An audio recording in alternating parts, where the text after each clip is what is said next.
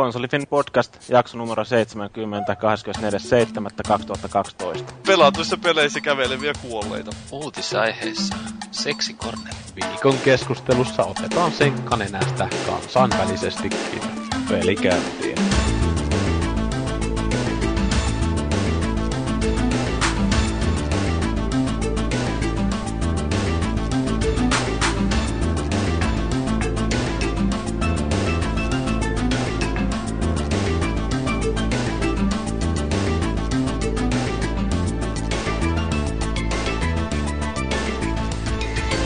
Meikäläinen ei ole naispuolinen Jyri, vaan täällä on Maagisetä ja meillä on tänään aiheena, tai käydään haistelemassa tunnelmia Rautanyrkki-tapahtumasta, joka oli tuolla Youth Center Hapessa. Mikäs päivä se nyt oli, haluatko joku? Eikö sä muista? Sua hakatti niin helvetisti sillä naamaa, että et sä enää muista nimeä sun. Mä oikein se oli 14. päivä. Se oli 14. päivä lauantaina, kun me käytiin siellä pyörähtämässä. Se oli tosiaan 13-15. päivä se koko tapahtuma. Ja me käytiin 14. päivä haistelemaan siellä tunnelmiin sitten. Joo, mutta siitä sitten myöhemmin. Ja myöhemmin lisää, mutta ketäs meillä on täällä mukana keskustelussa? Meillä on täällä Paavisetä on mukana.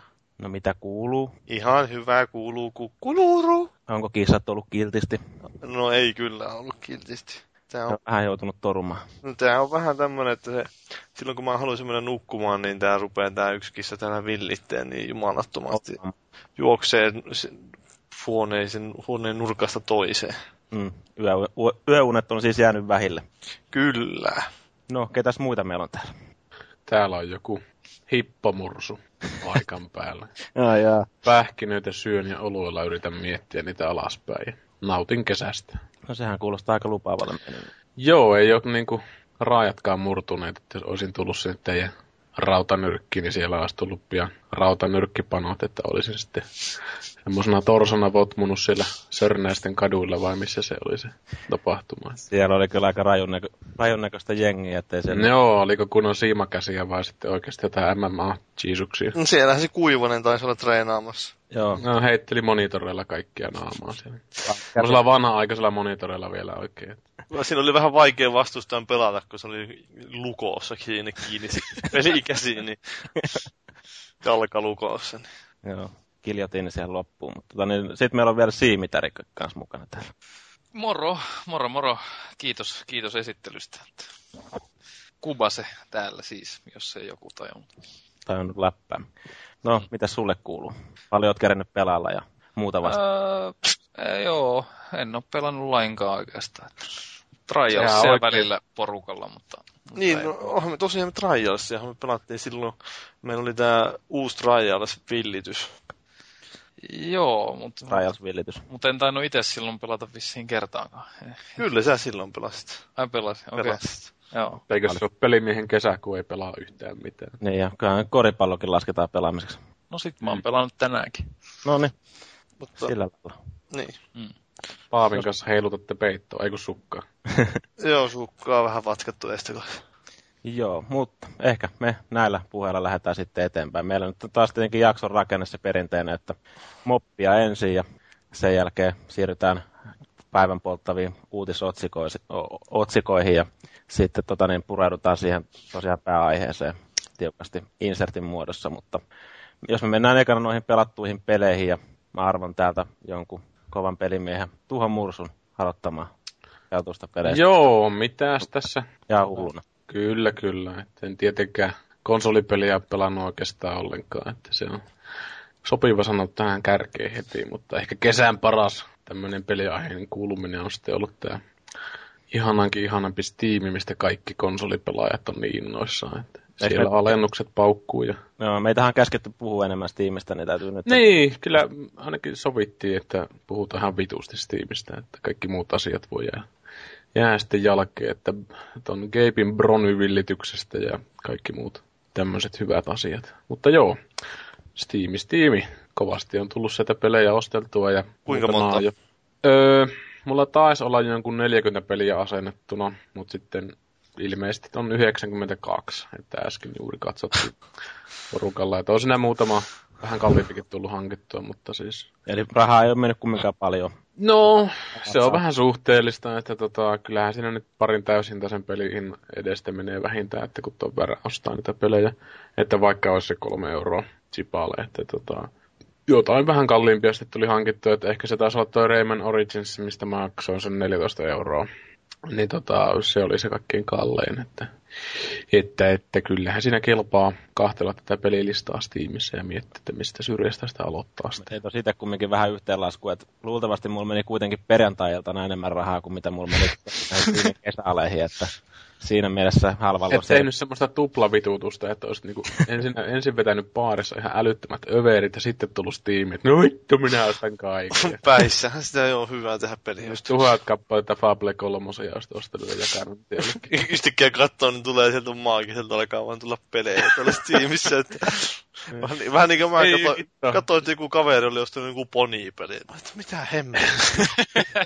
Saatko itse sen sitten lahjana siltä? En saanut, mutta siis niin kuin silloin vaan katsoin, että mitä siinä näkyy siinä Steamia etuisi, mutta mitä muut on ostellut. Joo, ja sitten yhtäkkiä joku Crystal, joku mikäli onko. Se on tämän Steamin sosiaalisen pelaamisen vähän niin kuin kääntöpuolia, että jos paljastuu tämmöisiä ponimaisuuksia tai muita, että mä itse kattelin ja huumorilla niitä hemmetin metsästyspelejä, mä muistan mitä Hunting Simulatoreita ne oli, ja näytti niin kuin joltain Nintendo 64 peliltä, ja samassa sarjassa oli sitten joku puimurisimulaattori, ja sitten oli niin kuin tämmöisiä raksamies-raiskauspelejä, että ajattelin, että voisi ostaa joku bundle, jos tulee oikeasti eteen, mutta ei ole vielä tullut. Puimuribundle! No niin, ajattelen nyt saakeli, kun nämä on aina samoja pelejä tässä, että nytkin on tuossa Just Causea ja kaiken maailman mokkula-kikkulaa, että se vähän tuntuu tässä alennuksessa oleva, että nämä niin kuin tietyt pelit pyörii ympyräitä, Trine ja Kakkonen taas tuossa alennuksessa ja Batmanit ja muut. Joo, mutta no, ei ole puimurisimulaattoria tai tullut perkele, niin minä olen ihan kartkerana täällä. Mutta oli siellä joku junasimulaattori kumminkin, olisi saanut 2 euroa ostettua. Joo, itse asiassa... simulaattori joku 2012. joku. Joo, itse asiassa puhuttiin tuossa kavereiden kanssa just näistä simulaattorisysteemeistä, kun oli se junajuttu, joka on ilmeisesti saanut ihan tämmöistä pientä nostetta tästä, että tämmöistä kulttimainetta, että sitä voi pelata, koska se on niin tyhmää, mutta ilmeisesti ihan hyvää peliä. Ja sitten siellä oli vähän aikaa sitten tämmöinen joku kestopyöräilysimulaattori, valmennus, managementtipeli, että mä mietin, että siinä olisi kyllä myös semmoinen elektroninen itsemurha, että jos sitä alkaisi miettimään, että mitenkä sinä pärjää. Mä ainakin katsoin, että maakin oli ostanut tämän Arman 2, että meinaatko sitä DayZtä sitten ruveta pelaamaan? Joo, mä ajattelin nyt, että ostetaan nyt se kuitenkin, se oli joku 40% alennuksessa, se oli just joku 15 euroa taisi olla. Mä että sen verran halpa hinta kuitenkin jo, että täytyy päästä sitä DayZ-modia sitten. Joo, se on testaamaan. Ehdottomasti kyllä semmoinen varmaan, mitä kannattaa testata. Itse en ole vielä ratkennut siihen, että ottelen sitä huomista, että jos joku geippi nukahtaa vaikka näppäimistölle ja tulee 99% kaikkea alennusta, niin voi sitten ostaa. No, sitten on kaikkia viimeisenä päivänä. Niin. Kyllä, mutta tosiaan ne, kyllä sitä armaan, tai asennellun maan ne kummatkin, mutta en ole vielä kumpaakaan peli käynnistänyt, että varmaan se modi nyt pitää, en tiedä, pelaanko mä niitä. Niin, siitä modistahan pitäisi tulla sitten ihan oma pelinsä jossain vaiheessa, että kai nyt sitten vaan petaalee tuolla Arman kanssa sitä, että semmoista on niin ollut siitä. Niin pitää aikataulua siitä vielä ollut siitä. Ei, että se on ihan niin kuin avoimena vielä sitten, että milloin se sitten on sillä asteella, että voitaisiin puhua mistään oikeasta pelikehityksestä. Että armaa armottomasti ajetaan niin sanotusti. Mitäs, onko Paavi mennyt hankkimaan sitä armaa? Mä nyt mietin, mutta sitten mä toisaalta mietin, että en mä sitä kuitenkaan pelaisi. En mä niin kauheasti noista zombipeleistä välitä. Kuulosti vähän semmoiselta yksitoikkoiselta pelaaminen, tai siis semmoiselta niinkö... No, että kyllähän siinä varmaan ihan hienoja juttuja tulee, mutta tosiaan siinä on sitä yhtä hienoa hetkeä vastaa sitten semmoinen 2 tuntia semmoista odottelua ja seisomista. Niin varmaan semmoisessa hyvässä kaveriporukassa voi olla ihan jees. Meillähän tuli pienessä pöhnässä. Niin, meillähän tuli just ylläpitoon toi se DayZ-veteraani uutispuolta vahvistamaan, niin sieltä tuolta Fomeilta voi kysellä varmaan vinkkejä sitten siihen, jos haluaa. Niin, ainakin sitä, että missä vaiheessa tulee se oikea peli, ettei tarvitse tätä armaa ostaa, jos alkaa itkettää. Joutuu ostaa uudestaan sen pelistä myöhemmin. No, itse mä oon ostanut sieltä 2 peliä. Mä ostin Darksidersin ja sitten mä ostin tuon Walking Deadin. Sä oot ollut niin kurjalan. Joo, näin kurjalan. Kyllä mä sen huomioon, että se vähän vaikuttaa tietysti, että kaikki nämä ehkä itseään kiinnostavat pelit tahtoo olla jo ostettu noista aleista. Että... Niin, mutta voi sieltä ostaa jotain vähemmän kiinnostavista. No, en mä nyt viittisi. kun ei kiinnosta. Niin, voi pelata niitä, mitkä kiinnostaa. Niin, no, niin jotain tuommoisia rajatapauksia on niin kuin tuo joku Mirror's Edge, Just Cause 2, että mitä ehkä voisi ostaa. Just Cause mä taisin ostaa joskus kännissä. No niin. Senkin teet kännissä. Hyvin uskottava skenaario. Monia virheitä tulee tehtyä kännissä. Kannattaa pitää liittyä mun kaveriksi tuolla Steamissa, jos haluaa saada jotain yllätyspelejä silloin, kun mä oon humalassa. Niin saattaa tipahdella sitten. My Little Brownie. Joo.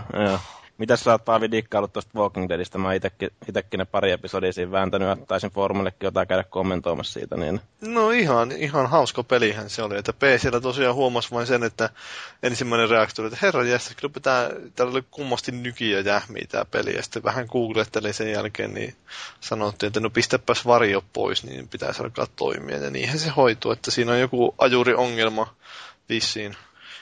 Ei ole pelkästään Atin näyttöksillä, vaan se on sekä Atin että AMDn että Nvidian näyttöksillä ongelma. Ja PC-lähän totta kai se on hyvä puoli, että sä voit ne varjot pistää pois, että vissiin pleikkarilla ei ole niin hyviä asioita. Niin, no se on tietenkin ihan hyvä, että se on niinku tasapuolisesti tuossa PC-lläkin ne kummankin valmistaa näytön ihan millainen jökkiin, mutta se ei ole silleen yllättävää, että teknisesti Telltale Games jää.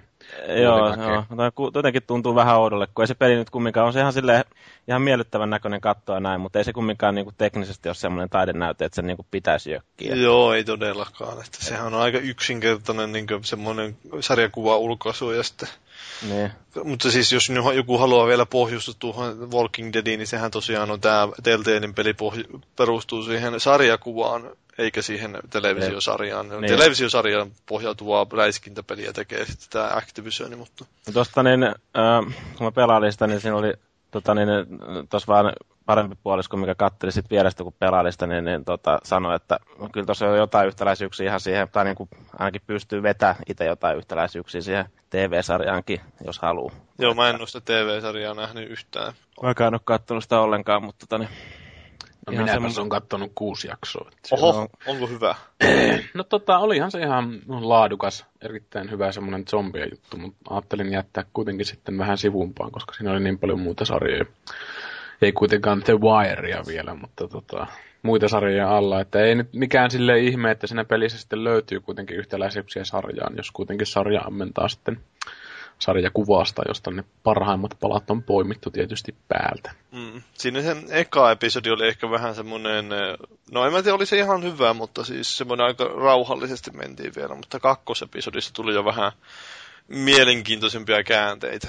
Joo, mä on aika semmoinen kumminkin, että se menee jotenkin tosi jouhevasti eteenpäin. Tuossa ei nyt mitenkään erityisesti mun mielestä ole minkäännäköistä niinku pulmanratkontaa. Ei, että siinä lähinnä vähän tutkit ympäristöä ja sitten, jos et sä löyä mitään sieltä, niin kannattaa vaan mennä suosiolla eteenpäin, niin kyllä se siinä jossain vaiheessa lutviutuu. Niin. Minkäs verran te ootte istunut per kappale niiden kanssa? Mulla on itsellä semmoinen kutina, että ehkä joku suurin piirtein keskimäärin joku 2,5 tuntia per episodi ehkä mennyt. Joo, semmoinen 5 tuntia yhteensä mennyt noin 2 episodiin Steamin mukaan, että se vähän, jossakin kohtaa tuli vähän jollain haahuiltua enemmänkin ja sillä lailla pysähdeltyä paikoille ja tutkittua niitä paikkoja ja juteltua, mutta. No tuliko sitten, anteeksi kun kysyn tässä vielä Paavilta tässä, että kun sä maksoit sitä pelistä vai saitko sä jostain promoon tietysti? Maksoin. Tuliko sulle semmoinen olo, että nämä on vähän niin kuin maksanut turhasta, että jos peli ei toimi ja muutenkin tämmöinen niin kuin chapter-pohjainen peli, että se ei ole niin kuin semmoinen täysvertainen peli, että onko tämä hyvä konsepti sun mielestä, että tekee tämmöisiä pätkäpelejä? Niin, no, se on vähän tuommoinen ristiriitainen ehkä, että miten se sopii peleihin, että niillä kestää kuitenkin aika kauan tehdä niitä episodeja, että kuinka paljon ykkösellä ja kakkosella oli väliaikaa? Siinä oli joku pari kuukautta varmaan ainakin siinä. Niitähän piti alun perin mun käsittääkseni tulla niin kuin kuukauden välein niiden peliä, mutta sitten se on vähän venähtänyt ainakin siinä ykkösen ja kakkosen välillä heti venähti. Ja ei edes ollut sit mitään tarkkaa julkaisupäivämäärää, sitten se vaan niin kuin yhtäkkiä putkahti se kakkosepisodin linjoille. Että siinä mielessä voisi ehkä vähän paremmin hoitaa sitä puolta, sitä tiedotuspuolta ja muuta. Et en tiedä sitten, että onko niillä ollut siinä itselläkään tiedossa, että milloin ne saa sen pihalle. Mutta ehkä se tekninen toteutus on ollut semmoinen kompastuskivi. Se voi olla, että onhan se vähän kyseenalaista tietysti tuo, että mä siis tiimistä ostin, kun se oli alennuksessa koko kausipaketti, eli se on se 15 euroa, kun se oli niin 5 episodista, niin sitten niin, että mä maksoin jo niistä tulevista episodeista, vaikka periaatteessa episodissa pelaamisessa olisi sekin ideana, että sä voit jättää ne myöhemmät episodit ostamatta, jos et sä niin tykkääkään siitä. Niin se, onko se PCL silleen, että niitä ei pysty ostamaan yksittäin niitä episodeja? En mä tiedä, voi olla, että pystyykin, mutta siis se, oli, niin se koko kausi oli alennuksessa. Että... Mun mielestä mä kävin kattoo silloin, ennen kuin mä ostin sen pleikkarille, niin mä kävin kattoo Steamista ja siellä mä en ainakaan löytänyt niitä episodeja erikseen sieltä. Et, niin... Se voi olla, ettei niitä saa. Ne on boksille se 400 pistettä per episodi muistaakseni. Joo, ja pleikkarille oli joku 5 € per episodi kai. Joo, mä laskin, että kyllä se silti nyt tulee sen verran edullisemmaksi ostaa suoraan vain tuo koko kausi. Että... Joo, ja pleikkarillekin se oli silleen, että kun sä ostit sen koko kauden, niin sait sen periaatteessa yhden episodin siinä ilmaiseksi, kun sä ostit sen niin kuin 20 €lla. Joo. Että kun siitä tulisi sitten erikseen 25 €, niin... Jep. Jos ne ostaa sinne, niin mä ajattelin, että siinä mielessä kuitenkin, kun nuo kaksi on ollut jotenkin niin, kumminkin ne on temmannut hyvin mukaansa siihen, ja niitä on ollut jotenkin niin vaivatonta tai mukavaa pelata, ne on tosiaan kummatkin on pelannut yhdellä istumalla läpi, että mä niin ajattelin sen ykkösen kanssa, että testaa nyt pikkasen, sitten sen yhtäkkiä huomasi, että siinä on mennyt se muutama tunti, ja sitten niin se on pelattu ja lopputekstit pyörii ruudulla. Oliko se sitten semmoinen yleisvaivaton pelattava peli vai mikä sinä sitten tavallaan piti? Että mielenkiintoinen peli? No siinä oli mielenkiintoiset ne tapahtumat ja sitten se oli kumminkin silleen, että ei se niinku, se menee kumminkin suht sulavasti eteenpäin, että siinä ei tosiaan niinku tuu semmoisia pulmia, mihin se niinku jotenkin jämähtäisit tai niin sitten siinä on, se menee tavallaan rullaa koko ajan eteenpäin, niin kuin, riippuu tietenkin, että minkälaisia ratkaisuja teet, niin sitten se menee vähän eri tavalla. Niin, se on just niin, että ei niinkään ne pulmat, vaan se, että mitä ratkaisuja sä itse teet, että sä saat aina jossakin kohtaa tyylin antaa jollekin aina jotain ruokaa tai sitten asettua riidassa jonkun tietyn ihmisen puolelle ja sitten siinä näytetään, että hei, tää Jannu muistaa tämän nyt, että tulee joku vastaavallinen tilanne, niin sitten se Jannu sieltä tulee, että vittu sä unohit mut silloin, että nyt... Onko ne samanlaisen ne puolelle asettamuset kuin tuossa Mass Effect 3, että jotkut tappelee sitä, että kummalta suunnalta vessapaperin pitää tulla, että onko se seinän puolelta vai ei seinän puolelta, että sä voit todeta, että kyllä se vessapaperi aina tulee seinän puolelta perkeleen. No ei, onko ne ovelampia vai sitten semmoisia samanlaisia reaktiojuttuja vaan? Se miten se nyt sanoisi, että semmoisia, onhan se vähän tietysti semmoista kaksijakoista totta kai, että siinä joissakin kohtauksia sä saat selkeästi sanoa, että okei, että no niin nyt mä niin asetun sun puolelle, tai sitten sillä joku kaksi riitelee, niin sanoo, että joo, kyllä Kenni on oikeassa, tai että joo, kyllä tuo Lutkake on oikeassa, mutta sitten ne... Sitten siinä tulee jotain semmoisiakin juttuja tietenkin, että tää nyt ei varmaan mitään spoilaa, niin kuin, että se voit niin kuin esimerkiksi tappaa jonkun tai jättää tappamatta tai niin, ja tällaisia. Se kaikista ehkä tämmöisiä... Huomaamatta. Väittelevät niistä vessapaperista, niin tapaat toisen sinne. Jumalauta. Joo, mä en viitti sanoa nyt minkälaisissa kohtauksissa tommosia valintoja tulee, mutta niin... Joo, ne on ihan hauskoja ne joku kohtaukset, että niillä voi olla vähän sillä yllättävänkin, että siinä sitten se hauskaa siinä oli, että kun sä pelaat sen episodin loppuun, niin ainakin tuolla PC:llä näkyy, että mitä kaikki muut pelaajat on valinnut. Joo, se on ihan sama tuossa pleikkarillakin, että joku tietty prosenttimäärä teki näin ja sä teit näin sitten itse siinä kohtauksessa. Se on aika jännä ominaisuus, että saa ehkä sitä uudelleen pelaamisarvoa sitten. Se onhan silloin, että näkee, että okei, että kuinka moni niinkö... On ollut samaa mieltä jossain tietyssä tilanteessa, että esimerkiksi kuinka moni on tappanut jonkun tai sitten muuta hienoa ratkaisua tehnyt. Että... Ja tuossa aika monessa kohtauksessa on silleen, että siinä ei ole mitenkään rajattomasti maailman tappia asti aikaa miettiä sitä sun ratkaisua. Joo, ei sun pitää nopeasti. Aika nopeasti siinä, että siinä kuluu semmoinen aikamittari, että sitten täytyy se ratkaisu tehdä siinä ajassa. Että niin. Sitten joskus on vain semmoisia kysymyksiä, tulee joku vähän kyselee jotain sun taustoista tai jotain tämmöistä, sen sun pelihahmon taustoista, niin sitten sä voit itse valita, että mitä sä siihen vastaat, niin siinäkin voi olla vähän huomaamattomia vaikutuksia, että mitä sä nyt loppujen lopuksi sanot jollekin. Haluatko olla rehellinen vai vähän jotain sepustella jotain tarinaa siihen? Niin vai? Tuo aikaraja kuulostaa aika rajulta, että mä muistan patoutumia, kun pelasin sitä Fahrenheitia, mikä tää Cagein peli. Joo. Siinä kun oli tämä aikaraja niissä monissa valinnoissa, niin sitten kun oltiin tässä vanhassa ajassa, ettei ollut mitään HD-telkkareita, niin en mä saanut mitään niistä välttämättä selvää, että mitä mä olin valitsemassa. Sitten mä yritin tihrustaa ensimmäistä, mitä siinä luki, niin menikin jo sitten se tilanne ohi, että se ei oikein tavallaan toiminut tyylivalintana ne fontit ja kaikki siinä omasta mielestä. Täytyisi ehkä PC:llä se hankkia. Toskin on tavallaan niinku semmoinen homma, että mulla on itselläkin mennyt muutama, että se tulee sellainen pieni kusisukka tai pieni panikki siinä, että mitä vittu, minkä valinnan mut otan tässä näin, nopeasti täytyisi toimia nyt. Että se on ihan hauska, että sama systeemi niin. Oli Alpha-protokollissa kanssa, että siinä oli ne justiin X, Y ja blablabla 3 vaihtoehtoa tai 4 ja sitten sun pitää se siinä hetkessä valita.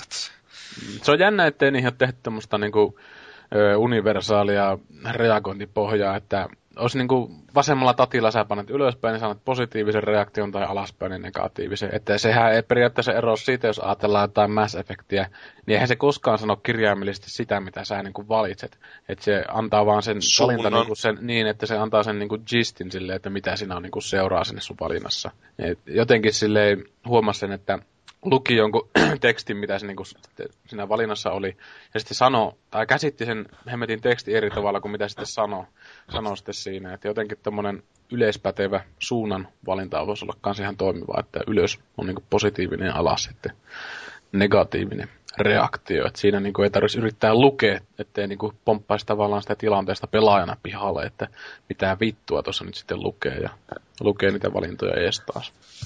Mm. Kyllä. Mutta niin, mietin sinne just, että oliko mulla jotain erityistä sanottavaa, että ei kai siinä muuta kuin se kakkosepisodi on aika se menee jo vähän semmoiseen intensiivisempään suuntaan sen kakkosepisodin. Se oli ihan suhteellisen semmoista raakaa meininkiä, voisi sanoa jo. Joo, että siinä alkoi olla jo ihan koko ajan itse, tai sillä oli semmoinen jännä tunnelma koko ajan, että tiesi, että jotain tässä nyt on niinkö vähän ehkä mätää, mutta sitten... Mutta se oli, siinä on ainakin silleen, mä voin sen verran, se, en tiedä spoilaaksi tai mitenkään hirveästi, mutta se herätti kummasti ruokahalua siinä, niin kuin oli pelailusta siinä, ja piti ruveta sitten siinä joskus jossain kesken episodin kokkaille, ja kun vähän oli saanut selville, että mikä siinä on homman nimi. Niin...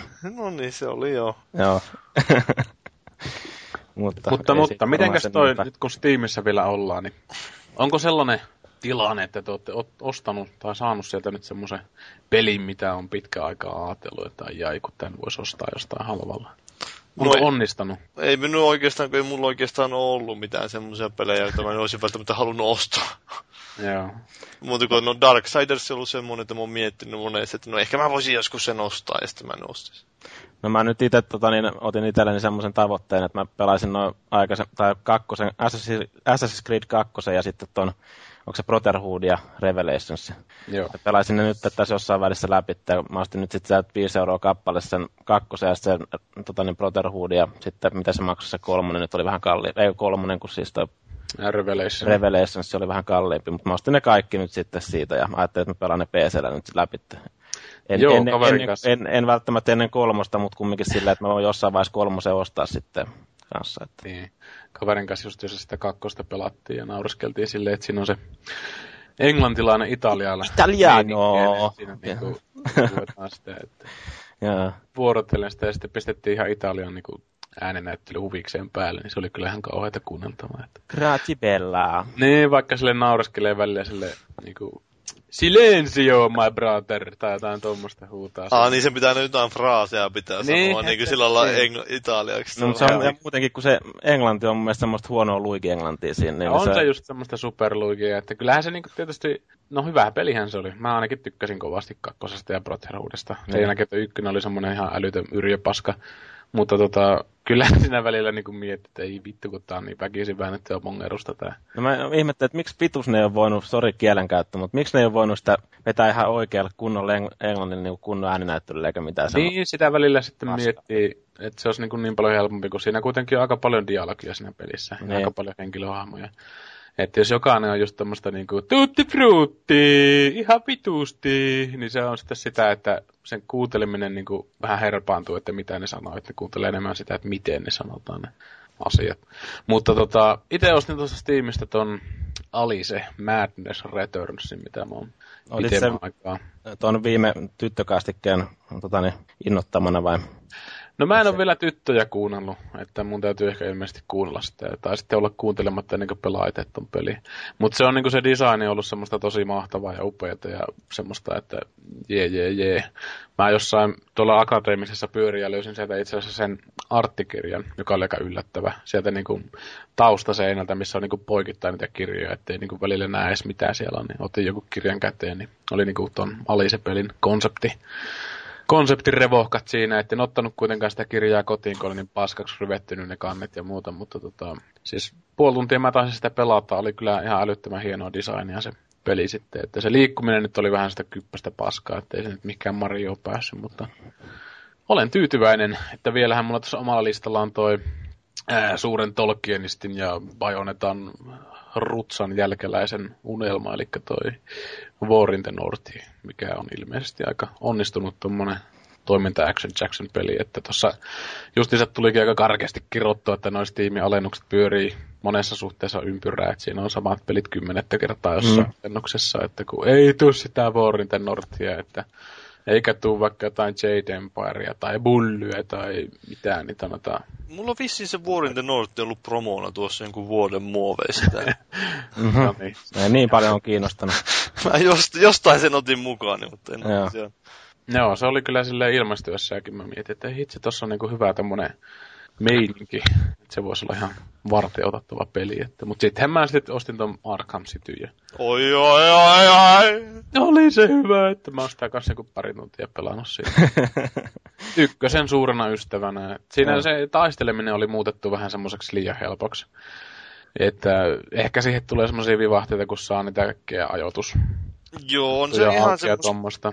Se on lähinnä se justiin siinä, että kyllä sä pystyt niinku voittamaan ne vastustajat aika helpolla sillä normaalilla, mutta sitten se, ehkä se tulee se haaste sitten, kun sä yrität vetää niitä pitkiä kompoja, ja varsinkin niissä challengeissa on ihan hauska yrittää vetää niitä hienoja jollain kissanaisellakin tukehtaa siis reisiä. Olihan se ihan älyttömän upean näköinen, ja täytyy vaan sitten tuota Rocksteadia. PC:llä 60 framea sekunnissa. Niin, kyllä joo, kun pyöriskin sen verran, että itselläkin suht uusi kone, niin että pisti niinku kaikki karkit tappiin. Niin kyllä se tappelussa on sen 20 framea, niin kyllä pikkasen vähän itkettää sinä sitten, että ei saatana, että mä etin sen kyllä ihan itse asiassa sen takia sivuun, että tässä tätä pelattavaa on niin pirusti, että päivittää jonkun uuden näyttikseni niin ottaa sitten ton Arkham Cityn uudestaan, että kun se pyörii kunnolla, että se on kyllä niin fantastisen näköinen. Se vetää ne tietyt efektit sieltä päälle, niin nähdään, tai syön aika paljon. Ja joo, se Tesselaatio ja se DirectX 11 on semmoinen kombinaatio, että ne kun otti pois päätä, niin se oli aina sen V-synkki päällä 60 mullakin, mikä tapahtuma olikaan siinä. Mutta se Tesselaatio on niin ihmeellinen efekti, että ei sitä edes tajunnut ennen kuin meni nettiin, että mitä helvettiä se edes tekee se Tesselaatio, että se niinku tavallaan tekee vaan monimutkaisempia jostain viiniköynnöksistä tai tälleen. Lisää niihin semmoista niin näyttää ainakin. Organisuutta, joo, että se on tosi fantastisen näköinen. Että mä otin semmoisia screenshotteja itse tuolta talon katolta. Ja vähän katoin sitä sitten, että otin niin DirectX 11 päällä ja Tessalotion päällä. Sitten mä otin ne pois päältä ja otin ne screenshotteja. Sitten menin Windowsiin ja flippailin niitä kuvia niin perättäin. Että mitä helvetin eroa näissä on, kun kuitenkin frameissä on ihan yö ja päivä.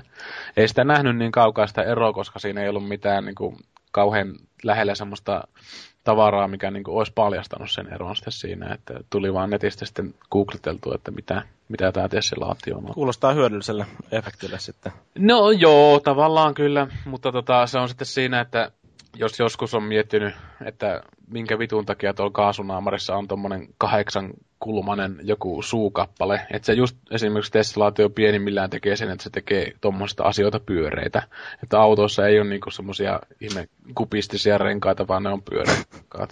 Mutta se sitten taas nostaa aika helvetisti suorituskyvyn vaadetta sitten siinä, että itsellä on toi 560 Ti 44 Core toi näytöohjaaja, että kyllä se niinku kaikessa muussa on ollut ihan ok, mutta toi Arkham City oli ensimmäinen, mikä raiskasi aika kylmästi, että semmoista. Eihän niitä kaikkia karkkeja pakko tappiin laittaa, eikö se niin mennyt? No niin, eihän sitä tietenkään, mutta onhan se ihan niinku sen takia, että kun on suht uusi kone, että mitä vittua, että eikö mukaan peli pyöri paremmin. Mutta joo, mennään eteenpäin, sano Jeesus. Joo. Pitäisikö mun sanoa vielä pari sanaa tuosta, kun tuli tuossa Kyrim hankittua tuolta kanssa PC:llä. Niin mä en tiedä, se nyt ei välttämättä ollut mikään halpa hinta, mutta mitäs se maksoi? 25 €. No mä maksoin sitten joku 30 viime vuoden marraskuussa.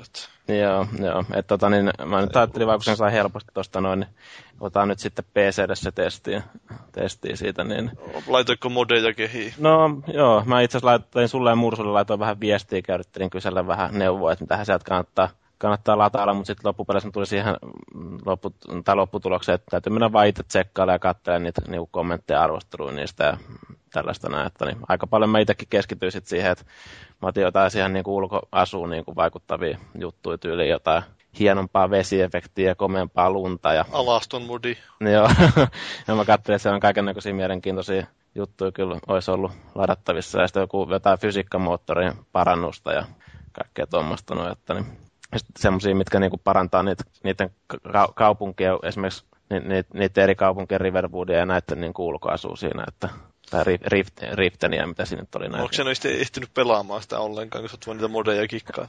niin. No kyllä mä sitä jonkun verran sitä alkuun pelailin siinä, että niin, kyllä sen niinku huomasi, kun laittoi esimerkiksi siihen, nyt mulla tuli niinku ihan täys blackout, mikä se on se ensimmäinen kaupunki siinä? En mä muista yhtä. Joku Riverwell tai joku tuommoinen, minä en muista. No, siis se on ihan pikkupaikka vai meinaatko sä Dragon Reachia? No missä on se Dragon Reach se kaupunki? Joo, no se on Dragon Reach siis, niin. Niin, tai sitten joo.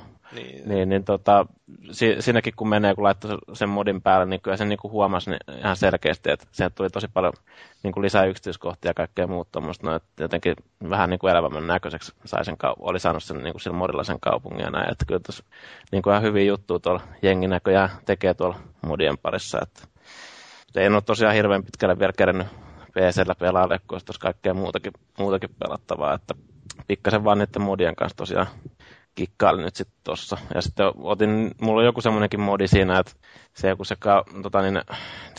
kauppia jotenkin se kaupankäyntihomma niin tulee jotenkin vähän dynaamisemmaksi tai tällaista näin, että niilläkin pitäisi ilmeisesti sitten vähän niin kuin paremmin lisääntyä ne rahavarat sun muuta, että jos sä käyt että se ei ole niin vaikea sitten, että sä käyt niin kuin viemässä kamaa ihan vitusti sinne jonnekin myytöllekin tietylle kauppialle ja sitten enää moneen viikkoon yhtään mitään niin kuin rahaa antaa sulle takaisin uudestaan niistä aseista. Ne käy jotenkin muidenkin kanssa sitten ilmeisesti kauppaa niin kuin teikäläisen kanssa.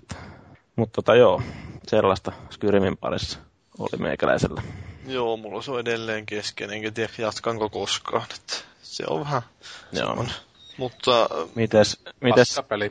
Niin, paskapeli, 2/5. Mites toi Siimi, ootko sä käynyt pelailla jotain? En oo pelannut kyllä, sanotaan nyt rehellisesti, että en oo pelannut oikeastaan melkein mitään. Että. No voit sä kertoa meidän Trials siitä innovaatiosta? Innovaatiosta. Niin, no me pelattiin Trialsia vähän niin kuin tuollaisen bilepelin, se on ollut tuossa noin, että jos tulee enemmän väkeä tänne kämpille, niin pelattiin sillä, että siinä oli sellaisia tyyppejä, jotka ei ole Trialsia niin paljon pelannut, ja sitten oli Paavi, niin annoin Paaville ton Microsoftin sen langattoman ratin, ja sovittiin, että Paavi saa pelata ainoastaan sillä niin kuin ainoastaan kääntelemällä sitä langatonta rattia, että se ei saa käyttää D-padia ollenkaan. Niin se, siis se justiin se mikä U-muotoinen se hevosenkinkään ratti onkaan. Mm. Niin se, siitähän tuli aika jännää. Paavi taisi kyllä siitä huolimatta hakata aina välillä ne pystyy, mutta on se on ihan vähän erilaista ajaa sillä, että se nojaaminen on aika haastavaa. Olitko harjoitellut sitä yhtään sitä aikaisemmin vai ihan kylmiltään, kun rupesit vetää sillä? En mä sillä mun mielestä ollut aikaisemmin pelannut kertaakaan. Oot sä avannut omasta paketista? Oon mä sen paketista, että en oo sillä kyllä paljon mitään tehnyt, mutta kun kerran kokeilin jotain Forzan demoa ja sitten se no joo. Joo, se on just Trialsia, se ei oikein sovellu. Siinä pitäisi olla vähän tarkemmin se ohjaukset, että sen kääntää tosi helposti ohi. Tai siis sillä lailla, että kääntää niinku liikaa, kääntää sitä pyörää, niin sitten lentää naamalla jonnekin teräspalkkiin. Joo, se on aika hankalaa. No, se aika pikkutarkkaa puuhastelua, vaikka se nyt ei siinä monin pelissä ehkä niin, mutta varsinkin jos se jotain tommosia ihan yksin pelin, niin kovia ratoja rupeaa. Niin, en ole kokeillut, että ehkä se pitäisi ottaa projektiksi, että yrittää vetää jo extremet läpi, niin sille. Että joo, virhe. Se oli kyllä ihan hauska, kun mulla oli se mönkiä vielä, se monki siinä käytössä, niin sillä vähän sai lisää haastetta. Niin, sellainen. Mikä donki vai mikä se on? Niin, 60-kuutioinen sellainen pikkumopo. Se keulii heti, jos sä pistät kaasuja vain pohjaan, niin se lentää selälleen suuren pisteen. Mm. Mutta niin. Semmoista jännittävää puuhasta. Niin, no se on yleensä se toimii aika hyvin, kun se on tosi helppo periaatteessa päästä alkuun siinä, niin se putoo sellaisiinkin, jotka ei ikinä pelannut oikeastaan mitään. Joo, ja se toimii aika hyvin kuitenkin sillä yhdellä koneella, että vaikka se kamera ehkä vähän sitten, jos just joku pääsee karkuun sillä lailla, niin sitten se vähän menee ehkä vaikeammaksi, mutta jos suurin piirtein samassa linjassa pysyy, niin. Niin, ja harvoin on ollut niin vakava, että sillä on. Niin, no ei se ole sellainen silloin leikkimielestä menoahan se on. Nimenomaan. Mutta ei mitään muuta ole kyllä tullut pelata. No niin. Onko sitten aika siirtyy eteenpäin vai haluatko joku sanoa vielä jotain todella painavaa tähän väliin? En mä tiedä. Mä niin sanoisin, että Teemu Senäänteellä. Niin, mitä mieltä sä oot Jay Weberin sopimuksesta? Se on hieno mies. Mutta siis mitä järkeä on 14 vuotta? Mitä helvettiä? No, näitä NHL näitä soppaleita on nyt tosiaan nähty tässä viime aikoina. Näitä, se on vähän hauska, kun rupeaa katsoa, että niin minkä heikisestä on jätkinyt mennä pelaa. Taas on 4-5, kun se lopettaa, tai joku 40 tai tuommoista. Niin, se on ihan naurettavia sopimuksia. Et, no, tää on tää kuuluisa palkkakaton kiertäminen. Niinpä. Et, niin, ekoista kausista niin kun saat yleensä vähän enemmän ja massia, sitten niin kun niistä loppukausista ei välttämättä enää paljon mitään. Että... sun ei oleteta edes enää pelaamaan sillä. Niin. Et, mutta semmoista tää on. Laitetaan vuosia lisää soppariin, niin saadaan isompia summia sitten siirrettyä niille pelaajille. Niin, onko se, vedetäänkö se niin kun sen summan keskiarvona vai niin verrataan siihen palkkakattoon vai miten se menee? Niin, se on, eikö se, niin lasketaanko se palkka muuten niin kuin siitä, justiin tosiaan siitä keskiarvosta? Vai se saattaa olla jo se justiin se. Että niin kuin se saa kumminkin todellisuudessa se Weberikin tietenkin nyt niin kuin ekona vuosina aika iso liiksaa, mutta mä en tiedä, se ei varmaan vie sit niin paljon kumminkaan sit joukkueen palkkakatosta. Joo, se mä en ihan tarkkaan muista, miten me toimimme, se on tää ihan tyhmää kikkailuahan se on. Siitähän oli silloin, kun se Ilja Kovaltsuk teki se oikeastaan ensimmäisen tuommoisen sopparin, niin siitähän tuli jotain tutkimusta, että oliko se nyt ihan laillinen. Niin, niinpä. Ja sitten sen jälkeen niitä on ollut aika paljon. Jotkut monet maalivahditkin on tehnyt ihan hulluja soppareita ja tällaisia näin. Mutta semmoista se on tuolla rapakon takana elämä. Kyllä, elämä on kova. Sano rööpeli ja pyörty taas. No niin, mutta seuraavaksi meillä on varmaan luvassa... mielenkiintoisia uutisotsikoita. Pidetäänkö me taukoa vai mennäänkö me kylmiltä? Eiköhän me tässä tauko pidetä välissä ja tähän tulee jotain oikein hyvää musiikkiikin väliin. Ja, niin siellä on muun muassa Dead Spacein yhteistyötilasta ja kaikista monesta muusta Microsoftin kaupoista taas juttu, että huhutuista kaupoista. Että laittaa tähän soimaan jotain hyvää.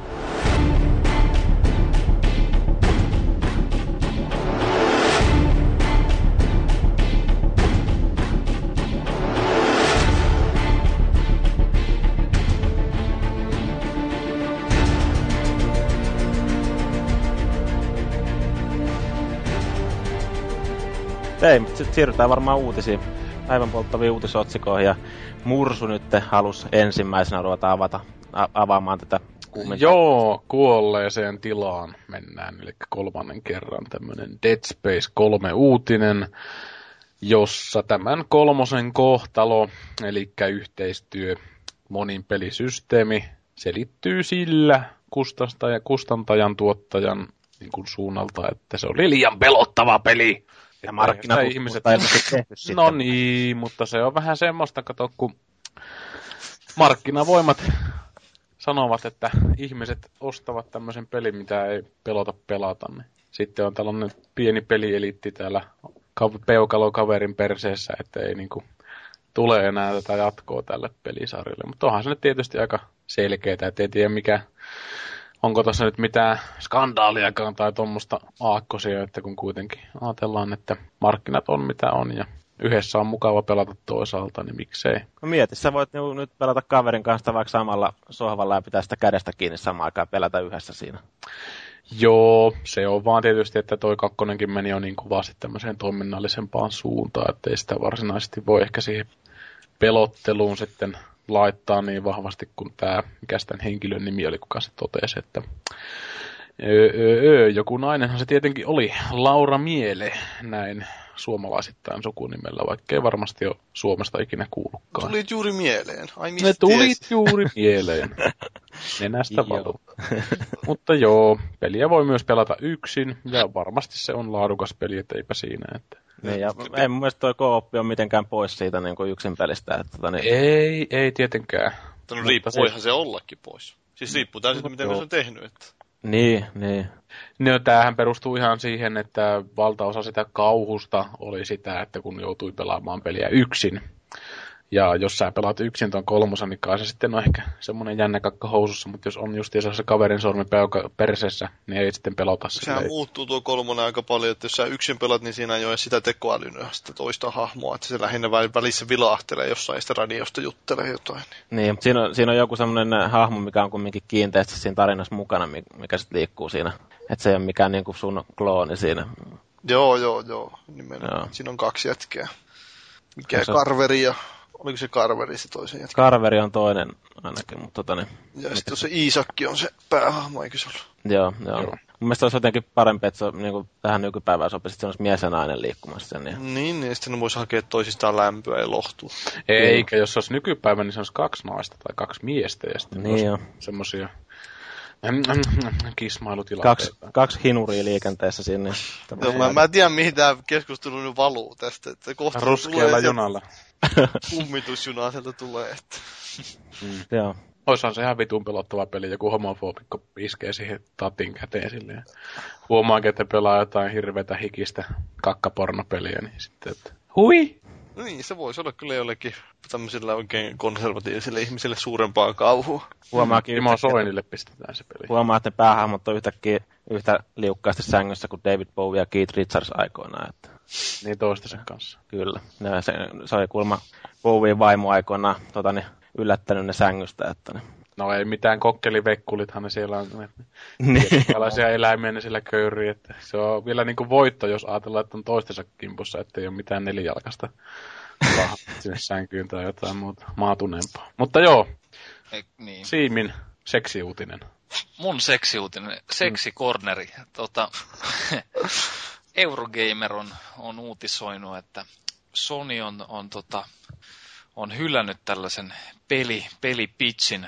Tämän pelin idea oli aitoilla pelata sitten Kamasutraa. Tämä Sony Computer Entertainmentin, mikä tämä nyt on, executive producer Pete Smith on kommentoinut tätä peliä niin, että se oli todennäköisesti niin kuin, oudoimpia pitchejä, mitä se on ikinä nähnyt. Ja sitten vähän naureskeli just sitä, että kehittäjät kuitenkin oli siinä niinku ihan täysillä mukana. Tämä ei ollut niinku mikään vitsi, vaan ne oikeasti uskoi, että se voisi toimia. Ja tämä Smith kommentoi myös tätä, että kuvitelkaa vaan tätä niinku, jos tätä peliä testataan tai mitä, että pari sellaista iso karvasta nörttiä on siinä, että toinen sanoi toiselle, että no you are the bitch tonight. Siinä olisi varmaan se kunnon testauksen haju sitten havaittavissa, kun olissain siellä huoneessa. Mutta jos ottaa mieleen tämän Sonyn tietoturva ja ajatellaan, että aitoilla kaapataan kuvaa sitten jollakin menetelmällä pelaajista, niin kuinka monta lakijudanssia sieltäkin olisi lähtenyt käyntiin. Ajatella, kun niillä olisi sellaiset omat pornoservetit siellä Sonylle, sitten ne myy sitä pornoa sieltä eteenpäin, että tässä nyt on. Hullut japanilaiset, ei voi koskaan tietää. Ilmestyy joku semmoinen karkkiautomaatti tai sen näköinen laite, missä nyt syö suomalaisia karvasia karhuja. Niin, siinä sitten ihmetellään, kun Mursu ja Maagiset pelaa samaan peliä co-oppina. Niin. Se olisi kyllä aika komeeta, jos jotain Dead Spacea pitäisi pelata alasti aitoilla co-oppina. Joo, se voisi olla vielä sillä niin kuin Kinectillä, että siitä sitten lataa niitä parhaita kuvia sinne kehiin. Niistä voi jakaa niitä Facebookissa. Niin. Niitä ei voi olla jakamatta. Niin, samalla tapaa kuin tämä, mikäs tämä kuvapalvelu oli, tämä tommonen Instagrami vai mikä pakolla laittaa ne nettiin ne kuvat, jos et sä jotenkin ota netistä puhelinta pois tai tälleen. Sehän on kätevää. Se on tosi kätevää. Vähän ottaa tyttökaverin perseestä kuvan, niin heti on sillä etusivulla. Kyllä. Onko omakohtaisesti kokemus? Se kuulosti sellaista niin spesifiltä esimerkkiä. Ei tullut niin katkeraa kokeilu. Ehkä mä olisin tilittänyt vähän katkerammin sitten. Niin. Olisi tullut ehkä vähän katkerampi, jos olisit ottanut omasta mulkustuskuvaa. Niin, tai omasta persestä. Just tuossa kavereiden kanssa todettiin, että kun siellä oli semmoinen Samsung ja telkkari on Samsung, niin sillä pystyy silleen puhelimella kontrolloimaan telkkaria. Että omasta persestä voisi ottaa hienon kuvan siihen. Telkkariin livenä! No, jos mä voin kertoa tuolta viikonlopulta yhden pienen esimerkin, niin otin yhden, voin sanoa nyt näin, että Broidin kaveri yksi antoi kännykkänsä käteen, mä rupesin siihen jotain selailemaan, mä rupesin katsoa taustakuvaa, niin siellä on kaveri Heppi siellä taustakuvana sillä. Oi jees! Sellainen aika mielenkiintoinen kokemus siinä, kun katsot, että tällaista sitten tällä kertaa, että sen oot sitten lykännyt siihen esille. No tietenkin, jos on jotain mitä esitellä, niin voisin siihen lykätä levossa. Eikö se ole ihan vakio, että pistää jossain bileittämässä tai muuta jonkun puolitutunkin luona, niin koneen taustakuvaksi pitää vääntää joku mahdollisimman ruma goatsi tai jotain muuta. Joo. Kaverille tuli pistettyä työkoneen taustakuvaksi ja Fabio Lancioni, jos tiedätte tää se, joka on näissä Harlekiiniromaaneissa ja sitten Old Spicein mainoksissakin ollut tämmöinen pitkäkuturinen ja jykeväleukainen rintalihaksinen mies. Että se oli nahkahousuissa. Ja se oli nahkahaalari, että se oli tuosta rinnan kohdalta auki sillä lailla. Seisoi jossain, toinen käsi tyyli jossain purjeveneen tangossa kiinni ja siinä se komisteli, että tämmöisen kuvan pistin sen taustakuvaksi työkoneelle, että se ei viittinyt ottaa sitä pois. Ja sitten sille tuli vasta ongelmia, tai vähän nolostuttava tilanne, kun se kone jumittui niin, että se ei saanut sitä itse niin pistettä kuntoon, niin sitten sen piti käskeä itse toista mies paikalla. Se oli vähän silloin vaivaantunut ja katsellut sinne sivuista, kun Jannu sitä selittää. No kaverit pystyy ihan oikeesti. Fabio Lanzoni siellä taas kuolet. Eikä siinä ole mitään häpeämistä. Eikä siinä ole omia miesruumia. Ei millään hommalla tavalla, vaan miehekkäällä latinotavalla. Mm. Mikä siinä kelpaa? Se on semmoinen niin tavoitekuva, että tämmöinen minusta on kesän lopuksi. Pientä motivaatiota. Joo, mutta oli siellä tuo toinen konsepti, joka on ollut mielenkiintoinen, jonka niin ei koskaan se valmistunut Sonylta aitoille. Eli siellä oli joku tämmöinen Milo-tyylinen peli, jonka nimi oli Babysitter. Kuulostaa jo niin hazardilta silleen. Siitä niin voi vetää kaikennäköisiä mieleyhtymiä. Kyllä. Mutta mikä siinä on ollut sitten ideana? Ei mä en tiedä oikein, että mikä siinä oli, mutta tosiaan, että Miloa se olisi kai joten kuten muista. Se on varmaan Molyneux heittänyt jossain kokouksessa tommoisen ilmalle, ja sitten on tullut semmoinen vaivaantunut hiljaisuus sen jälkeen, ja se asia on sitten unohdettu oikein samaan tien. Se voi olla, joo. Saadaanko me jotain Kinect-sutraa sitten? Täällä on joku kaipailu sellaista. Joo, ei, kyllä mä ainakin toivoisin, että voisi tulla Kinectille, kun siellähän tuli vasta tää se NASAn Rover Landing-peli ilmaiseksi, jossa voi laskeutua se avaruusmönkiä sinne Marsin pinnalle. Niin vähän jotain siinä hengessä. Laske mönkiä mun pinnalle. Mietin vähän mitä mahdollisuuksia. Tuossa on. Kuitenkin teknologia on niin hyvä, että toisaalta ei se niin, että ei ehkä välttämättä kovin isolle yleisölle myös, mutta kyllähän jotkut jengi käy jossain Kamasutra-kursseilla, no niin, voisi olla jollekin vähän, jos kaksi sellaista jotain.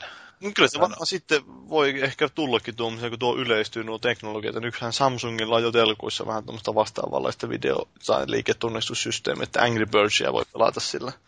Niin, voihan se olla, että engi haluaisi ehkä kokeilla tollaisia juttuja, mutta ei sitten halua mennä sinne jonnekin kurssille, missä on joku 30 nymfomaania samassa huoneessa. Että niin, se voi olla vähän niin kuin privaatimpaa kumminkin sitten omassa olohuoneessa toteutua. Joohan, noita aina heti kaikissa kirjakauppojen alennuksissa noita seksioppaita ja muita, että ei varmana olisi niin kuin ostajista pulaa.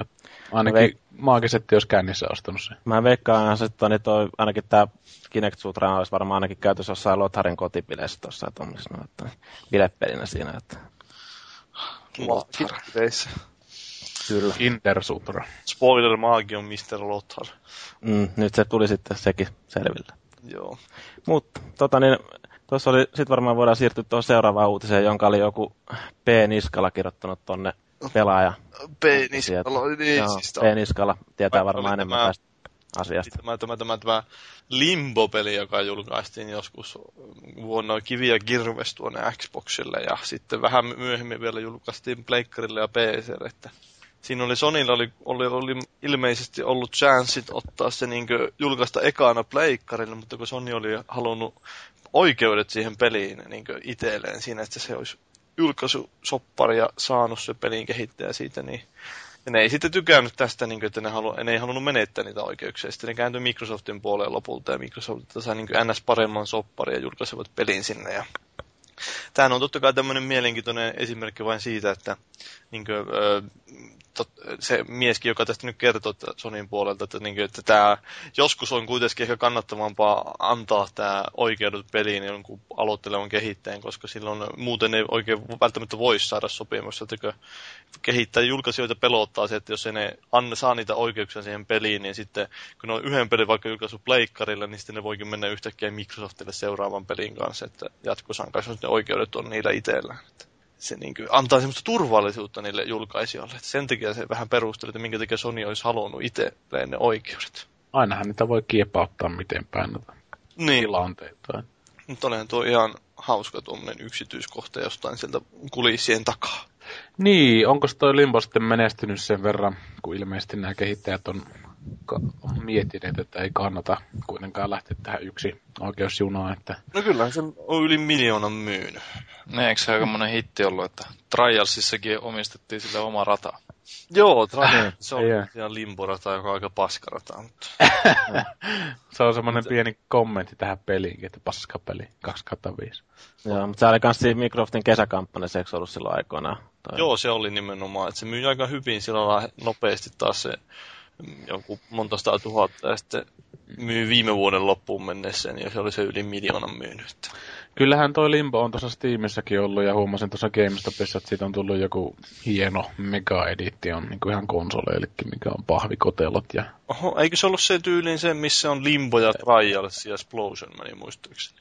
Tää oli ihan Limbo itseksi, että se oli semmoinen tosi niin kuin meikäläiseen vetovaa simppeli designi, että se oli semmoinen pahvilaatikko mun mielestä, ja siinä vaan luki Limbo ja oli musta ja tämmönen, että joo, seurasin sitä tilannetta, sinne joku mamma oli ostanut ilmeisesti sen pelin ja halusi sitä rahat takaisin tai jotain muuta, että ei ole helppoa Limbossa eläminen. Ei, helppoa ei. Elämä on kovaa, sanoi Rööpeli Pyöty taas, mutta...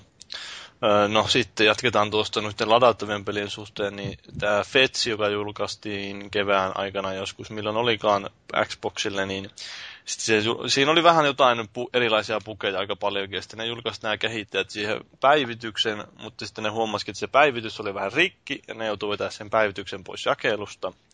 Ja nyt ne sitten kertoo, että niillä ei ole niin varaa vaan julkaista sitä uutta päivitystä siihen, että ne pisti sen vanhan rikkinäisen päivityksen jakeluun, koska... Ei vaikuta kumminkaan niin dramaattisesti ilmeisesti. Niin, että se on lähinnä niitä pelaajia, jotka on pelannut melkein, niin kolunut melkein puhtaaksen peliä, ja sitten se on joku prosentti niistä kaikista pelaajista, joihin se vaikuttaa negatiivisesti, ja kaikille muille se vaikuttaa positiivisesti. Niin ajattelin, että no pistetään nyt tuo, että se tosiaan maksaa tuolla liveissä niin se joku $40,000. Se päivityksen julkaiseminen taitaa olla pleikkarilla about samoissa hinnoissa, että ensimmäinen päivitys ilmanen ja sitten toinen maksaakin jo. Halpaa homma. Joo, että vissiin Brutal Legendissa oli vähän sama homma, että tämä Tim Schafer oli valitellut sitten tuon tapauksen jälkeen Twitterissä, että no eihän, heillä oli sama tilanne, että kun siinä olisi Brutal Legendissä kaikennäköistä pahaa bugia tai semmoista joku tallennusbugia ja tämmöistä, että he olisi halunnut korjata sitä, mutta kun julkaisija ei kiinnostanut ja heillä ei likene ehkä sitä $40,000 siihen pistää, niin... Niin onhan se. Monen työntekijä ja monen kukaan palkka kuitenkin. Onhan se. Se on aika jännä, kun tätä Microsoftin juttua just katselee, että jos ajatellaan, että niillä maksaa tuon verran pelin päivittäminen. Ja taannoinhan julkaistiin se mainoksien hinta. Että nehän tekee ihan helvetisti rahaa niillä mainoksilla ja kaikilla muulla, mitä tuolla pyörii tuolla livessä. Tulee sitä juttua niin naamaessa, mutta luin tosiaan, että ne on niin 100,000s. Joo, ja sehän niin siinä on nimenomaan, että ne, mitä tuohon kuuluu tuohon $40,000, niin Microsoftihan niin ei se varsinaisesti testaa sitä laadullisesti, vaan ne vain katsoo, että se niin suurin piirtein toimii, että se sertifioi, että se niin on jollain mielessä julkaisukelpoinen, että ne ei tee mitään semmoista bugitestausta, että ne antaisi sulle jonkun kauhean bugilistan, että nämä pitää korjata, vaan se on tämmöinen joku epämääräinen sertifiointiprosessi. Oliko tuossa päivityksessä nyt selkeästi niin kuin Microsoft siinä pelkästään ainoana? Vai oliko sitten myös tämä PSN tai muut tilanteet saman verran sitten maksavia? Mä en muista, siitä oli alkuvuodesta juttua, just niin tuo Tim Schaferi silloin sanoi, että se on pleikkarilla ja Xboxilla $40,000. No tossa kun ei periaatteessa tarvitsisi yksi julkaisija, joka ottaa sen suuntauksen vaan, että pätsääminen on ilmasta, niin toisen on pakko tulla perässä. Koska sitten jos ajatellaan, että tämmöisiä Limboja ja muun kehittäjiä, niin ei niillä ole sitä $40,000 maksaa korvatettu. Vaikka olisi niin intoa korjata joku peli, niin no se on, vittua. Varsinkin niin. Just jollekin tuollaisille pienemmille itsenäisille pelille, niin se on aika tappavaa tuommoinen. Että... Niin, kun ajatellaan sitten, että jossain Brutal Legendissäkin, niin eihän se tietenkään täydellinen peli on lähelläkään, mutta kyllä se niin toimii tälleenkin, mitä sitä on itsekin pelannut. Että varmasti sinähän vitusti korjattavaa, mitä ei niin tajunnut itsekään siinä, mutta siis jo ne jutut, mitä niin itse törmäsi, niin kyllä tietysti olisi halunnut korjattua, mutta onko nyt se hinnan arvosta sitten kuitenkaan? Mm. Joo, niin kyllä siinä kannattaa varmaan ruveta vähän miettiä sitä sitten, että jos näissä hinnoissa pyörii. Se on varmaan oikeastaan noiden indie-pelien ongelma, että, tai tämmöisiä pienempiä julkaisia, joka nyt tämä Telltale Gamesikin itse asiassa on. Mutta sitten jotkut Square Enixit ja muut mömmit, niin nehän nyt repii tuommoista rahat vaikka perseestä niin väkisi. Että... Pistävät myyntiin vähän lisää jotain turhaa, lisää sisältökrääsää, niin siitähän ne napsuu. No niin, niinhän se tulee. Mutta on se kuitenkin jännä, että kuitenkin pystyy tämmöinen konsolidigijakelu vetään tuommoista olemattomasta palvelusta, missä ne ei edes tee mitään ilmeisesti. Ja sitten kuitenkin tuommoisia hintoja, mitkä tavallaan tappaa sen tuotteen pahimmillaan. Joo, siinä oli vähän tämä... Tietysti sekin vielä hankaisi noita pelaajia, ja sitten vastaanko se siinä se Polytronin, eli tämä Phil Fish, joka sitä peliä kehittää, niin tämä oli visioimassa, niin se oli avautunut aikaisemmin siitä, että kuinka hän haluaa sen pelin nimenomaan konsolille tuoda. Tämä on tämmöinen konsolikokemus, että hän haluaa tätä peliä pelata lauantai-aamuna sillä lailla. Krapulassa. Niin, sillä lailla semmoinen mukava kokemus, että se ei tuu Steamiin tai mihinkään, ja sitten nyt se valitteli sitä, että no itse jos minulla olisi julkaistu Steamissa, niin tämä olisi ilmainen tämä päivittäminen, se olisi korjattu. Niin. Tuossahan kannattaisi oikeastaan näiden tämmöisen pienempien kehittäjien lähteä yksinkertaisesti Kickstartin kanssa toimimaan. Että sanovat, että meillä on tämmöinen tiimi tässä valmiina kehittämään peliä, päivitystä, jos tyy maksetaan verran, että se Kickstartit on nyt... todistanut olevansa niin kuin ihan vissi vaihtoehto monen muun rahoitusjärjestelmän kannalta, että 40 000 varmasti tulisi aika nopeasti pelaajilta sitten. Niin, kyllä. Joo, mutta sitten...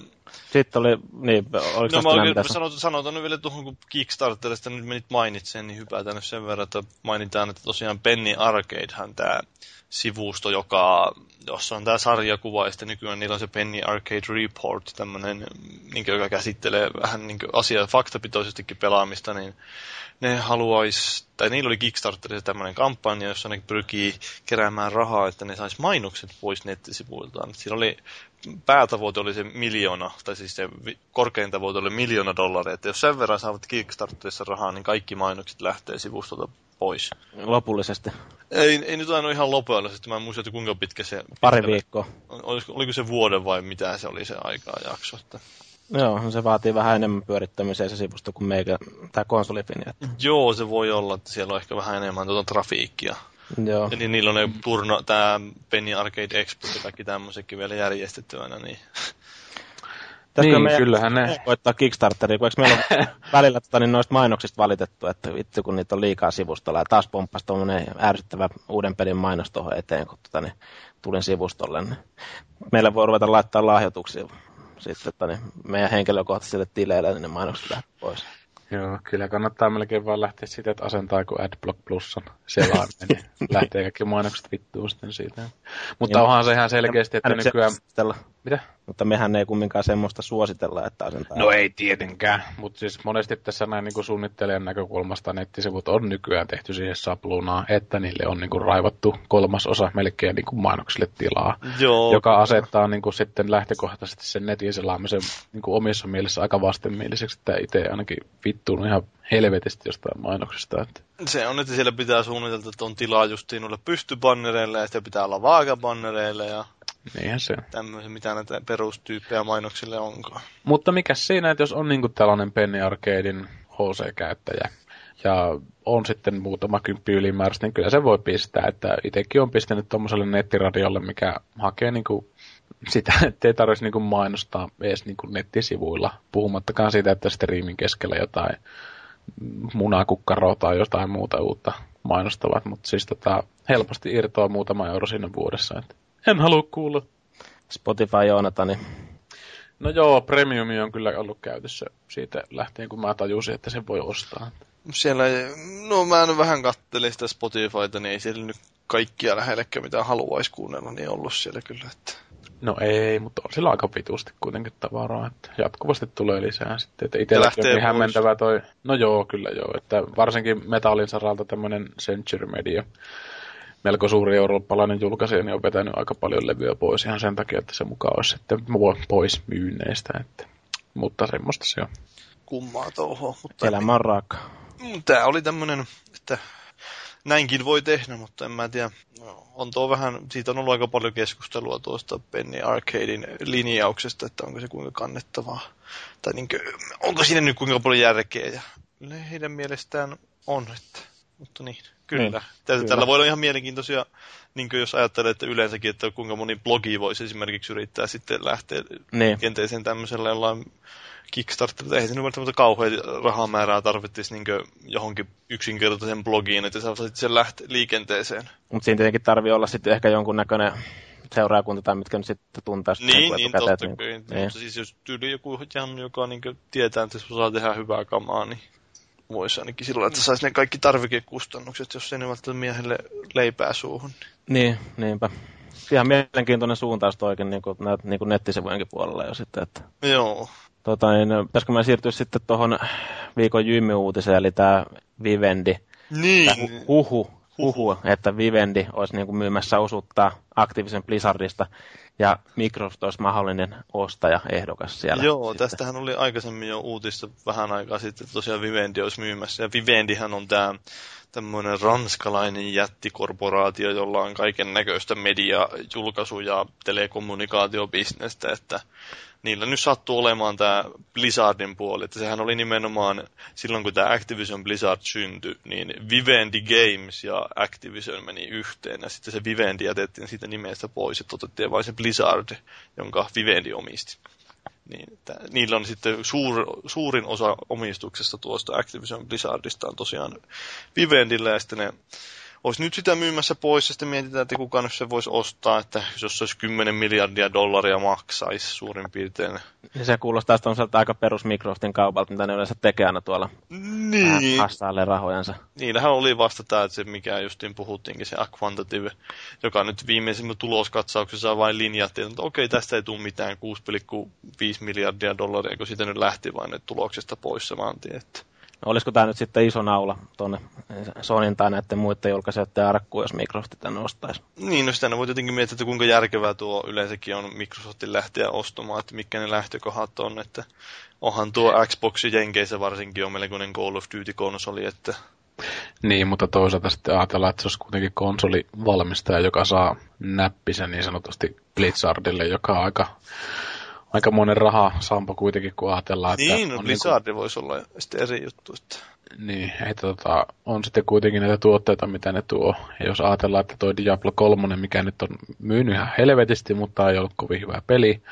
Jos sitä sitten alettaisiin niin kuin konsoleille tuomaan ja sitten puhumattakaan sitä tässä Blizzardin seuraavasta MMOsta, eli Titanista, mikä nyt on ilmeisesti vielä projektinimi, mutta oishan se aika kova. Heti niin kuin näppäimeltä 10 miljoonaa asiakasta kiinnostuu siitä. Että joo, kyllähän Vovi ajattelee, niin sehän nyt ehkä varmaan siinä olisi semmoinen melkoinen houkutus jo.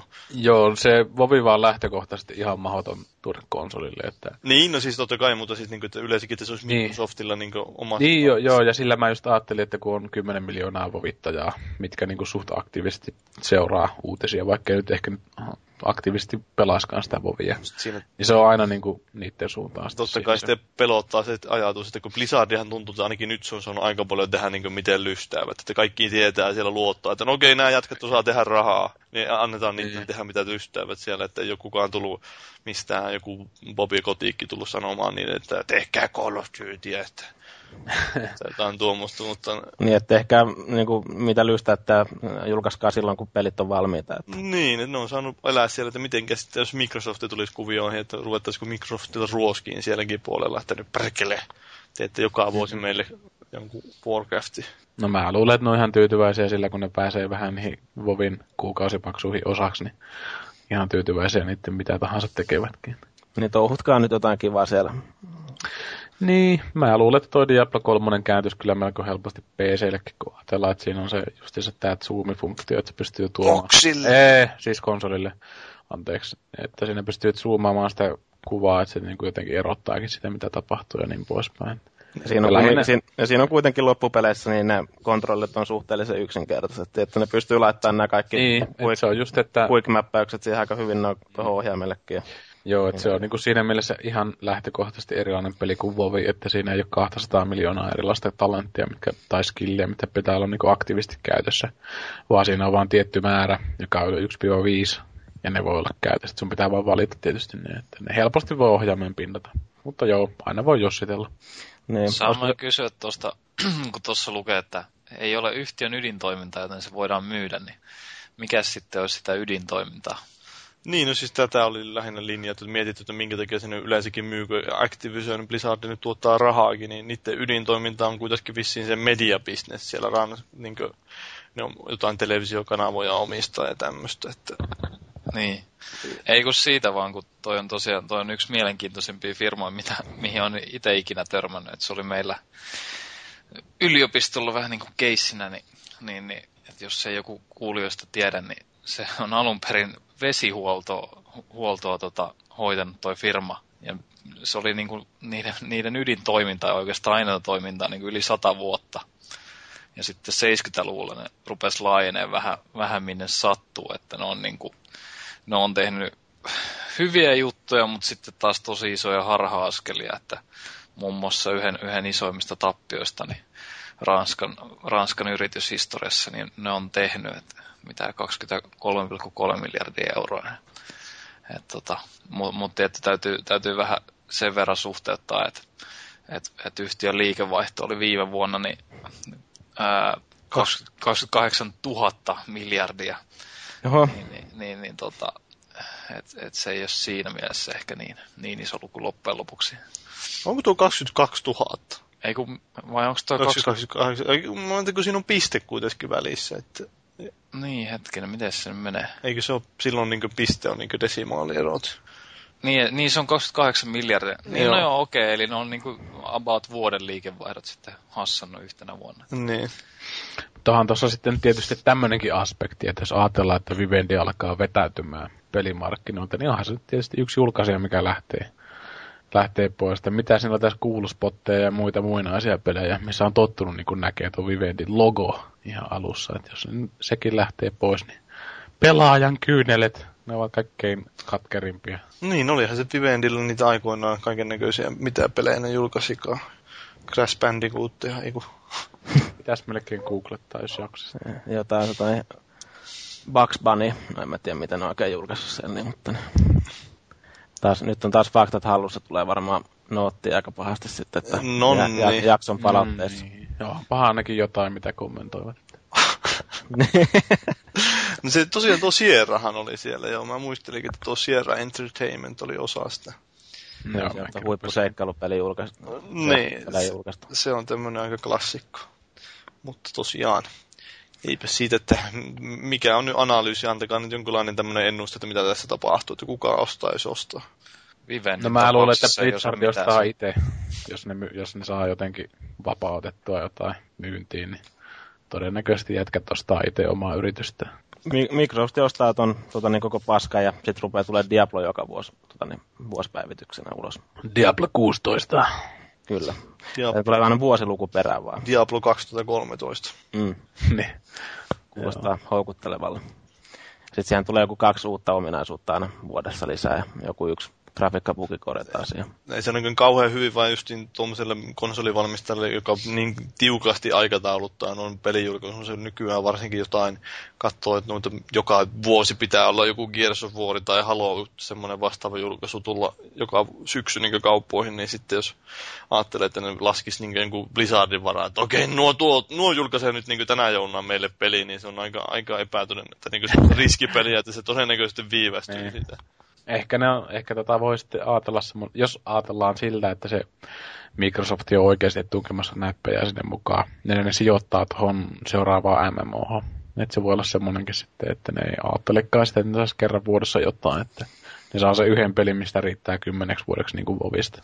Jep, no mutta jos nyt vielä Microsoftista puhutaan, niin Microsoftilta annettiin tämmöistä lausuntoa, että ne on nyt ruvenneet panostamaan vähän viime aikoina tähän Xbox Liven turvallisuuteen. Että se on hyvä kuulla. Muun muassa tämä kevätpäivitys, joka julkaistiin tuossa keväällä yllättäen, niin siellä oli vähän tämmöistä erilaista turvallisuusuudistusta. Että ne on esimerkiksi lisännyt, tai tämmöinen, että lähettää tuonne käyttäjä antaa rekisteröityessään tämmöisiä erilaisia sähköposteja, puhelinosoitteita sinne, tai numeroita, niin sinne niin lähettää varmistuksia sinne, että kysymyksiä, että jos sä oot ostamassa joltain konsolilta, jota sä et ole tunnistanut sinne. Kyllä. Niin, että ne tosiaan, että onko sä varmasti, haluatko sä varmasti ostaa tätä. Vähän niin kuin Steamissa on se Steam Guard, että jos sä nyt kirjaut jollain koneelta, joka ei ole niin kuin mitenkään, sä et ole aikaisemmin kirjautunut Steamiin, niin varmistaa, että hetkinen, onko tää nyt ihan asiahomma. Joo, onhan se tietysti hyvä juttu, että semmoisia varmisteita tulee.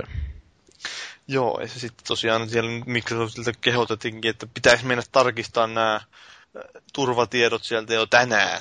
Että jokaiselta, kun tässä on ollut paljon puhetta viime aikoina siitä, että kuinka niitä tilejä on varastettu ihmisiltä, niin kannattaa ne varmaan yrittää satsata siihen, että kyllä sieltä aika ikävästi tulee ainakin semmoista vahinkoa ja miksei semmoista ärsyttävää tekemistä, että kun sun pitää taistella, että sä tilin takaisin tai suljettua. Ja... Niin ja varsinkin, jos siitä on sitten vielä käynyt tosiaan kuittaamassa niitä pelejä ja kaikkea muuta sieltä tilin tyhjäksi, niin se käy paljon sitten hirveästi naurata siinä vaiheessa. Että... Mutta kyllä, se on kaikki tämmöinen, mikä tehdään turvallisuuden eteen, niin on kyllä ihan hyvästä, vaikka kyllä siinä niin täytyy itsekin sitten olla vähän varuillaan tuolla aina näiden kaikkien mahdollisten mailien sun muiden kanssa, millä yritetään kalastella sitten niitä sun tunnuksia. Että. Joo, tässähän yksi päivä irkkii joku jannu, että en nyt tiedä oliko se kuinka tosissaan, mutta heitti linkin tämän, mutta hei, että täältä saa ilmaisia live-pisteitä, että sitten paino meni sinne sivuilla, niin kysytään silloin, että okei, anna live-tunnus, anna sähköpostisi. Joo, kyllä, ne lisää sun tilille sinne ne pisteet. Että. Se on just se perinteinen, joo. Tuo on ilmeisesti tullut aika kauan tuo sama juttu pyörimässä, niin kuin nuo just ilmaiset live-pisteet. Joo, että kyllä siihen varmaan joku sitten haksahtaa, että ei ole kaikilla ihan... Aina löytyy niitä, ketkä lähtee. Ismot kasinolla. Mm. Kyllä. Itselläni on ainakin tuommoisen kohtaa kyllä vähän herätyskellot ja hälytyskellot alkaa soi. Joo, et ruvennut heti näppäilemään niitä tunnuksia. No meillä ei siis lailla tunnukset, niin kuin se tunnuksen kirjoittaa, mutta sitten kun salasana oli alkanut, hetkinen. Nyt on jotain mätää tässä. Joo. Sitten pistelin maakin ton tunnuksen ja salasana siihen. Tuolla on mailit leponit kaikki näkyvillä siellä.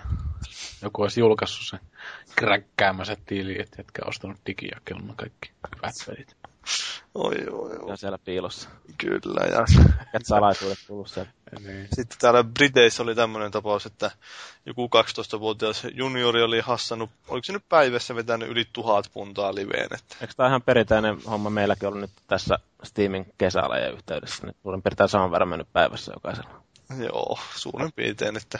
Halpaa touhuu. Pojan isä oli vähän vihainen Microsoftilla, että kun esimerkiksi iTunesista, kun sä menet ostaa jotain pelejä tai mitä ostakaan sieltä App Storesta, niin se kysyy aina sen salasanan siinä. Niin joo. Niin, ja sitten tuossa ei ole mitään semmoista varmistusta. Kyllä siinä nyt ilmoitetaan monta kertaa, että tämä nyt maksaa näin monta pistettä. Ja sitten jos sä haluat niitä pisteitä ostaa, niin siinä yhteydessä mainitaan, että nämä pisteet maksaa näin paljon rahaa. Niin. No sitä mä just vähän ihmettelen, että onhan se ostaminen itsessään on tehty tosi helpoksi, jos sulla on niitä pisteitä, niin saattanut itsekin melkein vahingossa ostaa. Mutta just se, että mistä se on sitten ne pisteet saanut, että siinä lukee niin kuin ihan kissan kokoisilla kirjaimilla, että tämä maksaa näin ja näin monta, no ton tapauksessa puntaa, niin voiko se poika oikeasti väittää, että se ei tiennyt, että ne ei ole rahaa? Niin, siinä tosiaan väitettiin, että se poika ei ole tajunnut, että tämä on oikeaa rahaa. Että... Miten se muuten menee, jos muuten rupesin muistelemaan jotain, kun mä oon joskus tyyli johonkin Lipsiinkin jotkut kaverit on tainnut ostaa niin kuin meikäläisen luottokortilta tuolla niin kuin siihen peliin niitä pisteitä, kun se on laitettu tuonne sinne boksin tietoihin, niin joutuuko se jostain erikseen niitä pisteitä vai vetääkö se vaan suoraan, niin kuin velottaako ne rahana vai miten se oikein ottaa? Jos sä vedät ne suoraan, niin eikö se silloin ne ole rahana taas? Niin. Ei, sä et pysty mitään lisäsisältöä ostamaan suoraan rahalla, että ne on kaikki pisteillä. Niin, ainoastaan näitä Games of Demandin pelejä, niin niitä pystyy ostamaan suoraan rahalla mun mielestä. Joo. Mut kyllä siinä yleensä... Tietenkin jos on jotain pisteitä, että sä oot tullut tilillä, niin kyllä sitten saa helposti ostettua siinä ne muutaman kappaleen tuolta, että... Niin jos puhuttaisiin oikeasti jostain yhdestä pelistä, mä ymmärtäisin ton vähän paremmin, mutta niinku 1,000 puntaa, niin come on.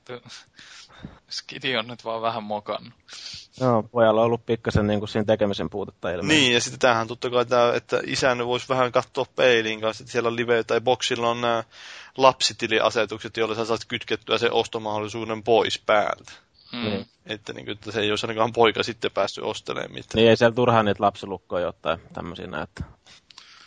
On se tietty vähän syvältä varmaan, että jos on rahasta tiukkaa, niin...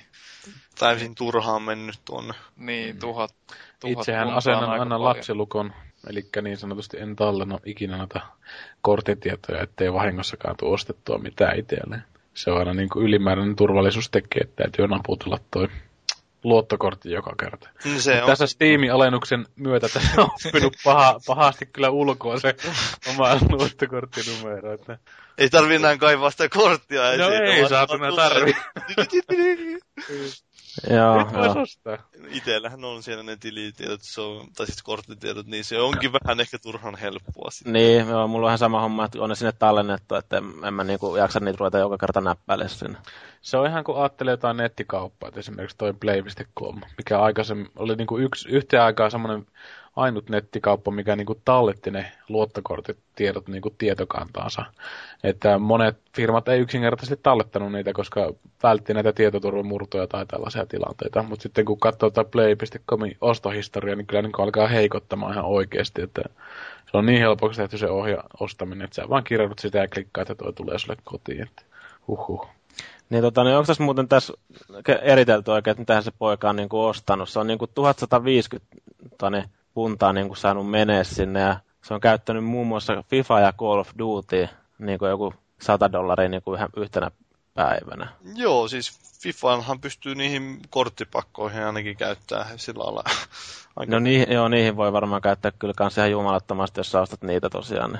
Koko ajan. Tuossa oli yksi tuttu, niin kun, mä en tiedä, sillä oli ilmeisesti kans pikkasen tekemisen puutetta, kun me oltiin joskus Xbox Live-partissa niin NHL pelaamassa sinne, ja sit se jätkä vaan otti koko ajan uutta korttipakkaa siihen NHL. Mä rupesin kyselemään, että mitähän vittu, että mulla on nyt mennyt 30 rahaa näihin, silleen, että että, ja lisää vaan menee, mutta ei ole vieläkään tullut yhtään hyvää korttia. Aha, no niin. Siis myydäänkö sinne pelissä jotain keräilykortteja vai mitä? Siinä on kato semmoinen, mikä tää nyt on se Ultimate Team esimerkiksi tuossa NHL:ssä. Joo, että sä otat niinku pelaajia ja sitten erilaisia boosteja niille pelaajille ja tämmösiä niinku. Että sä saat sieltä jonkun pelaajan kortin, niin sä voit ottaa se sun joukkueeseen sen pelaajan. Ja sitten nekin kortit on aina jonkun tietyn ajan, vaan niinku niillä on joku tietty määrä pelejä käytettävissä. Tietenkin sä voit sitten saada jotain semmosia kortteja, millä sä pystyt vähän pidentämään sitä sen uraa. Niin sopimusta siinä, että... Hämmentävää. Joo, mutta kyllä ne on keksinyt tosiaan tavat, että millä saa lypsettyä jengiä. Niin, tulee vanhana NR-korttikeräilijänä pahasti mieleen päivät. Siellähän muuten käynnistyy Steamissa uusi alennuspäivä, että ootteko tarkistanut mitään alennuksia? Ei jumalauta, F5. Käydään katsomassa. Ei, onpa siellä äänestyksessä noin samat vielä. No ei, ne vielä tämä puhelinvaiheessa että ilmoitteli, että 11. päivä. Kun tämä Steam-appihän siihen sai semmoisen ominaisuuden, että se ilmoittaa aina, kun alennus vaihtuu. Mutta nythän enää on tosiaan tämä viimeinen päivä, että kun katsoo noita mitä tahansa peliä. Että jos ei ole näitä flash-alennuksia tai muuta, niin se ilmoittaa, että on 20 tuntia enää tämä peli alennuksessa. Että nyt on se viimeinen hetki, että ilmeisesti tähän ei tule mitään loppurintäystä, niin kuin mä vähän toivoin, että... No, tuli semmonen! Mä en olekaan muuten äänestänyt vielä tällä kertaa. Mitä peliä en ole mäkään. Mitäs työ haluaisit? Tässä on toi L.A. Noir ja Mirror's Edge ja Just Cause 2. Koska jos mä äänestän, niin se tietysti tulee tarjouksia. Pitäisikö laittaa tuo L.A. Noir tuohon noin? No ei, kyllä mä pistän Just Cause. Kukaan kuolee. Laitaan vittuulakseen tuon Mirror's Edge, sitä ei kukaan halua. No mulla on kaikki muut paitsi toi Just Cause. Mutta niin, mistäs me puhuttiinkaan? Miten mä saan teidät mutelle? Niin, meillä oli näköjään, eikö se isä ollut rekannut sen kortin sinne sen takia, että poika pääsisi pelaamaan kavereiden kanssa Call of Duty.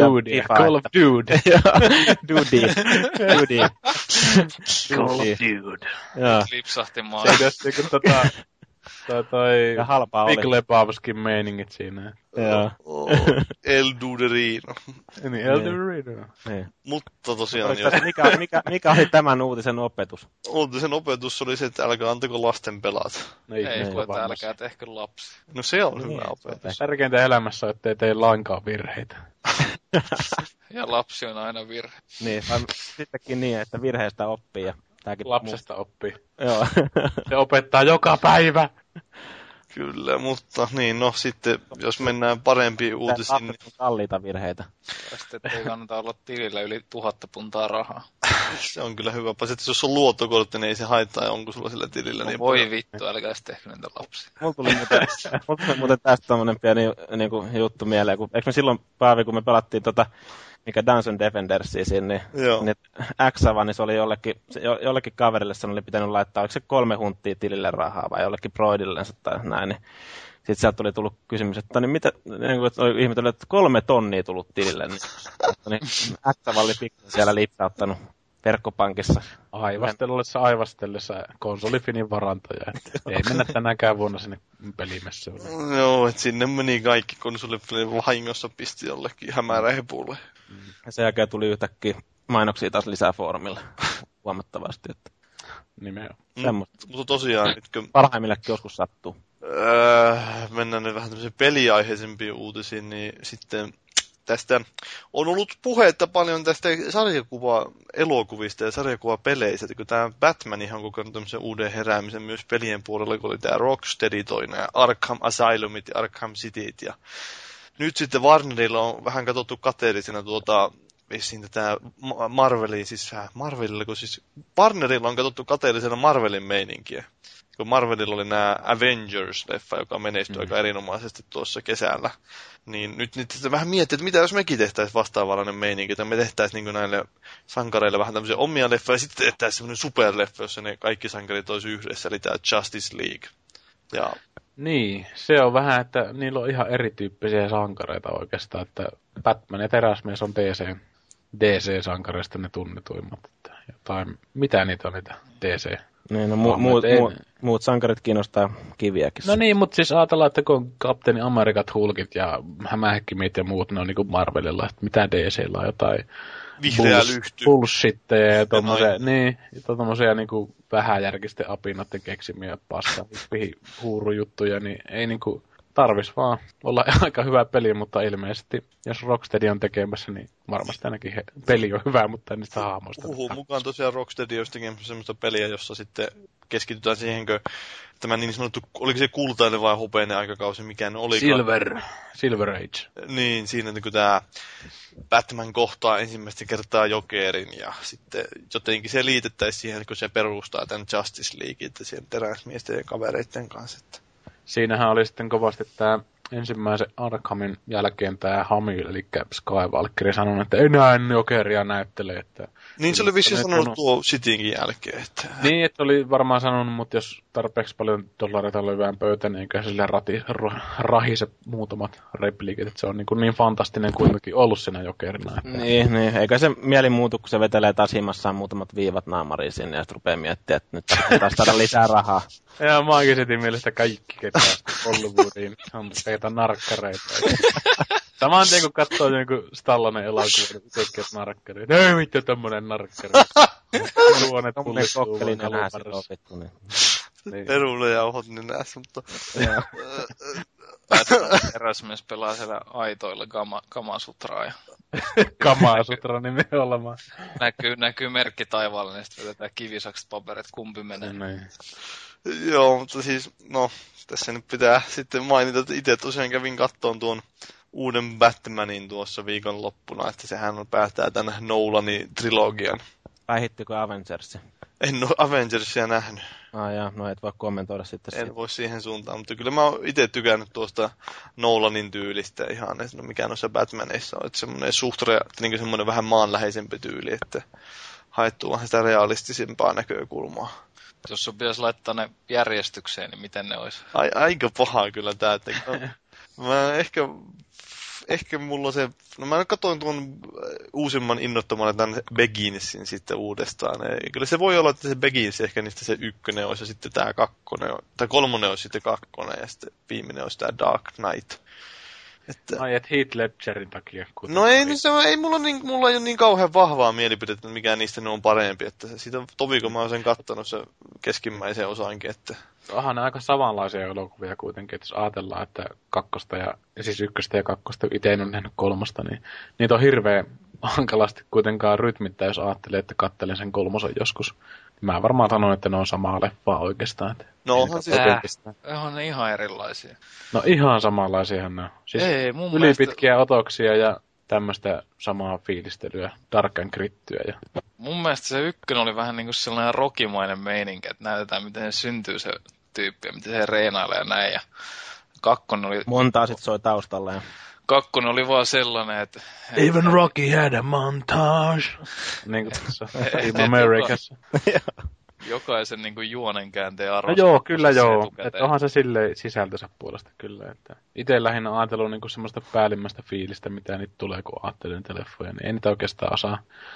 Mutta kun toisistaan se sisältönsä puolesta erottuu, että ne on niinku tehty niin samaan muottiin. Niin. Kunhan se toisaalta. Mullakin on niinku hetki aikaa, kun mä oon kattonut, mutta ehkä se ykkönen oli mun mielestä kumminkin nyt, tai niinku niistä kahdesta ekasta osasta, niin kumminkin se parempi. En tiedä sitten. Että... Sehän siinä ongelmana onkin. Nyt vaihoit mielipiteen, kun Paavi sanoi niin. Että se... Ei vaihtanut. Ei.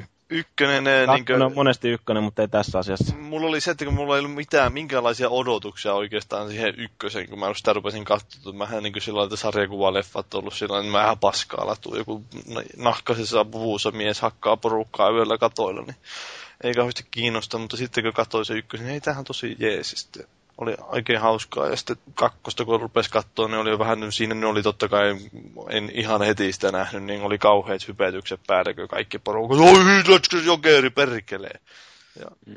No se oli yksi tämmöinen harvinainen tapaus, kun itse tavallaan, no kun mä yritän aina välttää tämmöisiä tilanteita, että saa mitään tietoa noista leffoista, että kyllä mä tiesin, että kakkosta hypetettiin ihan vitusti, ja tuplasti sen takia, kun Ledgeri meni sinne rotkoon tai muuta, niin kyllä mä kuitenkin olen sitä mieltä, että se ylitti tavallaan ne hypetykset silleen, että mä ihan pirusti tykkäsin sitä Ledgerin roolisuorituksesta ja tälleen, että kakkonen on ykkönen, hyvin. Hyvin. No se on, no minulla ei ole, kuten sanon, niin kauhean vahvaa mielipidettä, että tuo kolmonen oli vähän semmoinen pitkä kans, että mitä 2 tuntia ja kuinka monta 10 minuuttia, että me lähemmäksi 3 tuntia kestää se leffa, ja se Batman on siinä varmaan leffa-aikana ruudussa joku puoli tuntia.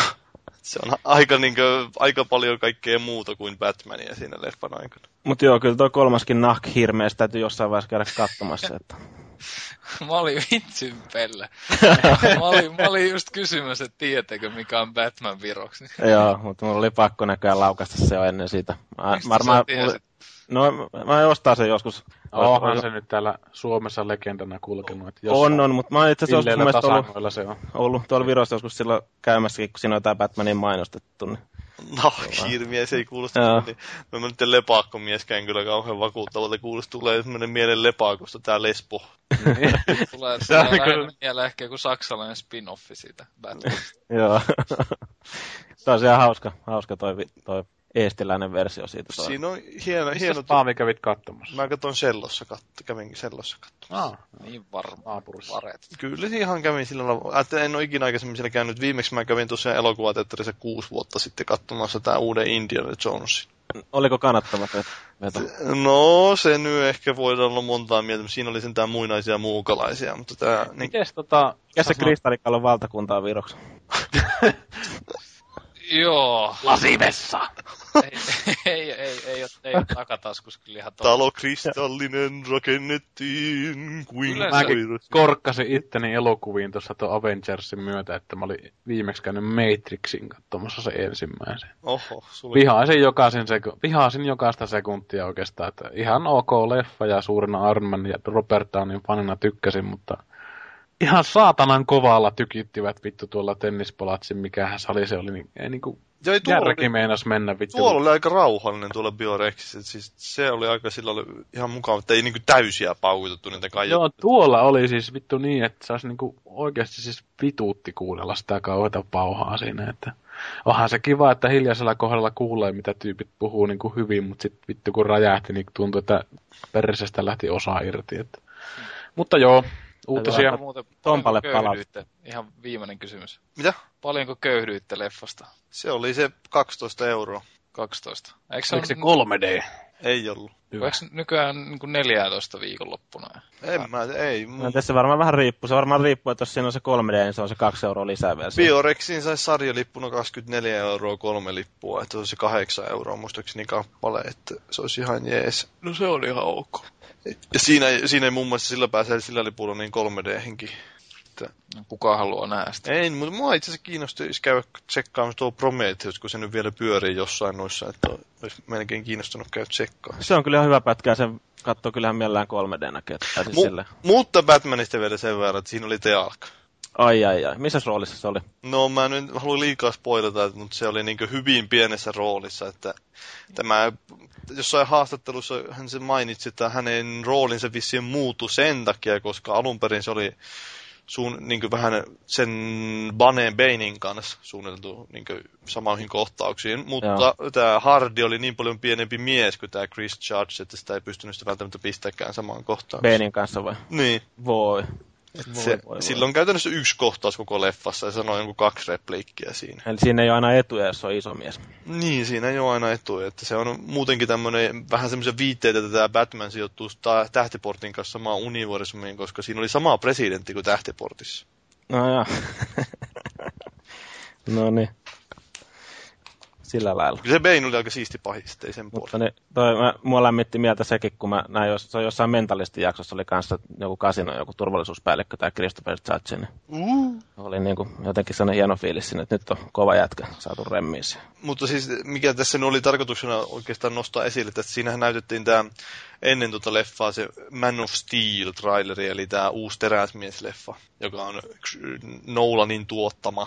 Ja siinä haetaan vissiin kanssa vähän tämmöistä samanlaista tyyliä, tämmöistä realistisempaa tyyliä vissiin siihen teräsmiehen ja Nolan-maista tyyliä, mutta mä just sitä mietin, että kuinka hyvin tämmöisen Nolan-tyyliin, että jos ne lähtisi tekemään niitä semmoista Avengers-tyylistä Justice League-leffaa, niin kuinka hyvin se nyt sopii oikeasti, että siellä on joku Batmanit ja teräsmiehet sekaan sen hyppimässä.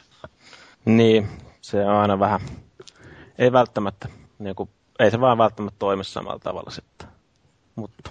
Niin, no ei kai siinä sen enempää, että... Niin, en halua spoilata ihmisiä tästä Batmanista, kun kaikki kuitenkin on niin herkkiä tuosta muuta kuin, no, että... Joo, ilmeisesti jotkut oli vähän törttöilyä siellä jossain elokuvassa olisi lukea, että jos sä olit joutunut laittaa sen jo... No siellä oli joku nostanut spoileritäkin, että kyllä mäkin voin sen verran paljastaa sitä juonesta, että teräsmies räjäyttää ydinohjuksen jossain ydinpommi jossain aavikolla, ja sitten Batman ja Robin värvää mutantteja, ja eikö se olikin se joku sarjakuva? Värjää mutantteja.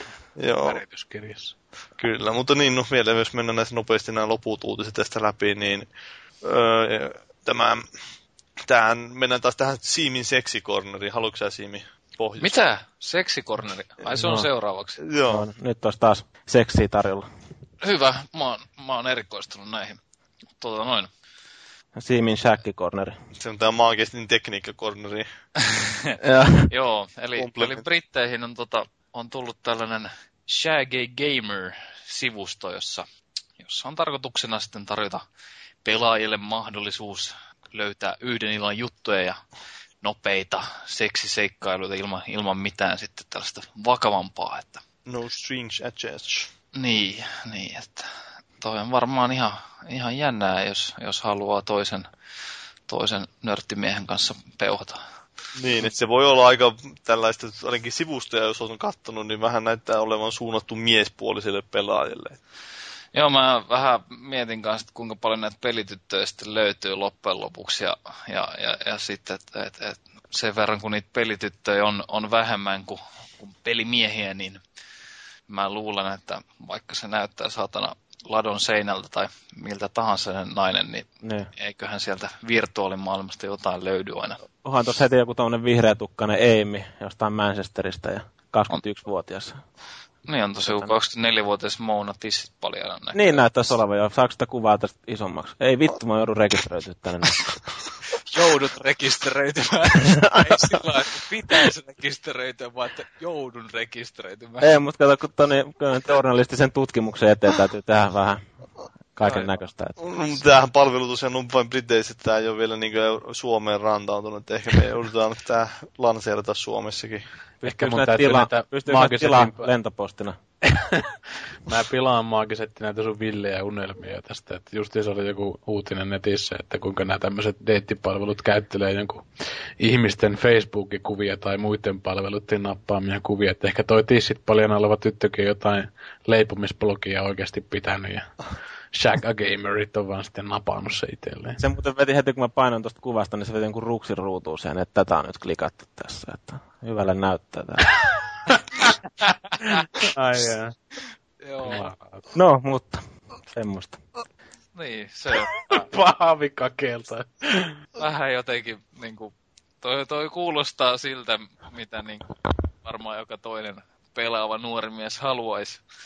Mutta todellisuus voi. Eikös meilläkin ollut tämmöinen Shaka Gamer-systeemi tässä, kun oli tää kissojen kastike, niin siellä oli monta pelaavaa monnia varmasti aika sähkeissä kuuntelemassa tähän. Niin, eikö siellä jotain deittipalvelua suunniteltu siellä? Olihan siellä jotain. Ai. Varmaan ihan hyvä kastike, ehkä pääsen kuulemaan. Kuulemma sitä jaksoa ei saa kuunnella, jos on hostialassa. Mutta... No voi. Entä se on hame päällä? Voi kuunnella vain yhdellä kädellä. Helppoa. Yhdellä kädellä. Oi voi, kyllä menee niin halvaksi nämä jutut taas, että voidaan lopettaa tää uutisosio siihen. Mutta onneksi meillä on Jyri täällä paljon. Niin, se kello on vasta kuin 3 yöllä. Niin, mä veikkaan, että kyllä hyvinhän tää on pysynyt sillä ihan aiheessa tämä jutustelu taas. Että kyllä. Sen jälkeen tuli ehkä vähän tämän palautteessa, voidaan puhua niistä enemmän, palautetta ettei ollut niin. Ei puhuta, kaikki palautetta antaa. Mutta nyt lopetan uutisosion tämmösen jymypommien, että Metal Gear Solid 4 tulee tuki pokaaleille ja kokonaisasennuksia. Lehti kiviäkin kiinnostaa. Tontsa tuli välittömästi. Joo. Jossain sanoa, että se edes kuulu sitä. Yhtäkkiä vaan ruiskuu. Mitä vittua? Nyt alkaa Tom Cruisen ne Oprah-tuuletukset, niin varmaan samanlainen reaktio. Mies vaan käveli kadulla ja sit ikään. Mitä? Mieletön alaston hyökkäystä vaatteet lähti samaan tien. Eikö se ole mennä kuusiin kävelee keravalle? Mä veikkaan ton se kuuluisen muun TV-munapilluun tanssin siinä. Sen puhallettavan kyrvän kanssa. Jaa, mun TV on näköjään. Voi, explicit täppä sentään. No, ei siinä sen enempää. Eiköhän me kaikki nyt varmaan... Viimeistään nyt pelata tuo Metal Gear Solid 4 läpitte, kun siihen tuli ne pokaalit, kun ei sitä ole pystynyt tähän mennessä pelaamaan ilman niitä. Ei oo pystynyt, et se on niinku ihan pelikelvoton ollut. Joo. Häpeä Hideo, hoho. Niin, mutta hei, nyt maankin sun pitää lopettaa tää uutisosio. Joo, eiköhän me lopetella uutisosio tähän näin ja siirrytä viikon keskusteluun kohti jonkun todella upean musiikin saattelemana.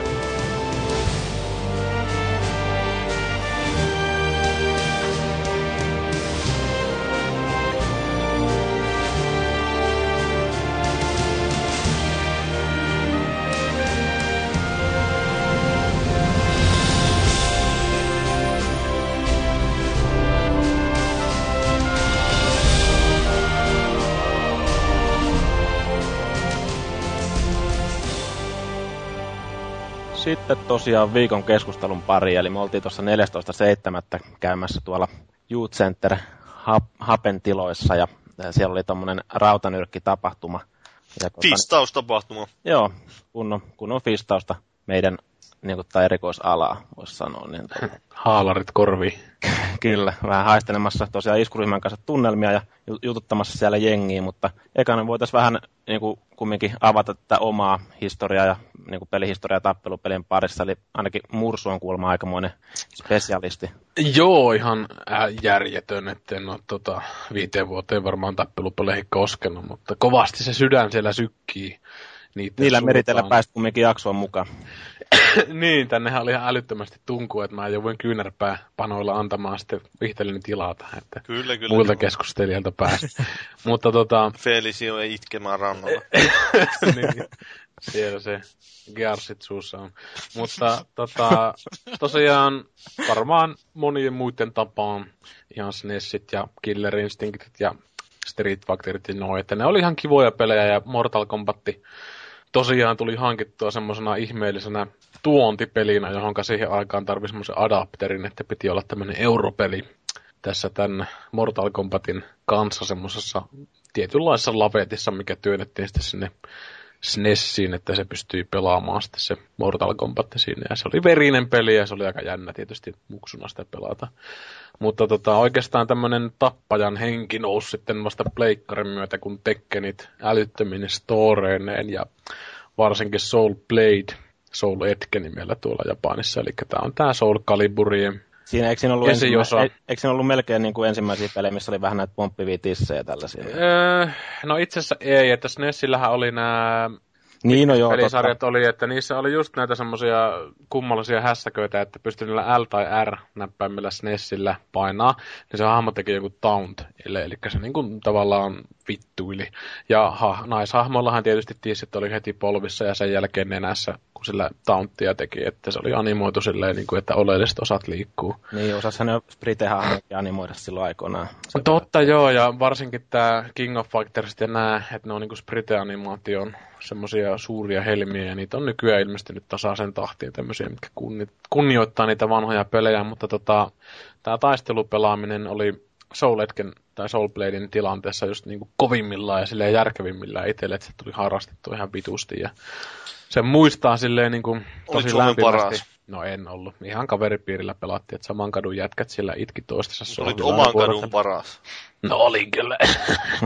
Mutta siinä on just se, että muistelee niitä tilanteita, kun niitä pelattiin, niitä Soul Bladeja ja tommosia, että pahimmillaan mittarissa oli niinku 200 matsia yhdeltä istumalta, ja sitten kun viha oli niin vitun kovaa siinä jossain vaiheessa, että niinku ei puhunut toiselle pelaajalle yhtään mitään, että siinä vaan hakkas sitä peliä, että jumalauta, että nyt mä seuraavassa matsissa vähän turpaa ja tommoista. Että siis oli niinku tosi raakaa actionia, että se niinku oli yhdessä vaiheessa huomattiin sitten, että se oli kova kynnys aina kysyä, että mennäänkö vähän tappelupelejä pelaamaan, että soul-etket varsinkin. Että Tekkeni oli vähän siinä mielessä sellainen hassu tapaus, että se niinku avasi ton 3D-tekniikan oikeastaan, että sitä niin kuin tuli ihmeteltyä lähinnä, että siihen ei syvällistynyt mitenkään ihmeemmin sitten, että kyllähän mä taisin sillä Paulilla pelata, kun se oli niin ylivoimaisen helppo, mutta siinä lähinnä tuli naurettua niille älyttömille hahmotarinoille ja tälleen, että.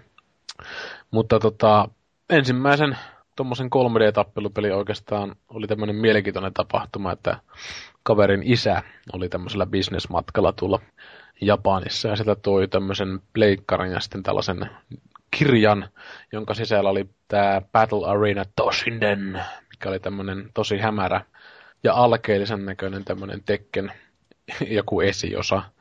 Mä en tiedä, missä järjestyksessä ne ilmestyi, mutta ilmeisesti tämä Toshinden piti olla tämmöinen järjetön killer-räppi tolle Sonylle, että sitä tehtiin monta osaa, mutta mikään ei niin kuin oikeastaan menestynyt sitten täällä lännessä, että se oli tommoinen japanilainen peli, että jossain mielessä ymmärrettävää, että se oli niin halvalla tehdy olone, että se ei menestynyt, mutta sitten Tekkenit ja nämä, mitkä tuli julkaisupeleille, niin tietysti länsimaalaiset otti jo siinä tapauksessa nämä, tai instanssissa nämä niin kuin itselleen semmoiseksi peliksi, että näitä niin kuin kannetaan mukana hautaan asti. Että kovasti oli veristä historiaa. Oletko pelannut koskaan tuommoista peliä, kun tuli vaan mieleen jostain tuossa SNESillä, kun tuo on niin Clay Fighter, tai mikä Clay Fighter? Joo, mä tiedän sen kyllä, mutta mä en koskaan saanut sitä. Sama tapaus oli tuon Killer Instinctin kanssa. Että lähimmälle, mitä mä pääsin sitä Killer Instinctia, oli toi soundtrack, mikä tuli muistaakseni 64-version kanssa niin kuin yhdessä paketissa, että suurena pelimusiikin harrastajana kaverit tiesi, että mä tykkään sitä, niin sitten antoi mulle sen soundtrackin, että mä en sitä koskaan itselle ostanut enkä saanut sitä killeristä, että sama se oli Claymanin suhteen, että ei niin kuin löytänyt omiin hoteisiin silleen, että se oli sitten oikeastaan toi Dreamcastin ensimmäinen Soul Caliburi, mikä kulminoi tämän taistelupelaamiseen, että se on niin kuin fantastinen peli, ja kakkonenkin oli ihan hyvä, mutta ykkönen oli semmoinen, että se oli tavallaan uudella tasolla, että sen jälkeen sitten ei oikein tullut pelattuakaan sitten näitä taistelupelejä. Muuta kuin huumorimielestä aina mennä porukalla, kun mennään johonkin ryppäämään tai muuta. Ja sitten jos ajatellaan, että pitäisi joku kitarhero tai tämmöinen rahata, niin varmana yksi tyyppi ottaa Soul Caliburin mukaan ja kuka tahansa meistä. Että yhdellä se on aina mukana sillä. Että viimeisillä voimilla, kun saunasta tullaan höyryävinä, niin mennään sitten pelaamaan. Kukaan ei saa pelata, niin rämpötetään ja huuetaan vaan. Että kyllähän se on ihan mukava. No joo, se on siis siinä mielessä tämmöinen taistelupeli on mielenkiintoinen konsepti, että kun siinä ei välttämättä tarvitse pärjätä ollenkaan. Että tää on noin, mitähän taistelupeliä pelattiin, ja mä en ollut tosiaan moneen vuoteen pelannut mitään. Ja sitten kun yksi kaveri, mikä oli pelannut ihan järjettömän paljon sitä, kun se ei tiennyt, että mä oon kuitenkin pelannut niitä pelejä, ja mä muistin jotain niin kuin liikkeitä hämärästi, että nämä niin kuin liikkeet, hahmot toimii tällä tavalla, niin se oli ihan paskat housussa, kun puolet mun toiminnasta oli kuitenkin sitten rämpytystä. Tai ei rämpytystä, mutta niin kuin sinne päin rämpytystä siinä mielessä, että mä liikuin niin kuin epäloogisesti, kun tietyllä tavalla taistelupeleissä totutaan kovalla tasolla siihen, että mikä sulla on vastassa, niin sä tiedät, miten se hahmo niin kuin yleensä liikkuu, että se saa ne omat liikkeet niin kuin otollisimmin lähtemään. Niin mulla se oli just semmoista hämmentävää vammausta se mun meininki, niin se oli niin kuin kaveri huuti vaan siinä vieressä, että mitä saatanaa, että ootko sä joku salapelaaja tai jotain muuta sitten siinä. Naureskeli itse vaan sitten siinä jatkuvasti ja tietysti ivasin verisesti, että kun otti turpaan sinne. Mutta kyllähän siinäkin sitten kävi tämä lopun fakta, että taitoinen tietoa vai mitenkä se menee, niin kyllä se sitten alkoi voittamaan, kun hahmotti sen tilanteen, että mulla oli jonkunlainen haju. Niin, että hetki aikaa pystyy pärjätä vähän semmoisella... No joo, just isä, että se on niinku helppo semmoiseen tappelupeliin lähteä niinku just ihan nollalla mukaan, että vaikka ei olisi mitään historiaa. Ja monestihan tämmöisessä tilanteessa aina tulee naurettua siinä, että jos on joku kauhean kova tappelupelin pelaaja, ja sitten annetaan jollekin 6-vuotiaalle veljenpojalle ohjaa, ja se voittaa sut. Niin se johtuu ihan puhtaasti siitä, että se pelaa sitä hahmoa niin kummallisella tavalla, että tämmöinen oikea pelaaja ei pysty niinku...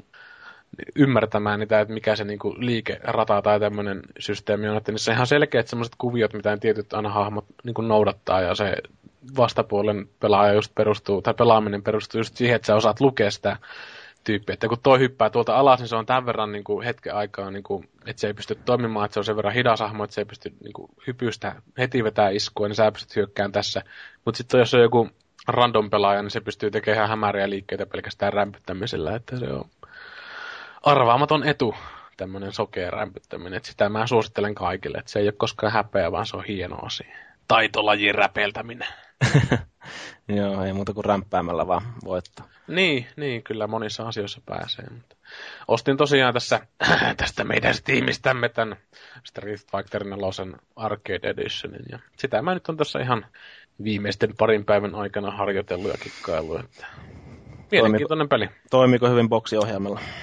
Fantastisesti. Toi boksiohjaaja toimii ihan älyttömän loistavasti kaikissa peleissä, että se niinku osaa niinku napit sijoittaa oikein ja niin poispäin, että se niinku ehdottaa ihan boksin nappien kuvilla toi pelit aina, että toimii tosi fantastisesti. Että ainut vaan, että pitäisi päästä vähän enemmän harjoittelemaan sitä, että siinä on tehty ihan järjettömän vaikeaksi toi liikkeiden harjoittelu, että se on niin monen valikon takana, että sitä ei tee mieli edes valita siinä harjoittelumoodissa, jotenka pääsee tähän vanhaan kunnon puukynään ja vihkoon, että lyijykynällä kirjoittelee vihkoon niitä liikesarjoja ja sitten harjoittelee niitä, että tulee vähän semmoista vanhat ajat mieleen. Mielenkiintoinen peli. Joo, täytyy itsekin varmaan jossain vaiheessa koettaa ottaa se työn alle, kun mä itsekin ostin sen tosiaan tuolta Steamin alesta. Että silloin, sitten kato, kun ollaan jossain keskustassa viimeisiä vetämässä, niin sovitaan siinä metrolla. Tai no hitto, mehän tullaan käsikäissä kotiin kuitenkin, niin. Kun naapureita ollaan. Niin. Sitten viimeisellä höyryllä, että nyt mä hakkaan sut, mä oon kuile. Kuileteme. Kuileteme goes with everything. Tosiaan sehän meni niin sen ostoston Street Fighterin kanssa, että mä istuttiin Mursu ja Tontsan kanssa tuossa terassilla. Kun mä niin sä ostit sen siinä. Satuin kännykällä tuon Steamin kännykkäsovelluksella sinne kattele tarjouksia ja sieltähän se lähti heti. Eikös mä just sanonut, että mä ostin sen, että sä sit saman tien ostit sen itsellesi. Niistä taisit sanoa jo, että niistä sanoit, että sä voit hakata mut. Niin joo, tähän muuten hakkaamiseen voi liittää tämmöisen pienen anekdootin, millä mä sain koulussa hirveän paljon hämmennystä aikaa. Me pelattiin semmoista niin kuin luokan kanssa semmoista arvottelupeliä, ja siinä piti, niin kuin, oliko 3 väittämää niin kuin esittää, ja yhden oli oltama valhe. Ja 2 mun väittämistä, mitkä nyt oli tosi väittämiä, niin oli se, että 1, olen nähnyt Anna-Kaisa Hermosen vasemman tissin, ja 2, olen hakannut Iiro Seppäsen. Ja 3. mä en muista, joka oli se valhe. Mutta nämä 2 on ihan tosi juttuja. Ja tosiaan tämä Iiro Seppäsen hakkaaminen liittyy siihen, että mä hakkasin sen Virtua Fighterissa tuolla jossain Ruotsin laivalla tai jotain muuta. Niin se oli jotenkin niinku hyvä semmoinen tilanne sitten siinä luokan kanssa, kun kaikki oli ihan ihmeessä, että mitä helvettiä mä sinne menen sinne väittämään sitten. Mutta joo, Virtua Fighter ihan hyvä peli sekin, että tykännyt tavallaan sitten siitä semmoista hitaammasta liikkumisesta, mitä siinä on ollut siinä sarjassa, että se ei ole välttämättä sitten Tekkenisteille ollut semmoinen sydänkäpyinen. Siinä on tietenkin se vähän eri elementti, kun Tekkeneissähän ei esimerkiksi voi tippua sieltä kentältä pois, niin kuin ainakaan näissä. Niin, siis se on ihan lähtökohtaisesti vähän erilainen peli, että tämä Soul Caliburit ja nämä tuli vähän niin kuin tuohon Virtua Factorin suuntaan, koska se liikkuminen oli niin kuin hirveän semmoista yhden tai puolikkaan askeleen juoksua niin sanotusti, että kun sä yritit painaa niin kuin juoksujuttuun, niin se niin kuin otti semmoisen yhden harppauksen tai tällaisen, että se oli Virtua Factorissa oikeastaan aina niin kuin semmoista hirveän hidasta ja taktista, että kädet vaan viuhui ja ne jotain tai G-mestareita ja tommosia, että se ei ollut niin näyttävää tietyssä mielessä kuin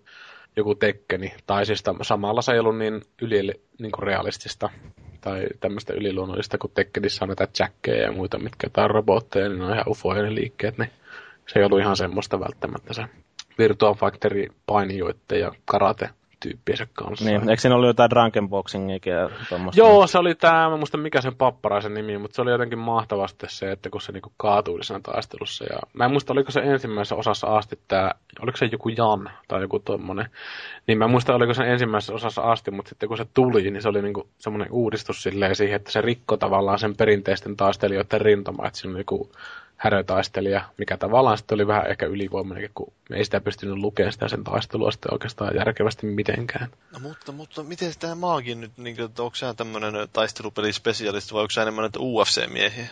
Joo, mä oon enemmän näitä UFC-miehiä, että mä tykkään snaggereilla vetää UFC-liikkeitä sitten enemmän, että se on enemmän mun ala. Mutta niin, tosiaan, niin, no kyllä nyt itsekin on silleen nuorempana tullut väännettyä näitä kaikki gameja, just näistä Street Fightereista lähtien, mutta nykyään kun koittaa ruveta pelaamaan niitä, niin turpaahan niistä tulee ihan niin kuin liukuhihnalta, että ei ole enää mitään chanssiä. Jotenkin tuntuu, että joskus, mä en tiedä, osasko sitä nuorena paremmin pelaa niitä vai jakso harjoitella niitä liikkeitä. Nuorena oli sen verran tyhmempi, ettei tajunnut, ettei osaa pelata. Niin, oli huonompia vastustajia. Mm. Joo. Osasit rämpätä kovempaa. Joo, tiukempaa. Niin, oliko Paavi ja Kubasa, niin onko teillä jotain semmoista historiaa näiden parissa sitten? Onko me jotenkin yhteinen pelihistoria vai? Joo, etteikö se on vähän niinku samaan sukkaan laitatte kuitenkin aina yöllä. Niin, kumpi haluaa sanoa ekana? No Paavi nyt varmaan halusitte. No eipä mulla oikeastaan mitään kummempaa taistelupelihistoriaa muuta kuin että jotain Mortal Kombatia tuli pelattua Mega Drivella aikoina. Ja sitten, no, jotain Dead or Alive 4 tuli yritettyä pelattua, mutta siinä tuli huomattua, kun nettiin meni pelaamaan, että mä sain niitä NS-negatiivisia saavutuksia, jotka saa siitä, että kun sulla laskee se rankki siitä, että se lähtee sieltä keskeltä jostain kirjaimesta, niin sitä saat siitä saavutuksia, josta saa 0 gamerscorea, kun se rankki laskee tarpeeksi alaksi. Mulla laski sinne alimpaan se sitten. Pelasin jotain Jargoa vastaan, joka oli sillä lailla suurin piirtein treenannut sitä ihan tosissaan, mutta niin koko ajan siltä turpaa. Eikö me puhuttu just tuolla tapahtumassa siinä, että netissähän ne on ihan eri pelejä yleensä nämä? No niin, me puhuttiin. Niin. Mutta niin, mitäs Siimi sitten? No, mä en ole ikinä omistanut mitään tuollaista taistelupeliä, mutta kavereilla on niin kuin joskus tullut pelattua. No, luonnollisesti kun kaverin luona pelaan, niin ei siinä ihan... Ei niitä sessioita niin paljon ollut, että olisi jaksanut mitään liikkeitä opetella, niin mä yleensä lähdin siitä, että rämppäämällä voittoa. Ja ammattilaisten hyväksymä taktiikka. Niin, että aika monesti se jopa onnistui. Että se oli ihan sairaan hauskaa, kun oli tällaisia kavereita, jotka olevina opetellut niitä liikkeitä. Niin, siinä pääsee aina aika lailla mitätöimään niiden kaiken vaivan näin. No, sitten kun vielä sattuu olemaan semmoisia, että suuttuvat oikeasti, kun häviävät. Niin, no, kun sattuu olemaan just sellaisia äijää, niin hyvä, ettei sano oikeasti jostain ohjelmasta siinä. Mutta sellaisen hauska tarina voi kertoa, mitä tuli tuossa mieleen, että kun tuossa Tallinnan laivalla aika paljon reissannut tietystä syystä, niin kerran siellä oli joku tällainen taistelupeli, en muista oliko Virtual Fighter, niin oli niinku... Oli ilmaisena siellä, että ei tarvinnut heittää kolikota sisään sinne. Pelasin koko matkan sillä, että siinä oli yleisöä takana ja se oli varmaan jono tai jotain, mutta pelasin itse. Ei tullut pahoja katseita paljon. Ei tullut mieleen, että se kantaa jollekin toiselle pelivuoroon. Siinä lopetella se mieti, että niin, olisi ehkä voinut jonkun päästä. Se oli vähän sama ton Iiro Seppäsen kanssa siellä meikäläisen laivareissulla, että siellä oli niinku 200 nulikkaa ympärillä ja Iiro Seppänen sinä niinku lettiviuhui. No, minä pistän turpaan tätä kaikkia lapsia tässä. Se oli yksi keskisuomalainen mollikka, joka veti turpaan. Kyllä oli Iiro vaikeana. Oli voi Iiro. No, tuo oli ihan... Mitähän Iiro tekee nykyään? No joo, jatketaan aiheella.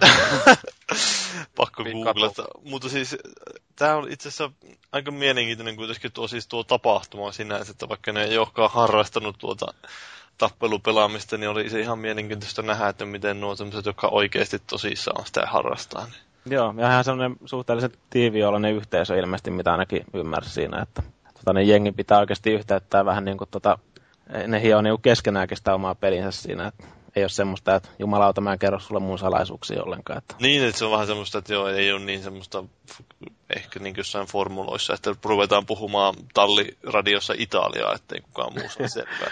Joo, se on muuten jännä juttu, mitä itse olen huomannut silleen, että missä tilanteessa tahansa niin kun tarttuu taistelupelissä ohjaimeen, niin se on aina huomannut, että se yksi taktiikka pätee aina. Eli kun sä hyppäät hahmolla ja sä niin kun laskeudut sinne vastustajan suuntaan, sä veät potku, ja samalla kun sä niin kun laskeudut maahan, niin sä menet kyykky ja veät potkuun. Se kombinaatio toimii aina. Siis se toimii aina, että kukaan ei osaa sitä niin kun jostain syystä torjua. Ja se on jotenkin sellainen hämmentävä tilanne, että joka pelissä on tämmöinen mahdollisuus vetää tää lentopotku ja sitten semmoinen kyykkypotku, että ehkä joku peli tulee joskus, mikä niinku perustuu niitten kahden liiskun torjuntaan. Sun olisi nyt tonne tulla testaamaan vähän sitä taktiikkaa. No olisin varmaan lähtenyt omat jalat omassa perisessä sieltä ulos sitten, että se olisi jotenkin vähän epäärillistä sitä olettaa, että se olisi mitään voittanut, kun jätket pelaa sitä oikeasti niin sanotusti.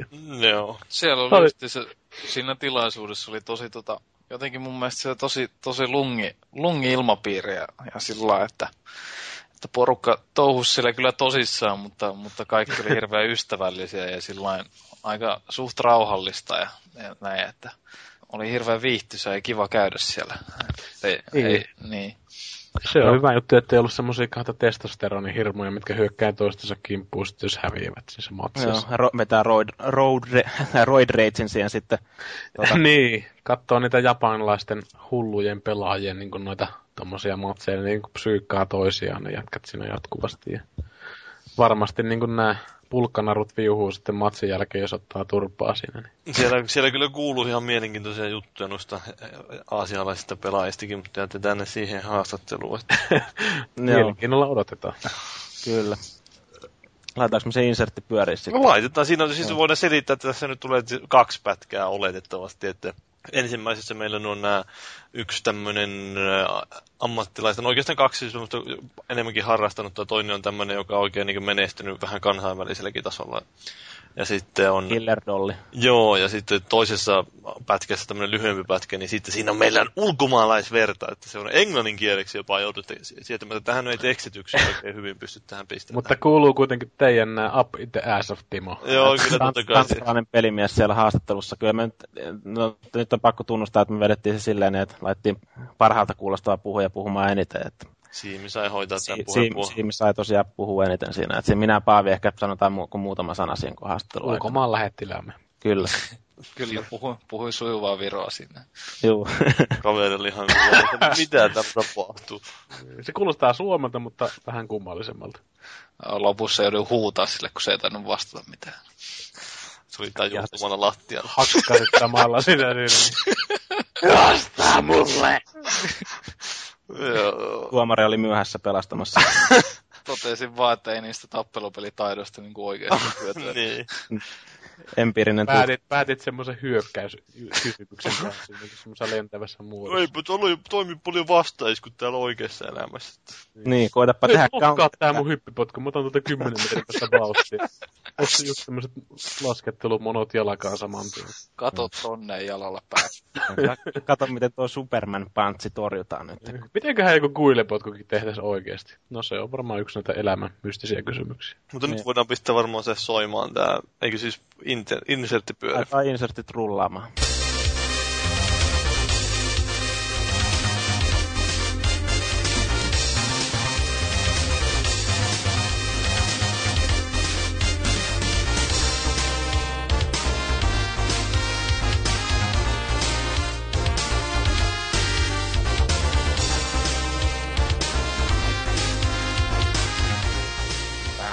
Tarkastamassa meininkiä.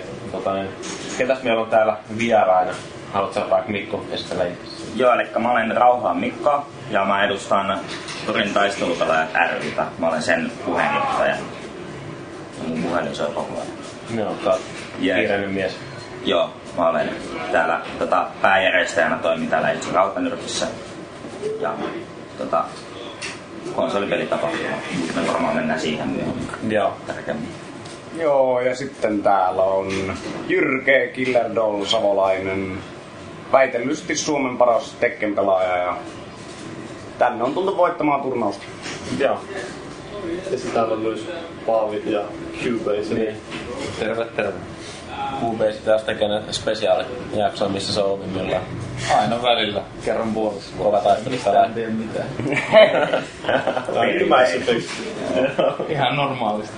Niin. Yrittää vaan hymyillä, niin kuuluu jep.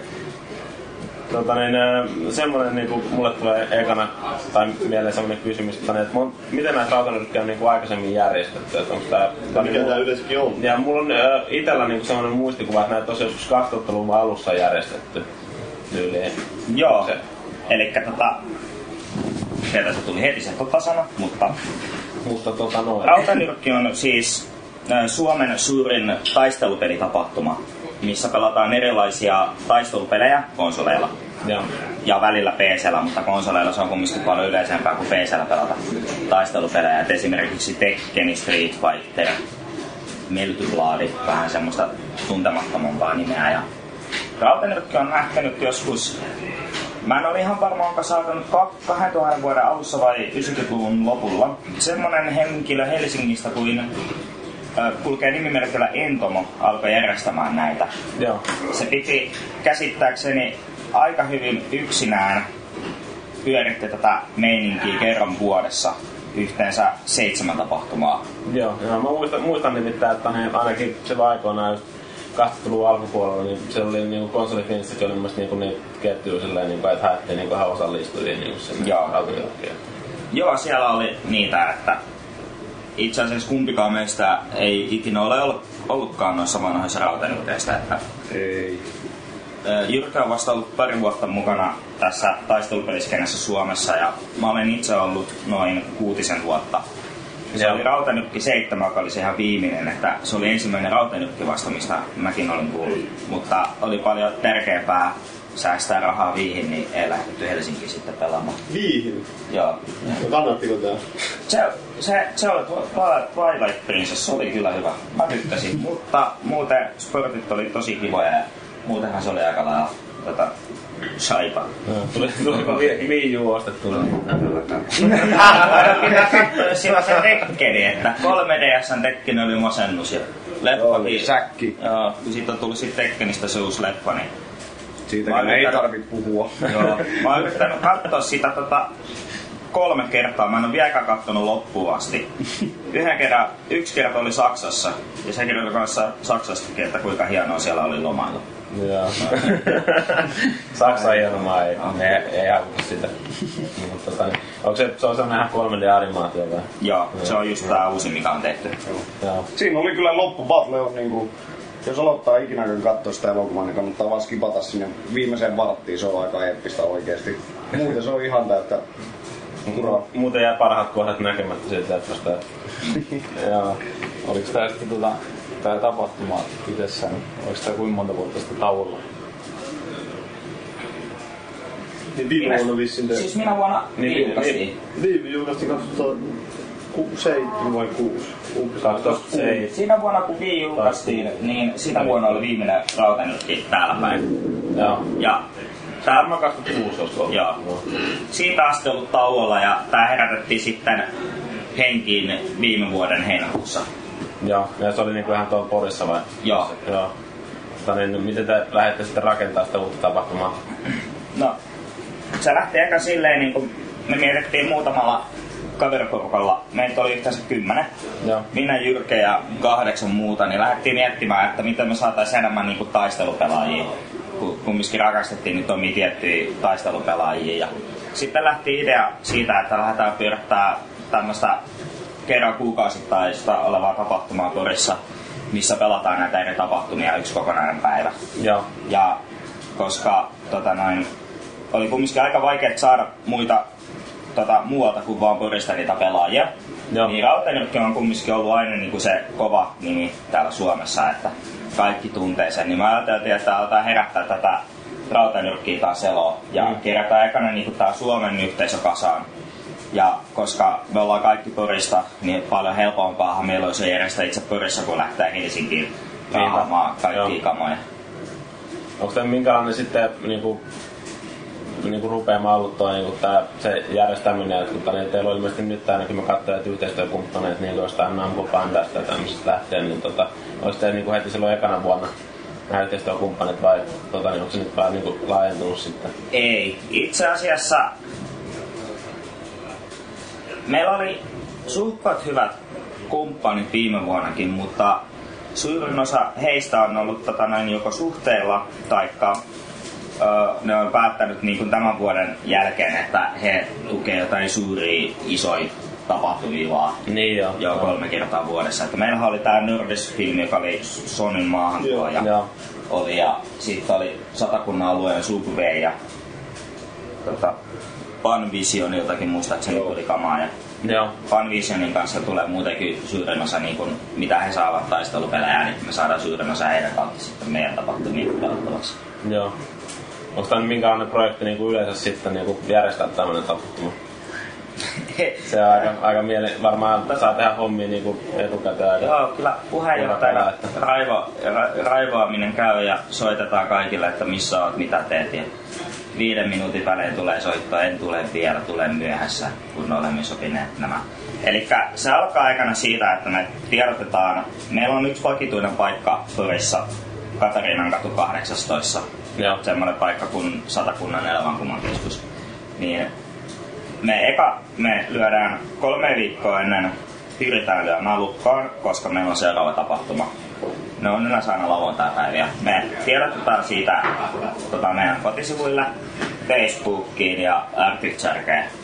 Joo. Ja sen jälkeen me sitten aletaan katsomaan, ketkä meistä järjestäjistä pääsee paikalle. Mm-hmm. Meillähän on niinku omat konsolit käytössä, että me ei ole saatu niinku mistään jotain tiettyjä konsolimeininkiä tai tämmösiä. Ja me harrastetaan vanhoja kunnon kuvaputkiikin vielä, koska ne on lagittomia, mutta niihin palataan varmasti myöhemmin. Mutta tähän aika paljon niinku kumminkin näitä ihan tietokoneen näyttöitä tämmösiä niinku mitä nää. Joo, meillä on tehty, täällä pelitalolla on näitä penku, en nyt muista tarkkaa mallia, mutta noita penkunäyttöjä on noin 35 ja me ollaan tehty siihen 3 eri testiä eri konsoleilla vielä, eri ihmisillä. G24 20 HD:tä. Joo, me tultiin niinku puolta vuotta aikaisemmin, eli kun me tänne tultiin tätä järjestämään, niin me tultiin testaamaan, että nää on varmasti lakittomia, eli viilettömiä. Paljonhan näissä on nykyään edes paljon varmaan milisivussa. Ei nyt kauheasti, että sehän just että varmaan täällä kanssa vissiin pelataan muutenkin täällä paikassa, niin aika paljon. No, mun mielestä niinku täysin lag-free, että varmaan parhaimpia näyttöjä, millä voi pelata omalla tavallaan. Joo. Tommosia kun sais hankittu itsellekin kotiin, niin olisi aika jees. Ja sitten tässä on hyvä puoli se, että ne on kaikki samoja näyttöjä. Niin, no totta kai kaikille samaa tilanne. Joo, siellä ulkomaan turnauksissa on esimerkiksi todella usein semmoinen paha asia, että jos siellä on eri näyttöjä, jos jossain on se yhdenkin 2 grammin plagi, niin sä joudut skippaa jollain hahmoilla, jolla on tosi tarkkoja ajatuksia ja kaikkea muuta, niin sä joudut vaihtaa näyttöjen parissa siinä aikataulun mukaan ja se vaikuttaa peliin kyllä niinku ihan hulluja määriä. Ei pysty toteuttaa kaikkea toisella näytöllä, mitä pystyy oikeesti toteuttamaan. Niin joo, se on niin. Joo. Sen takia kuvaputket on PT:ssä semmoinen tosi hyvä asia, että jos ei ole tämmösiä meganäyttöjä paljon, niin kuvaputket on parhaita, vaikka ne on hirveen näyttävän näköisiä. Mutta niin, tärkeintä on se pelattavuus. Joo, kyllä. Tekee se homma. Joo, mä kuulun jotain viimeisiä puritaneja, jotka pelaa tosiaan niin kuin edelleen jollain Xboxillakin tyyliin jollain, että ne kuvaputkinäytöllä jotain nettipelejä tommosiakin on, että kyllä, näitä on. Niissä tietysti jossakin määrin voi olla parempi kuvaakin, että joku tykkää, että jos on paljon korkea resoluutio, niin kuvaputki näyttää, niin on vähän parempi se kuva. Jaa. Miten te tähän väliin rupeaisitte kysyä sitä Porin taistelupelaa? Oletteko te lähtöisin Porista, että sen takia nimenomaan... Anteeksi, voidaanko me tulla hakemaan yksi konvertteri täältä? Joo, siitä vaan. Joo, siis me ollaan kaikki porilaisia. Joo, oliko teillä minkäinen kokoinen porukka siinä, joka on lähtenyt perustamaan? Meitä oli 10 hengen porukka. Okei. Okay. Milloin tää on, mitä on perustettu? Viime vuoden helmikuussa. Joo. Tai silloin me lähdettiin liikkeelle ja... Teillä on aika tuoreen periaatteessa vielä. Niin tuore tapaus vielä periaatteessa. Joo, aika tuoreen. Katsotaan 2 vuoden päästä. Se on se märkä unelma saada tästä Euroopan neuvotelta meidän Rautanyrkin tapahtumasta. Että... Ei, se ei ole enää hirveän kaukana, se oikeesti.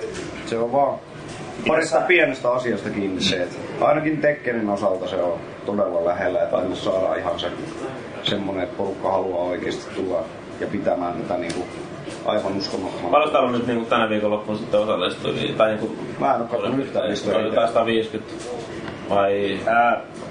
periaatteessa niinku kokonaiskävijämäärä pyörii siinä 140. Ja henkilöt, ketkä on osallistunut näihin eri turnauksiin, niin turnausosallistujia on tällä hetkellä 90 about. Joo. Että, joo, et meillä oli ollut vähän enemmän niinku ennakkoilmoittautumisia tuolla nettisivujen kautta, mitä on tullut sähköpostiin, mutta aina löytyy niitä tapauksia, ketkä ilmoittaa, että tulee, niin ei kuulu yhtään mitään ja sitten ihmetellään, että jaha, nyt ei ole hyvä juttu, ettei ole paikalla. Joo. Mites, mistä on niinku kauan lähtenyt tulemaan tänne, että mistä asti porukka on tullut? Tänä Tanskasta ja... Belgiasta on varmaan kauempana. Meillä on tällä hetkellä muistaakseni 6 Euroopan maasta väkeä. Tanska, Ruotsi, Hollanti, Saksa, Skotlanti, Iso-Britannia ja Belgia. 7. Mikäs on kovin niinku, tällainen niinku Euroopan mittakaavalla, mikä on kovin maa niinku näistä ajattelupeleissä silleen, että onko toi Hollanti vai mistä niinku Espanja? Siis se on pelikohtainen, jos katsotaan Euroopasta niin lyhyesti. Tekkeni, Italia ja Suomi. Niin, ja Suomi. Esimerkiksi se tanskalainen tuli tänne pelkästään sen takia, että hän haluaa niin yrittää selittää itsekin just porukalle, että Suomen Tekken taso on Italian kanssa jo lähellä niin semmoista, että me pärjätään oikeasti korealaisten kanssa ja meillä on uusia laajia. Täällä on taso niin kova, että se tuli ihan pelkästään sitä varten, että ei ole palkintopottia päästään mitään, vaan haluaa kehittää omaa peliään ja mikä on parempi paikka kuin Suomi tai Italia. Joo. Ja nämä korealaisethan on tosiaan niin kuin taistelupeli, niin on ne, siellä jos otetaan maailman parhaimmat taistelupelaajat, niin tyyliin 20 helposti siellä, niin joo, ensimmäisenä korealaisena. Tässä on kaikissa kilpailussa pelaamisessa, nuo korealaiset yhdistää kaikki. Ja 2D-taistelupeleissä japanilaiset on aika sitä omaa luokkaa siinä puolessa. Että... Joo. Eikö siinä ollut, olis tuolla Koreassa just niinku vähäkään sitten joku tämmönen isompi tapahtuma sen niinku? Joo, VCG oli siellä. Niin, joo. Suomeen. Niin joo, mä kattelin, että meillä oli, mun mielestä meillä oli niinku uutinenkin siitä, että sua pystyy äänestää siellä niin. Se on nyt tää E-Star Seoli.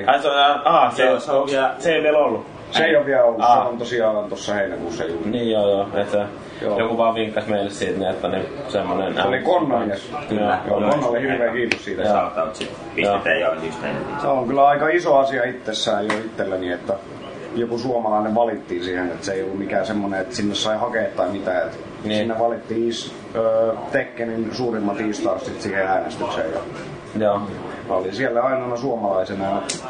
Eikä ollut tarkoitus, kun mä tiesin, että Suomi on niin pieni paikka, ettei niitä ääniä nyt kumminkaan tule niin paljon kuin jostain jenkkiläistä. Jos ne saa jonnekin jenkkiläisen mediaan oman nimensä, niin tiedän, että millaisia määriä ääniä sieltä sit palautuu. Se on vähän eri asia kuin Konsolifinissä uutena. Että siis periaatteessa Suomi on saanut niinku isomaniaan tosiaan siinä kohtaa, kun Jyrkä Killerdo Savolainen, sit semmoset nikit kuin Filo ja Topma tuli kehiin. Ne itse asiassa kaikilla aloitti täysin samassa turnauksessa Insomnialla 2 vuotta sitten. Joo. Ja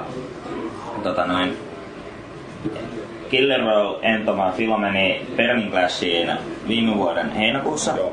Killer Roll voitti siellä niin, ja siitä lähtee niin alettu vähän niin kiinnostumaan, että Killer Roll kumminkaan ei ketään tuntenut häntä, että nämä jaat jotain suomalaisia laittaa vaan jonnekin lohkoon.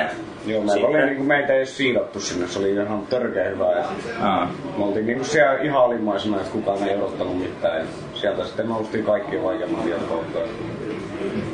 Muutenkin hyvä turnaus. Puhutaanko sitten, kun puhutaan Tekken pelaamista, onko se ihan harrastus vai onko se ihan mahdollisuus voittaa jotain merkittäviä summia? Joo, kyllä siinä nykyään alkaa olla jo aika merkittäviä summia, mutta se tarvii sen sitten oikeesti, että sun pitää vähän matkustaa ja oikeesti panostaa siihen hommaan. Nyt on pari semmoista sankaria, no ne on korealaisia, jotka oikeesti elättää itseäsi tällä hommalla.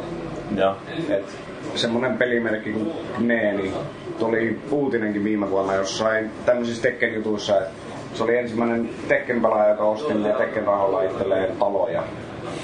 No niin. Et siellä ihan unelmaa.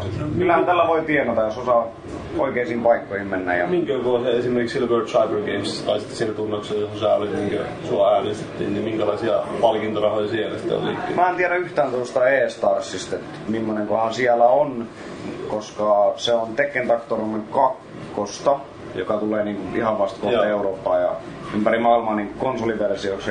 Veikkaan, että ne potit on joko helvetin isoja siinä alussa, tai sitten on vähän pienempiä, jotka lähtee nousemaan, mutta VCGs oli viime vuonna, oliko se nyt 3 tonnia voittajalle, ja sitä edellisen vuonna se oli jo aika paljon enemmän.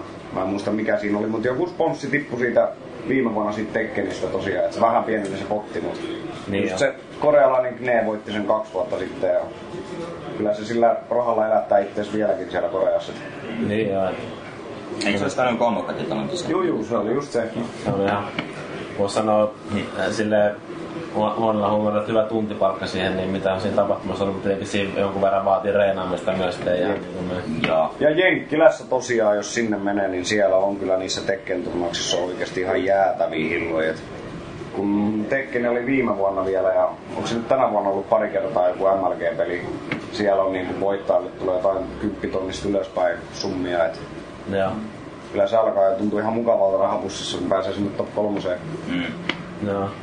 Onko sitten, mites toi niinku matkustaminen näihin turnauksiin? Onko siellä mahdollisuutta saada jotain sponssia vai joutuuko? Joo, esimerkiksi mäkin on itse sponssattu niinku Excelonin kautta. Et meitä on 3 jannua Excelonin sponssaa ja Toffma on sit vissiin kanssa sponsattu MITC. Ei ole varmaa tietoa enää. Ei ole enää varmaa tietoa, mutta tosiaan Suomessa on nyt ihan hyvä määrä sponssattuja pelaajia ja me saadaan niinku ihan hyvä määrä reissua ulkomaille ja tällainen. Mutta yleensä kun noihin Euroopan maihin lennetään niinku just turnauksiin, niin ei sinne lähdetä välttämättä edes hakemaan sitä voittoa, vaan niin. Halutaan vähän lomailla pitää hauskaa ja Tekken porukka on niin mukavaa aina, että se on ihan lomareissu ja hauskanpitoa. Hän kattelee nähtävyyksiä. Joo. Yleensä kun mä ite menen silti tunnauksiin, niin kyllä mä sinne lähden sitä rahapottiakin voittaa, että mä sinne menen ihan vaan huvikseni. Et vaikka siellä olisi pienikin potti, mutta se, että saa sen sulan niin sanotusti hattuun, niin se on aina hienoa. Niin onko minkälaista menestystä niinku suomalaiselle niinku yleensä sitten tullut tuolla? Ulkomailla? Niin, maailmalla. No nyt on mun mielestä tullut aika helvetin hyvää. Niin, no se Permin pääsi viime vuonna. Se voitto sieltä oli aina. Ja sitten viime vuoden Euroopan mestaruuskisoissa mä olin 3. Ja. Se oli todella kuva mun mielestä. Ja sitten nyt pidettiin niin sanotusti epävirallinen EM. Skapa oli Saksassa just vähän aika sitten tämän vuoden puolella. Joo, maaliskuussa tämä kerman. Joo, niin siellä oli...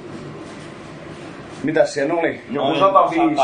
100 Tekken-pelaajaa. Joo, 100 Euroopan parasta Tekken-pelaajaa. Mä olin siellä 6-8, mikä se sijoitus oli. Ja se oli mun mielestä jo kovaa. Joo, ja suomalaisia oli 2 top 10 tosiaan. Joo. Meitä lähti 7 tyyppiä ja 4 taisi olla, 3 tai 4 muistaakseni oli päässyt 32 parhaan joukkoon. Joo, niin, se kertoo tosi paljon. Joo, ei siellä ollut, kun Italiassa taisi olla enemmän kuin meillä. Joo, Italiasta oli 4 vai 5. Joo, Hollannista pääsi 2 vaan ja joo. Espanjasta 3. Mikä selittää se, että Italia on niin kova tekemään?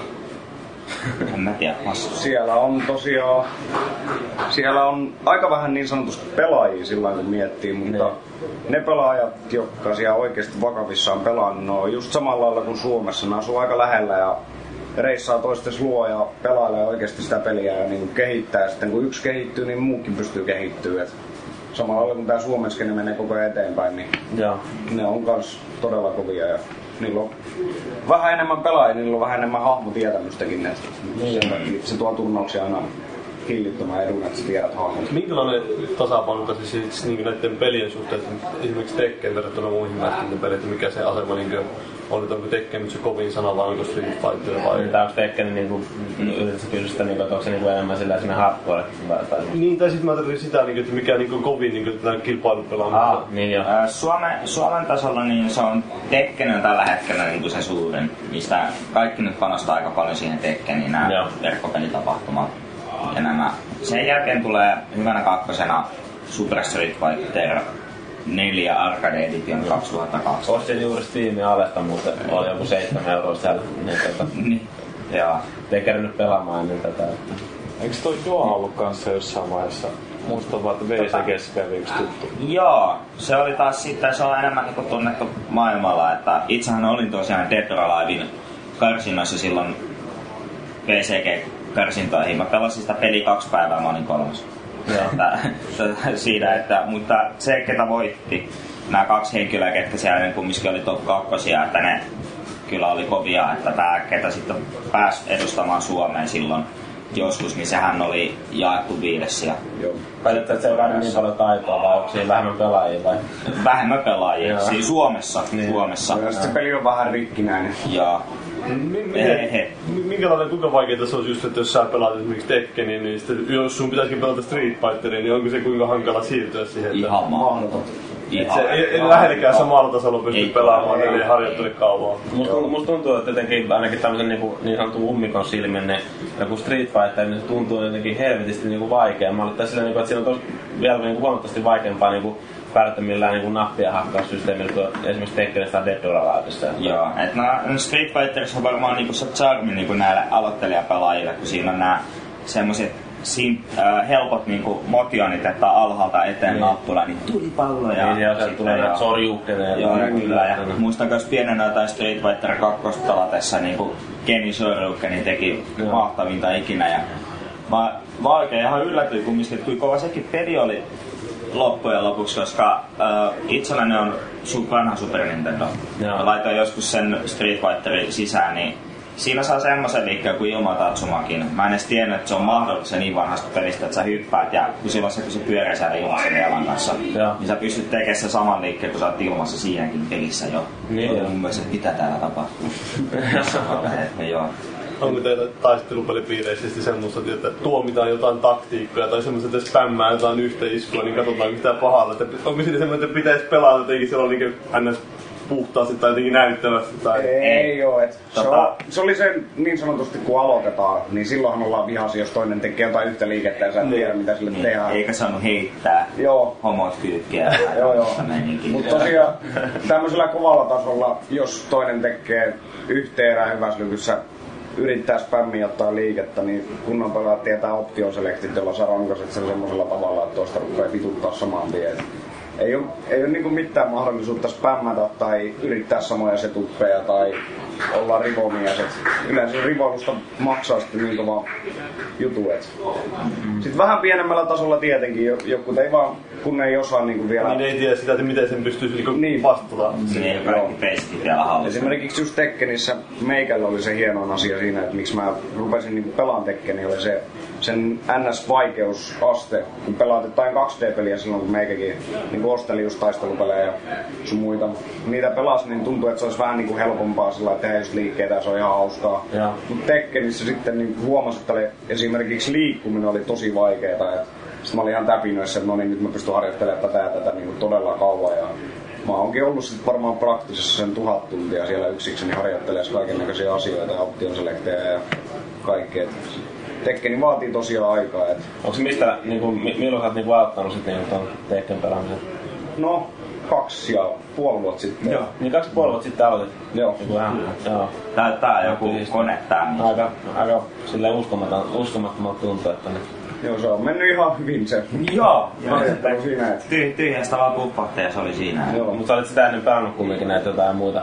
En vaan oikein sillä lailla just, että se oli vähän semmosia, että mä oon yksin ollut viikonloppuna kotona ja tullut jotain rahaa jostain töistä, niin sitten käyn ostaa jonkun pelin ja sitten sä oot tehnyt siinä liikkeitä ja sit sä oot heittänyt sen sivuun. Niin joo. Mut sitten kun se Tekken 6 tuli, niin oli just semmonen asia, että mä olin niinku 2-3 kuukautta siinä työttömänä silloin. Sitten mä kävin katsoa, että mä olin Tekken 6 ja nyt tämmösen vois ostaa, kun pienenä tuli pelattua Tekkeneitä. Sitten mä huomasin, että siinä on se nettipeli ja mä olin ensimmäisen viikon aikana siellä ja tapasin yhden suomalaisen pelaajan, joka sanoi, että menet tämmöselle ja tämmöselle foorumille ja... Sitten mä olin parin viikon päästä siellä jo niin pärjäsin suomalaisten kanssa jotenkuten ja onlineissa ja siitä se sitten lähti. Sitten ruvettiin tutkia asioita ja nyt ollaan tässä ihan hyvässä pisteessä. Miten tää nettipeli vastaa niin tämmönen kasvotusten pelaaminen? Että onko se nettipeli kuinka niin samaan verosta arvoltaan? Vai onko se tärkeintä nimenomaan pelata vastaan? Niin varsinkin kun just siinä on ilmeisesti jonkun verran verkkoviivettä pakollisestikin. Joo, varmaan se tarkkaan se ajoittaminen. Riippuu varmaan pelistä. No, Tekkenissä se on, sanotaanko näin, että jos sä pelaat online Tekkeniä, niin se ei ole Tekkeniä. Se on aika yksinkertaisesti sanottu näin, että esimerkiksi meikäläinen voi mennä pelaa nettiin Tekkeniä ja sieltä tulee joku, joka on vetänyt 2 matsia, niin mä saatan hävitä sille ihan niinku 10-0. Se on ihan eri maailma. Joutuuko se lagista vai? Joo, lagista ja kaikki ihmepiikkejä ja ajatukset. Se on niinku vaihtelee varmaan siinä justiin se lagissa, että voit pystyt laskemaan sen varaan, se olisi koko ajan vakio niinku jossain näytössä. Joo, eli siis netissä kun sä pelaat, että kun tulee nämä hahmot, ne tietyt liikkeet, mitkä sä pystyt esimerkiksi, jos sä oot törjännyt ne rankaisemaan aina, taikka jos tulee jotain semmosia iskuja, mitkä sä voit mennä kyykkyyn ja rankaista, niin netissä nää on aika paljon mahdollisuuksia. Joo, netissä ei pysty rikkoa heittoja, se on täysin mahdotonta. Joo, se on aika tärkeää sitten kovalla tasolla heittoja peikkaan. Joo, se on niinku semmoinen. Joo, että itse asiassa niistä kun oli aikaisemmin puhetta herrasmiessäännöstä, niin nettiin on ne ihmiset tehnyt, ketkä siellä jaksaa pelata, niin niillä on niinku omat tietyt etikettisäännöt, että niin. Ei saa heittää ja ei saa tehdä jotain. Ei saa käyttää jotain 20 frame sweepia. Niin. No se on semmoista, että sitä voi spämmiä ja sitten rupeaa mennä hermot. Sillä ei voi tehdä mitään niin kuin netissä, että siellä pysyy. Se taso ei vaan pysty nousemaan ikinä nettipelissä niin kuin semmoselle kunnon tasolle, että se on vähän niin kuin koko ajan siinä keskitasolla. Joo, vaikka sä luet oikein, niin sä silti innet tavallaan, että se on vähän. Joo, elikkä siis 20 grammin speedi nyt tarkoittaa sitä, että hahmot tekee todella hitaan low-iskun, joka kaataa sun. Niin. Ja oikeissa peleissä se tapahtuu noin kerran miljoonasta. Se ei tapahdu. Niin. Netissä se tapahtuu 15 kertaa 14. Yeah. Se on hyvin hämävää, mutta näin se vaan meni. No, miten sitten, jos ei tuo nettipeli nyt oikein ole se juttu, niin miten tuo niinku, turnauksiin valmistautuminen tapahtuu oikein? Yleensä Tekkeniä on kyllä aika monen muukin taistelupelin suhteen, niin kaupungissa on omat pienet piirinsä. Että pöydässä meitä on noin... Meitä on 4 vakiopelaajaa. Niin, semmoista vakioa, että mä nyt vaan vähän bombin, mitä mä itse ilun vaan. Sitten Helsingissä on muutama. Turussa on aika hyvin nyt, siellä on 6 tyyppiä. Joensuussa 3. Siellä on ne omat pienet piirit, missä ne pelailee. Sitten lähdetään sillä jengillä sinne tiettyyn paikkaan, missä on se turnaus. Joo. Ja opitaan vähän niinku sitten, että Joensuun tyypit oppii uusia hahmoja, mitä he ei pelaa. Joo, ja just semmosia, että turkulaiset saattaa tulla Pori PTP:hen niinku 2 viikkoa ennen turnausta ottaa niinku lämmön ja just treenaamaan meidän kanssa ja käymään asioita läpi ja kaikkea. Niin joo. Vähän niinku kaikki on hyviä kavereita, me voidaan reissata vaan toistemme luo. Turkulaiset porilaiset kavereita keskenään. Se on harvinaista, mutta tässäkin se toimi niin. Kyllä meillä turnauksissa on aina hirveä sotajaa. Kyllä se paremmin toi niinku porilaiset raumalaiset. En tunne yhtään raumalaista tekempälää. En mäkään. Enkä tuskin koskaan tuu tunnilla. Niillä ei ole vaan sitä jotain kykyä siihen raumalaiseen. Raumalla ei myydä Tekkeniä. Niin. Rauma Suomen pers läpi. Häh?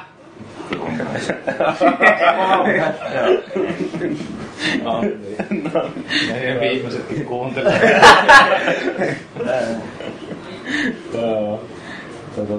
Mitähän meillä oli sitten tässä näin? Niin, no... Keksi jotain nopeasti. Täällä alkaa olla jo ihan hyvä silti kasassa, mutta...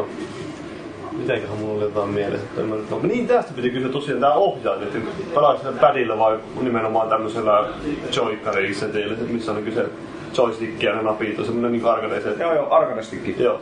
Mä ite pelaan padillä, että tosiaan Euroopassa on aika paljon padipelaajia verrattuna muuhun maailmaan, että yleisesti sitten kun sä huomaat, että sulla on niinku taso nousemassa Tekkenissä, niin aika moni joka ottaa Tekkenin siinä vaiheessa vakavissaan siirtyy stickiin pelkästään sen takia, että Korea on niin sanotusti Tekkenin mekka.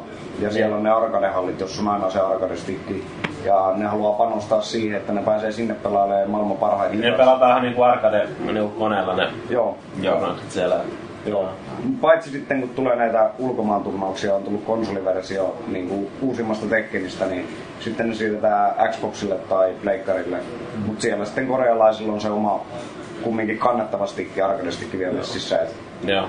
Ja silloin kun tulee just näitä VCG- tai superturnauksia, niin Eurooppa on saanut pelin jotain viikkoa ennen kuin turnaukset on ja korealaiset on pelannut sen vuoden 2. Niin. Eroksi sitten miten paljon sillä stickillä, niin kun vertaa pädiin, niin miten paljon se on vaikeampi tehdä tai liikkeitä tai... No, täkseni se suurin ongelma on se backdashin tekeminen on suurimmalla osalla ihmisillä stickillä helpompaa. Eikä backdashin inputtihan se on niin kuin T-padilla taaksepäin, alaspäin. Joo, ja taaksepäin. Tai siis sitten... Korean backdashi, kun puhutaan siitä niinku oikeasta, joka kertoo aika paljon tekninen haastavuudesta, niin pelkästään liikkuminen on taakse alaviston taakse, ja sitä pitää tehdä niinku koko ajan sillä, että se blokkaat vielä välissä. Joo. Elikkä voit laittaa joskus tekkeni sisään ja kokeilla se, kuinka monta kertaa teet sellainen putkeen.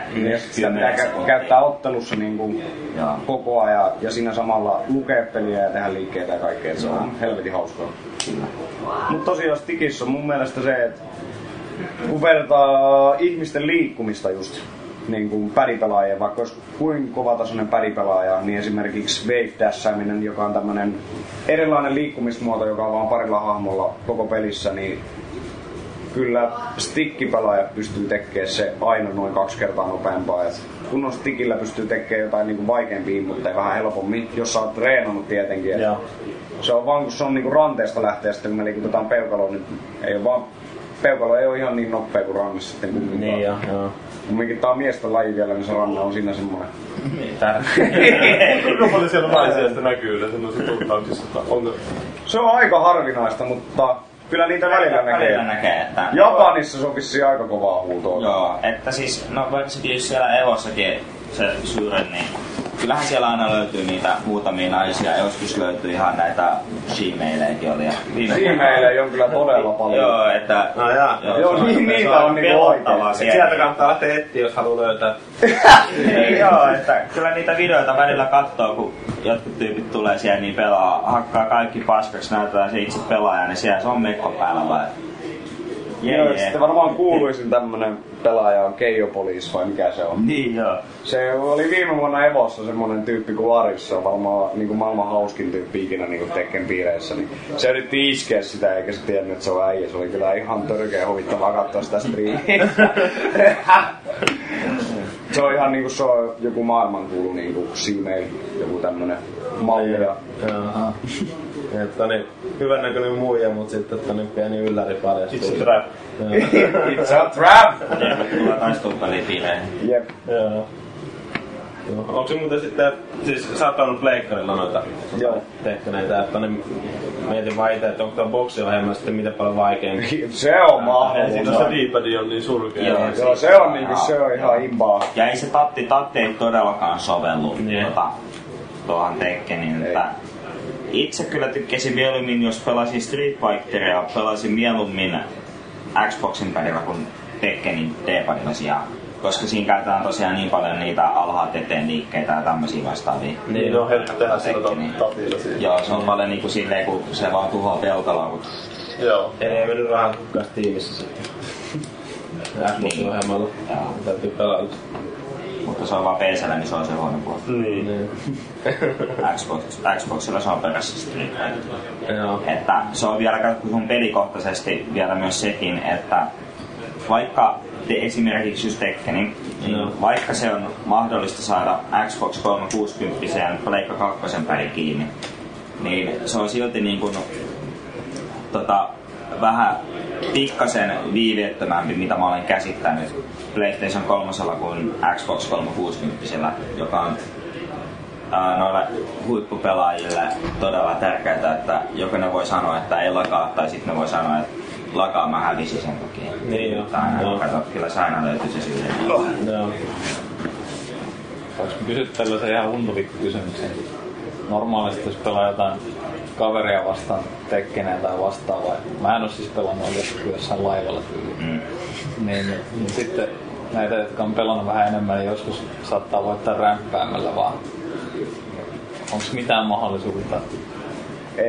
Ei mitään. Ei. Se olisi niinku sama. Sä voit ottaa matsin tossa tämän otuksen jälkeen tossa katsoa. Miten rämpäämistä... Voi joku muuta videolle varmistaa, että päämättä. Joo, se on semmonen, mitä meikäläinenkin itse silloin kun aloitti, niin tuntuu, että niinku rämpäämällä voittaa, mut jos tulee semmonen puolet, sanotaan niinku pelaaja, joka on oikeesti 2 viikkoa opiskellut asioita ja tietää ihan vähän jotain niin rämpäämällä ei sen jälkeen pysty enää tekemään mitään.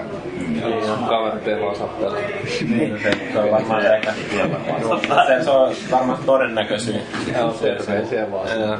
Me itse asiassa kokeiltiin jo tällä reissulla, oli aika hauska juttu sillä, että me oma kihlattu niin otettiin pelailemaan meidän kanssa ja sitten kerrottiin, että mitä nappeja kannattaa rämpyttää mahdollisimman juustosella hahmolla, eli semmosella, joka tekee niin kuin kaiken maailman ihmepyörilöitä ja hyppyjä ja kaikkea, niin ei siinä hyvin käynyt.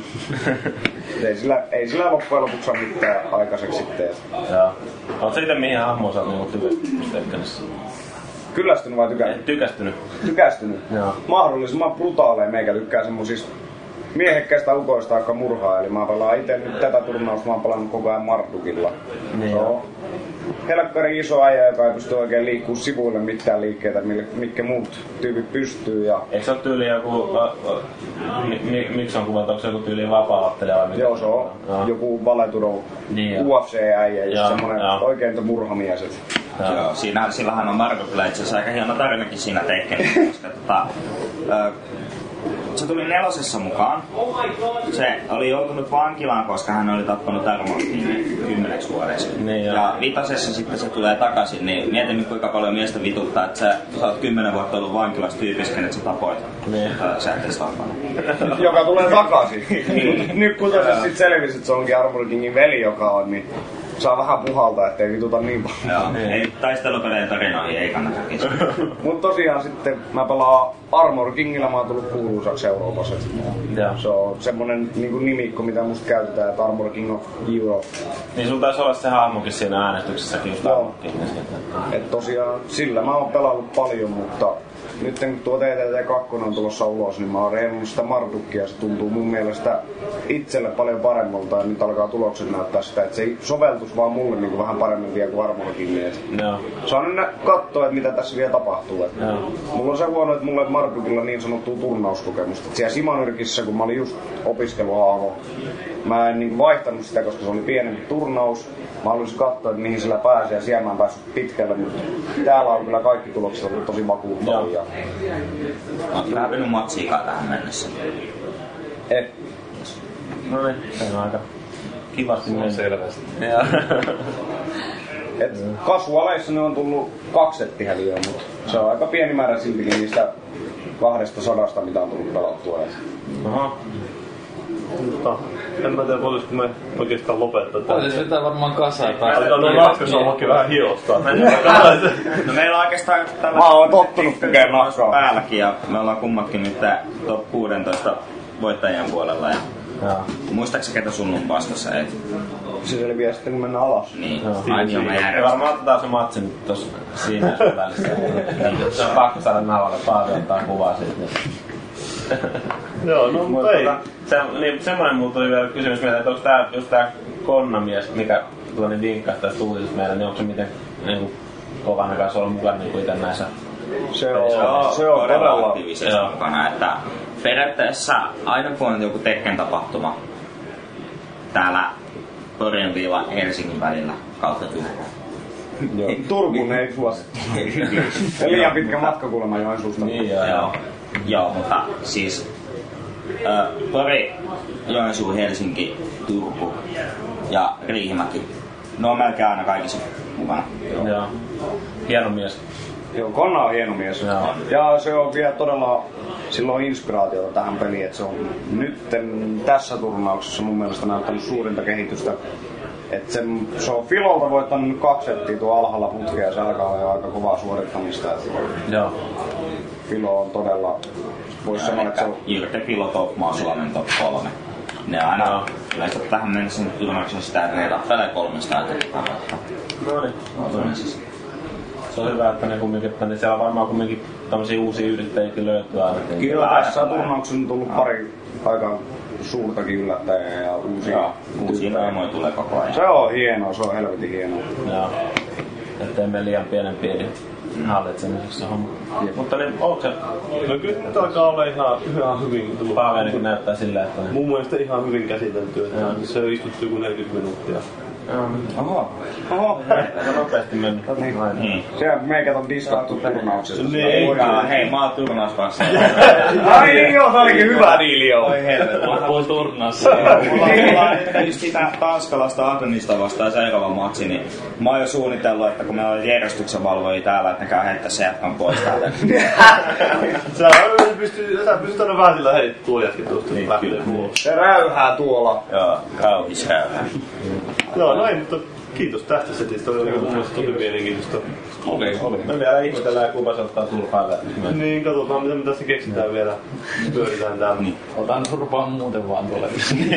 On teillä joku nettisultaa tämmöinen porukkaa? Jaa, siis Koren taistelupelaajilla on omat nettisivut. ptpry.fi. Joo. Se.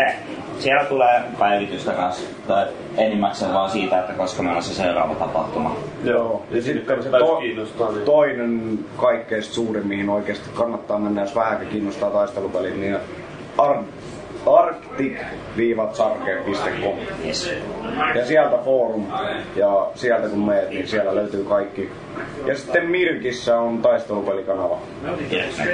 Irkutissa. Siellä on niinku oikeesti kaikki, siellä on se koko ryhmähenki puhumassa asioista päivät pitkät. Ja Kuakenetissa on PT-pääry, missä on sitten kanssa toinen leiri.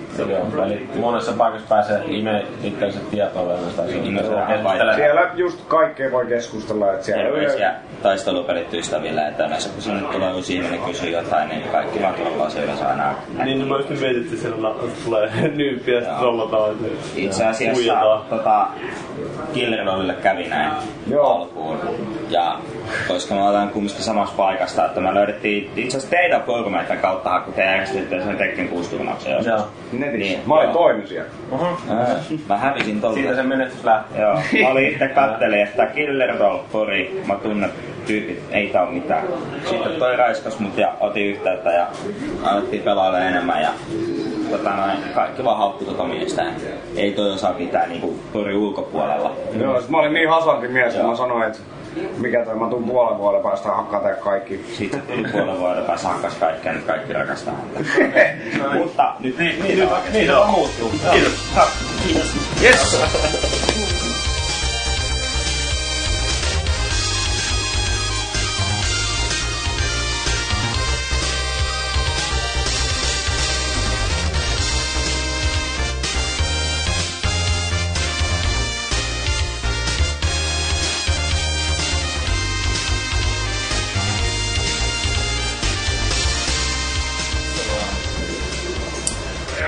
Here, I think you play Tekken, right? Yeah, Tekken. Yeah. Tekken players. So, would you like to introduce yourself? My name is Adnan, and my nickname is Adnanish, and I live in Denmark. And I'm 24 years old. Yeah. What do you do in besides play? Besides playing, I work as a cleric worker. Yeah, for the government and. Yeah, that's my full-time job. Ah, okay, yeah, okay. How long have you played Tekken? I've played Tekken, like all the old one, for a long time, but like seriously and competitively for like 3-4 years. Yeah, between 3 and 4 years. Yeah, so starting going to tournaments and stuff. Have you always played Tekken, or has there been some other fighting games?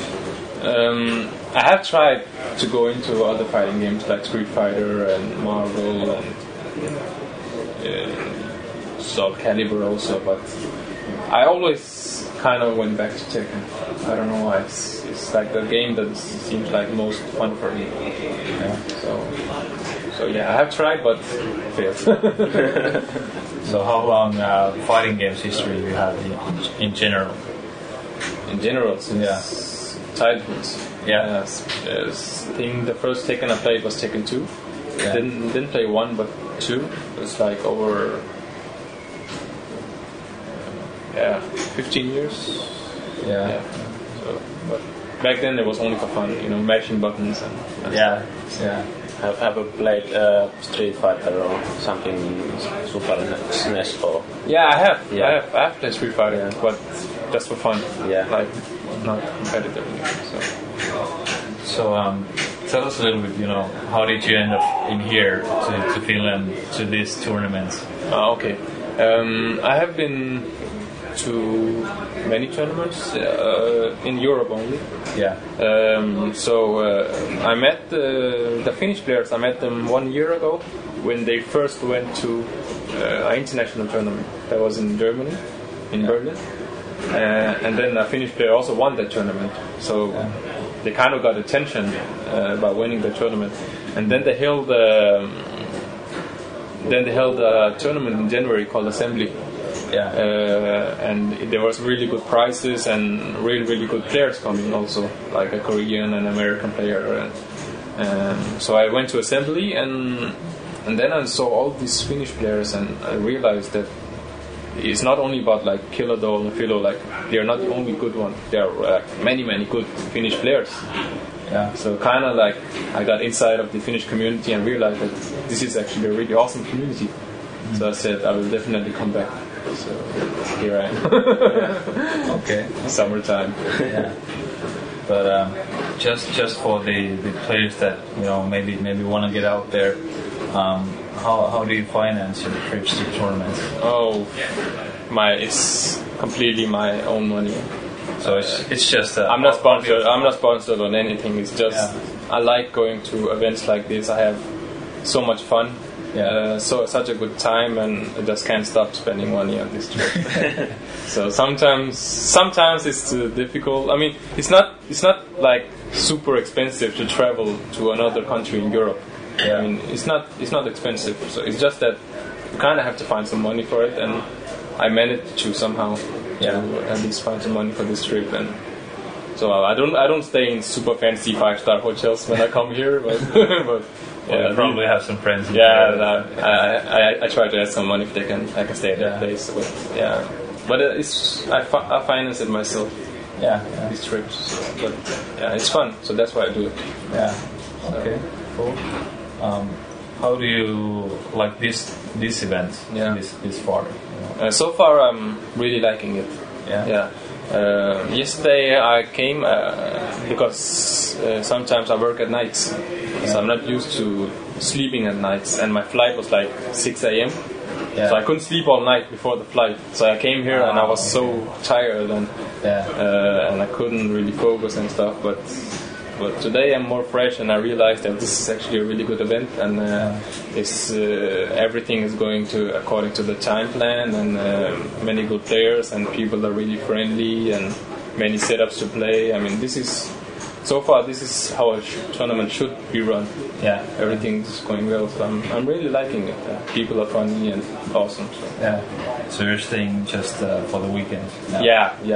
Then I have to work, so okay. Just a weekend trip. I took time off from work, like Thursday, Friday, and so back to work on Monday. So okay, cool. Well, last question we have in here.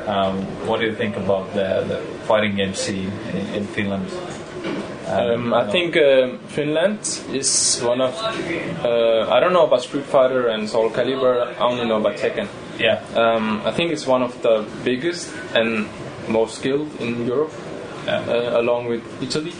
Yeah. Italy and Finland are two biggest and strongest Tekken community. So I think this community could be better than Italy, actually, and go on to be the strongest and best Tekken community in Europe. How do you see it in Denmark?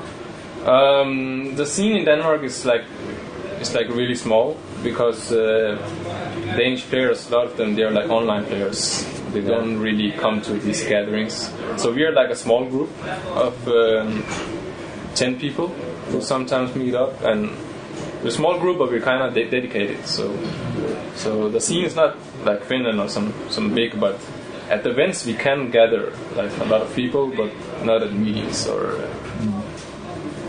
But it's a small community, but dedicated. Yeah. So. Do you see some differences in styles, or you said that the Finnish players could be better than Italian? So what's the main difference between them? Okay, now we're going into details of fighting styles, and I don't know. I mean, it's just that they're just good, man. They're just really, really good, and they practice a lot. Yeah. And when you practice a lot, you get good. Yeah. Because many players, when they play, they just play matches. They don't really practice. But Finnish players, they seem like they take their practice seriously. Yeah. And I heard like when they meet up, they play like for like every day 12 hours straight and only sleep for like 2 hours. So they're really dedicated and they practice a lot. And when you practice a lot, you get good. Yeah. And there's not like only a few players who do it. There are like many players who practice a lot. Yeah. And that's why there's so many skilled players in Finland. Yeah. So, yeah. Okay. Do you have any kind of plans or aims, especially on a personal level, like you want to be the best player or... Yeah, so far I've been to many tournaments, but I've never been won like a major tournament outside of Denmark. Okay. So my goal is to like win a tournament. Yeah, and see from there on. And see from there on, yeah, but that's my first goal. I have like many top 4, top 8 placements like last year. I started to feel like, okay, I can compete on the top, because it took some time to learn it. So yeah, my goal is to win a major outside in Europe, some big, like maybe today. Yeah. We'll see. How do you prepare for a tournament like this? Healthy diet. Save the seed for 10 days. Yeah. Well, I buy lots of Red Bull, Dextrol energy tablets, and some water. So, but yeah, I try to meet up with as much as I can with the Danish players, and try to get some matches going on. Try to get into the vibe and get warm, and so. So I don't feel rusty when I come to a tournament. So I spend some time practice. And, yeah, that's how. Do you have not really. Yeah. Thank you very much. Yeah, so no problem. And nice. Thanks for the time. Thanks for me too. Yeah.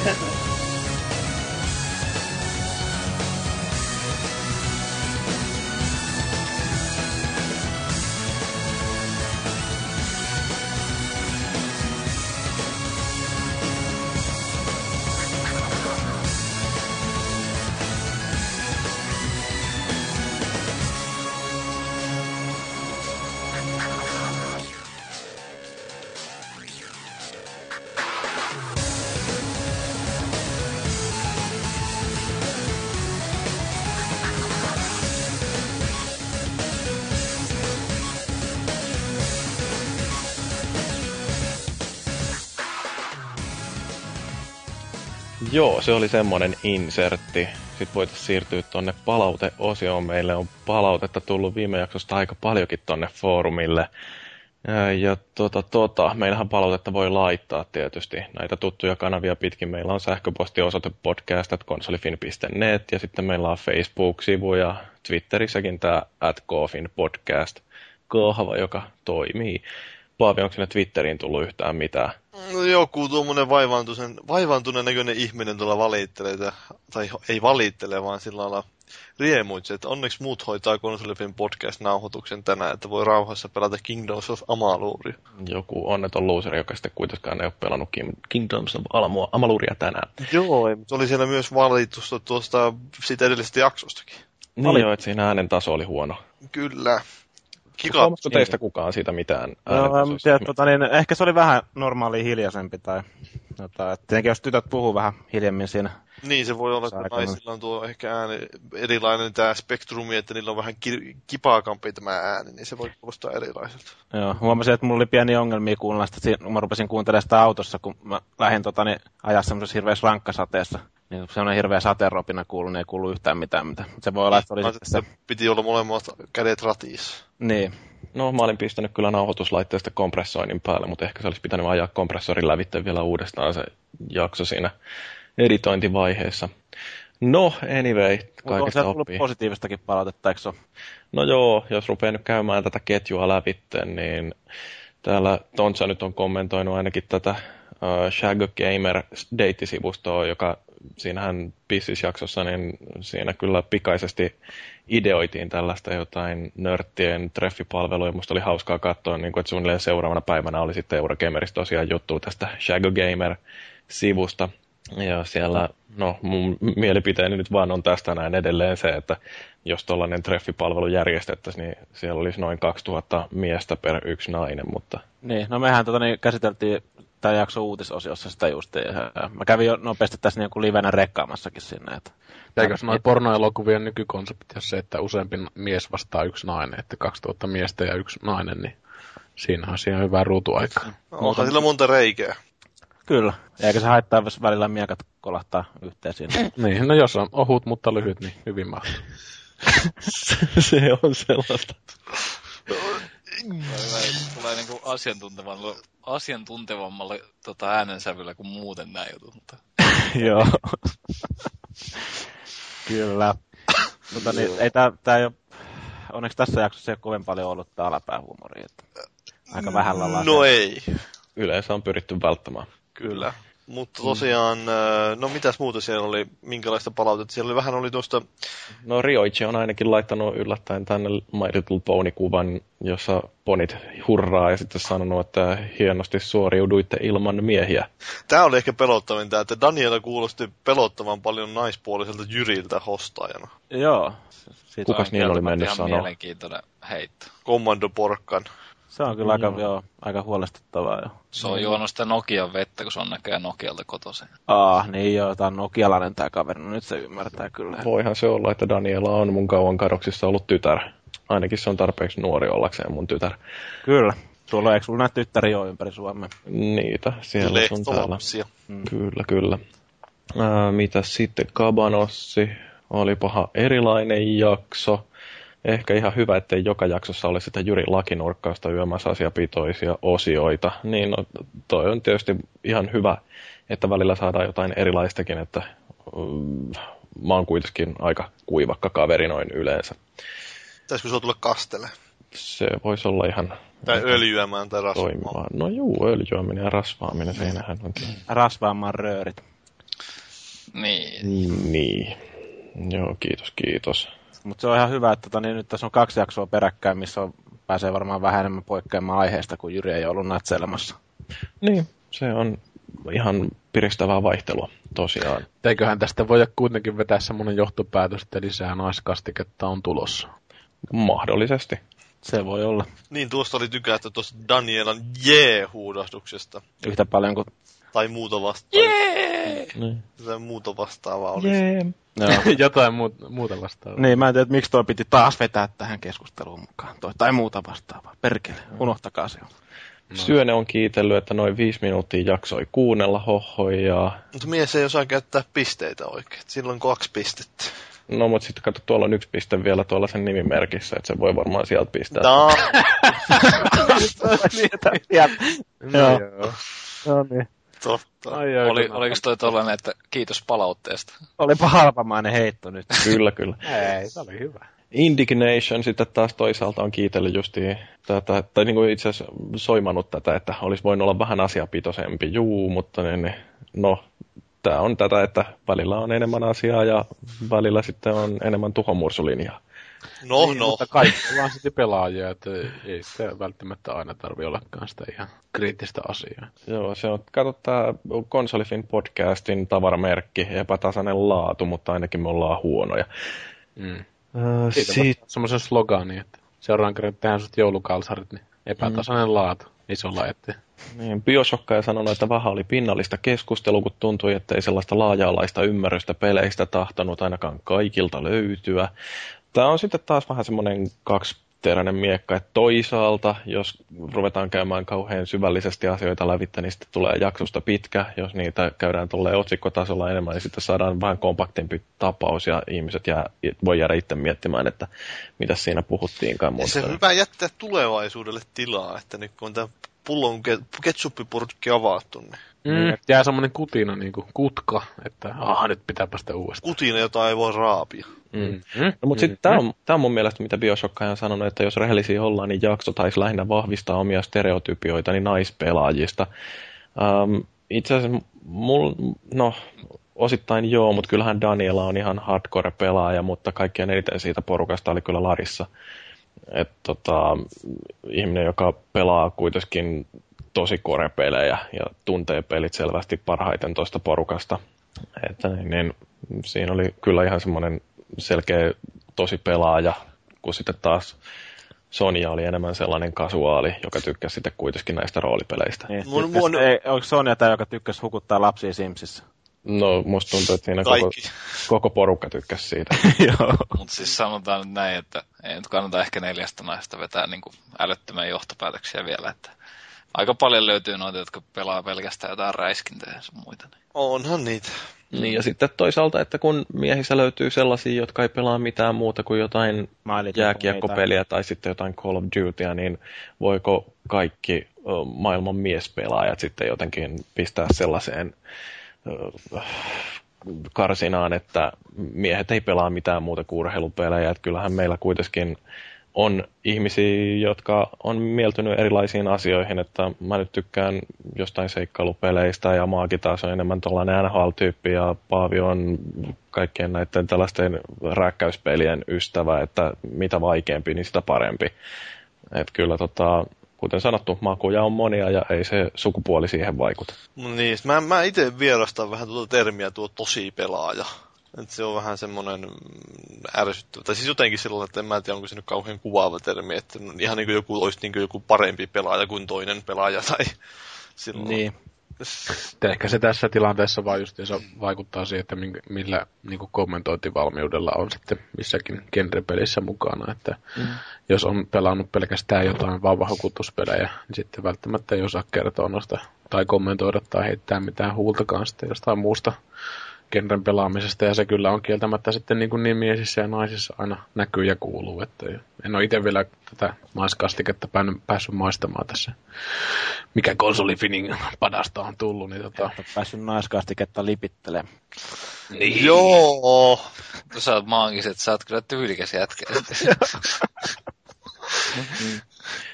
Mutta joo, kyllä musta oli ihan hauska kommentti jossain ulkomaanfoorumilla, missä puhuttiin näistä kasuaalpelaajista ja siellä joku tuntui ottavan kasuaalien puolesta nokkiinsa, että se on tällainen halventava termi, mutta sitten joku toinen oikas, että eihän se ole, se on vaan yksi tapa suhtautua videopeleihin, että jotkut ottaa asian vähän enemmän tosissaan ja joillekin taas videopelit ei ole kaikkein tärkein asia elämässä ja eihän se ole häpeäksi kenellekään, että pitää sitten jotain muita asioita tärkeämpinä. Että niin, ja olihan se varmaan jossain vaiheessa vielä joku se vuotta sitten semmoinen juttu monille, että ei kehannut myöntää, että on niinku videopelaaja tai pelien pelaaja, että vähätteli tavallaan sitten sitä varsinkin naishenkilölle jutellessaan sitä omaa peliharrastustaan. Mm.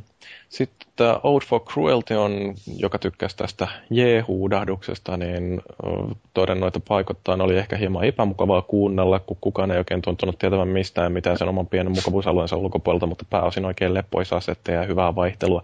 Kyllä mä sanoisin, että viime jakson paras anti oli nimenomaan se viikon keskustelun aihe, koska siellä valottu sitten tämä pelimaailma toisin silmin katsottuna.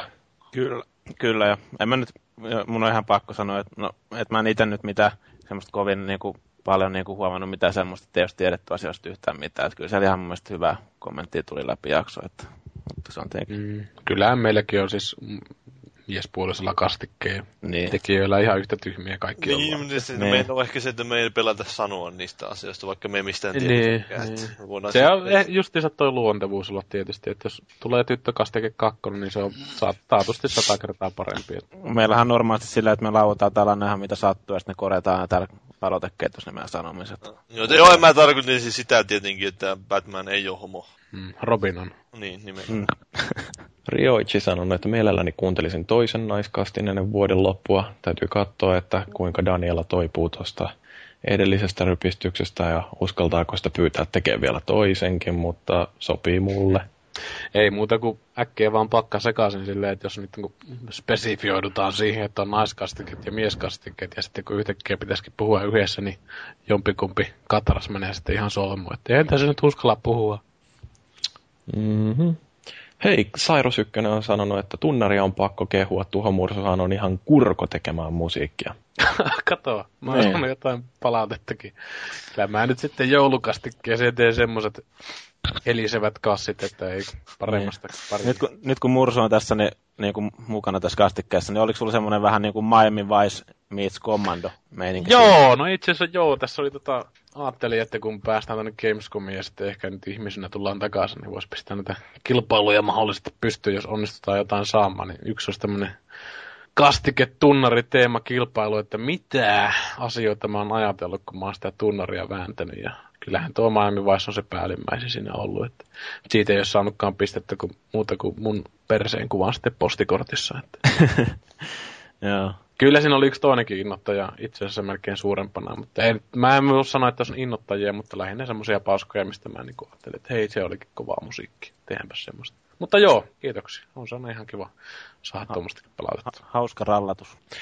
SPH on kirjoittanut taas pitkän ja kattavan palautteen. Tässä oikeastaan olennainen asia löytyy tästä yhdestä kappaleesta. Kyllähän rutiinin puute ja sen tuoma epävarmuus kuului, mutta siihen auttaa vain kokemus. Hieman harhailtiin aiheista ja jotkin asiat jäävät suunnilleen maininnan asteelle, kun keskusteltu ja uutisiakaan ei selvästi ollut kovin tarkasti seurattu. 1,5 vuotta joka viikkoista podcastia luo kyllä rutiini, joka myös kuuluu.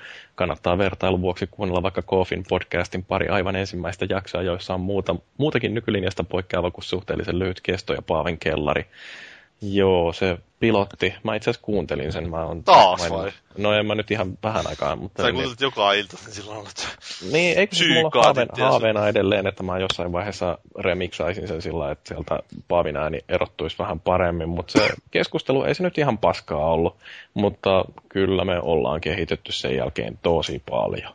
Mulla on kyllä erilainen hiustyyli. Mm. Mutta sitten tää oli mun mielestä hyvä tää SPH. Paavin evoluutio tapahtuu päätasolla. Kyllä. Tää kuva, jonka SPH oli pistänyt tuohon ketjun, jossa oli siis tällainen käyrä, jossa on tää niinku etäisyys ja sitten ihmisen älykkyys on yhdellä käyrällä ja sitten toisella käyrällä on niinku nää... Tai siis etäisyys kissasta on tää X-akselilla ja sitten toinen käyrä kuvaa tätä näiden lausuntojen järjettömyyttä, että kissaa lähestytään, niin alkaa tulee semmoinen tuommoisia. Sitä ei ole koskaan tätä jaksoakaan tehdessä huomannut, että milloin siellä on kissa lähettyvillä. Ei joo, siellä oli viime jaksossa tosiaan ne kissat. Mä en tiedä kuinka hyvin ne kuului siitä.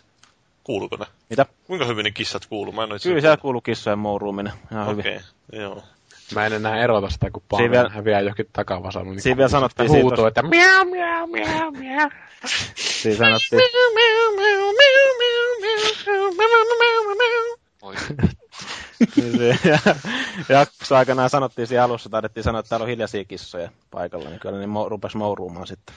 Joo. SPH on pistänyt aika hauskan kuvan myöskin tässä näin, että miten ihmisten älykkyys ja...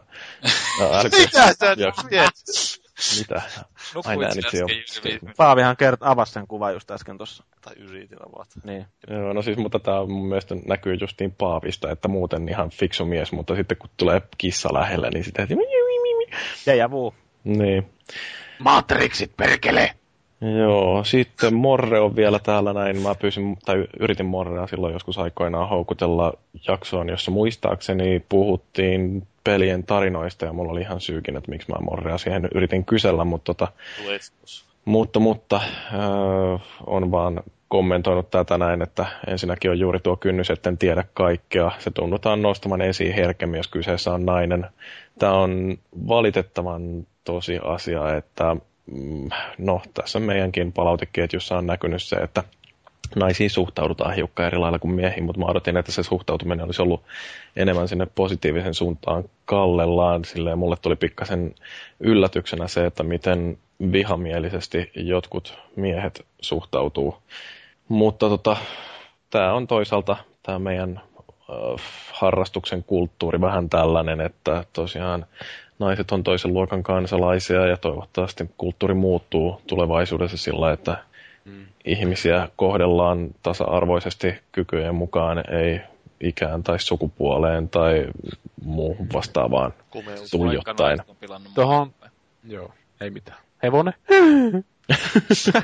Joo! No niin. Mutta oliko nyt palautteet käsitelty? Palautteet siinä. Siinä taisi olla palautteet. No niin. Mutta onko tähän... Niin. Mä oonkin vedännyt täällä tyylikkäästi pakettiin. Sanotaan nyt näin, että palautetta voi jatkossakin lähettää kuitenkin foorumeiden kautta ja sitten... Tähän sanottiin jo tuossa aikaisemmin. Sanottiinko nyt? Sanottiin. No niin, hyvä. Sittenhän tää meni tosi tyylikkäästi. Mäkin nukuin tässä. Joo, mutta eiköhän ruveta laittaa sitä pakettiin.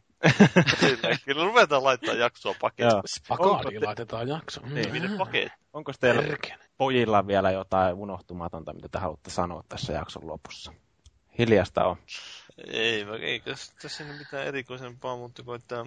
Ne ollaan parhaita. I'm Kokkolas Reconing. Mm. Oli tosi kiva niin kauan, kun tää yksi janari hyppäsi ruoriin taas. Joo, ei kyllä se on se sillä, että ei siitä pääse ikinä eroon.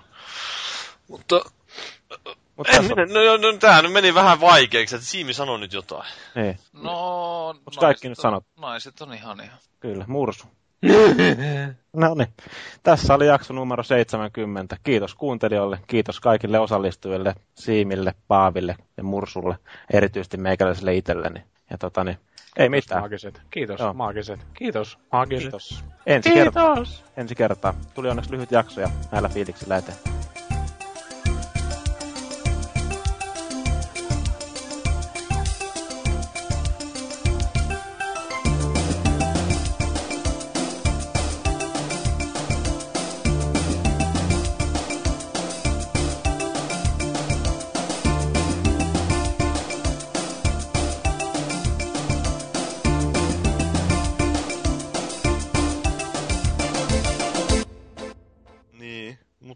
Nyt Maagi, sun pitää lopettaa tää uutisosio. Joo, eiköhän me lopetella uutisosio tähän näin ja siirrytä viikon keskusteluun kohti jonkun todella upean musiikin saattelemana. Ja tosiaan viikon keskustelussa paneudutaan siihen Rautanyrkki-tapahtumaan, mikä oli 14. päivä heinäkuuta. Tai me käytiin 14. päivä siellä tekee meidän iskuryhmän kanssa. Minä, Paavi ja Kubase käytiin tekemässä pieni tsekkaus sille, että minkälainen meininki on suomalaisessa taistelupelikenressä ja minkälainen meininki siellä oli muutenkin niin kuin jengin kesken. Niin, pohjustaksä nyt jo sen insertin vai?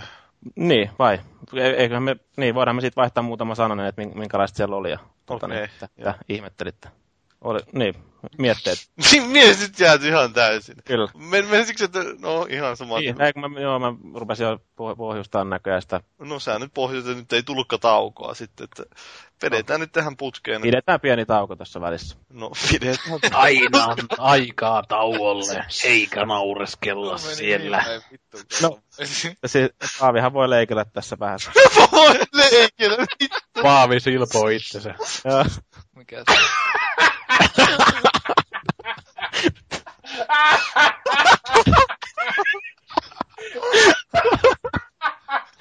Oi vittu. Mursuko putos taas. Älä vitu mursu täältä, älä naura.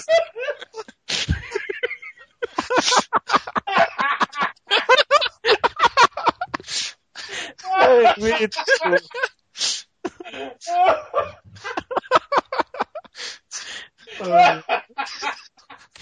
Murku hiljaa. Voi.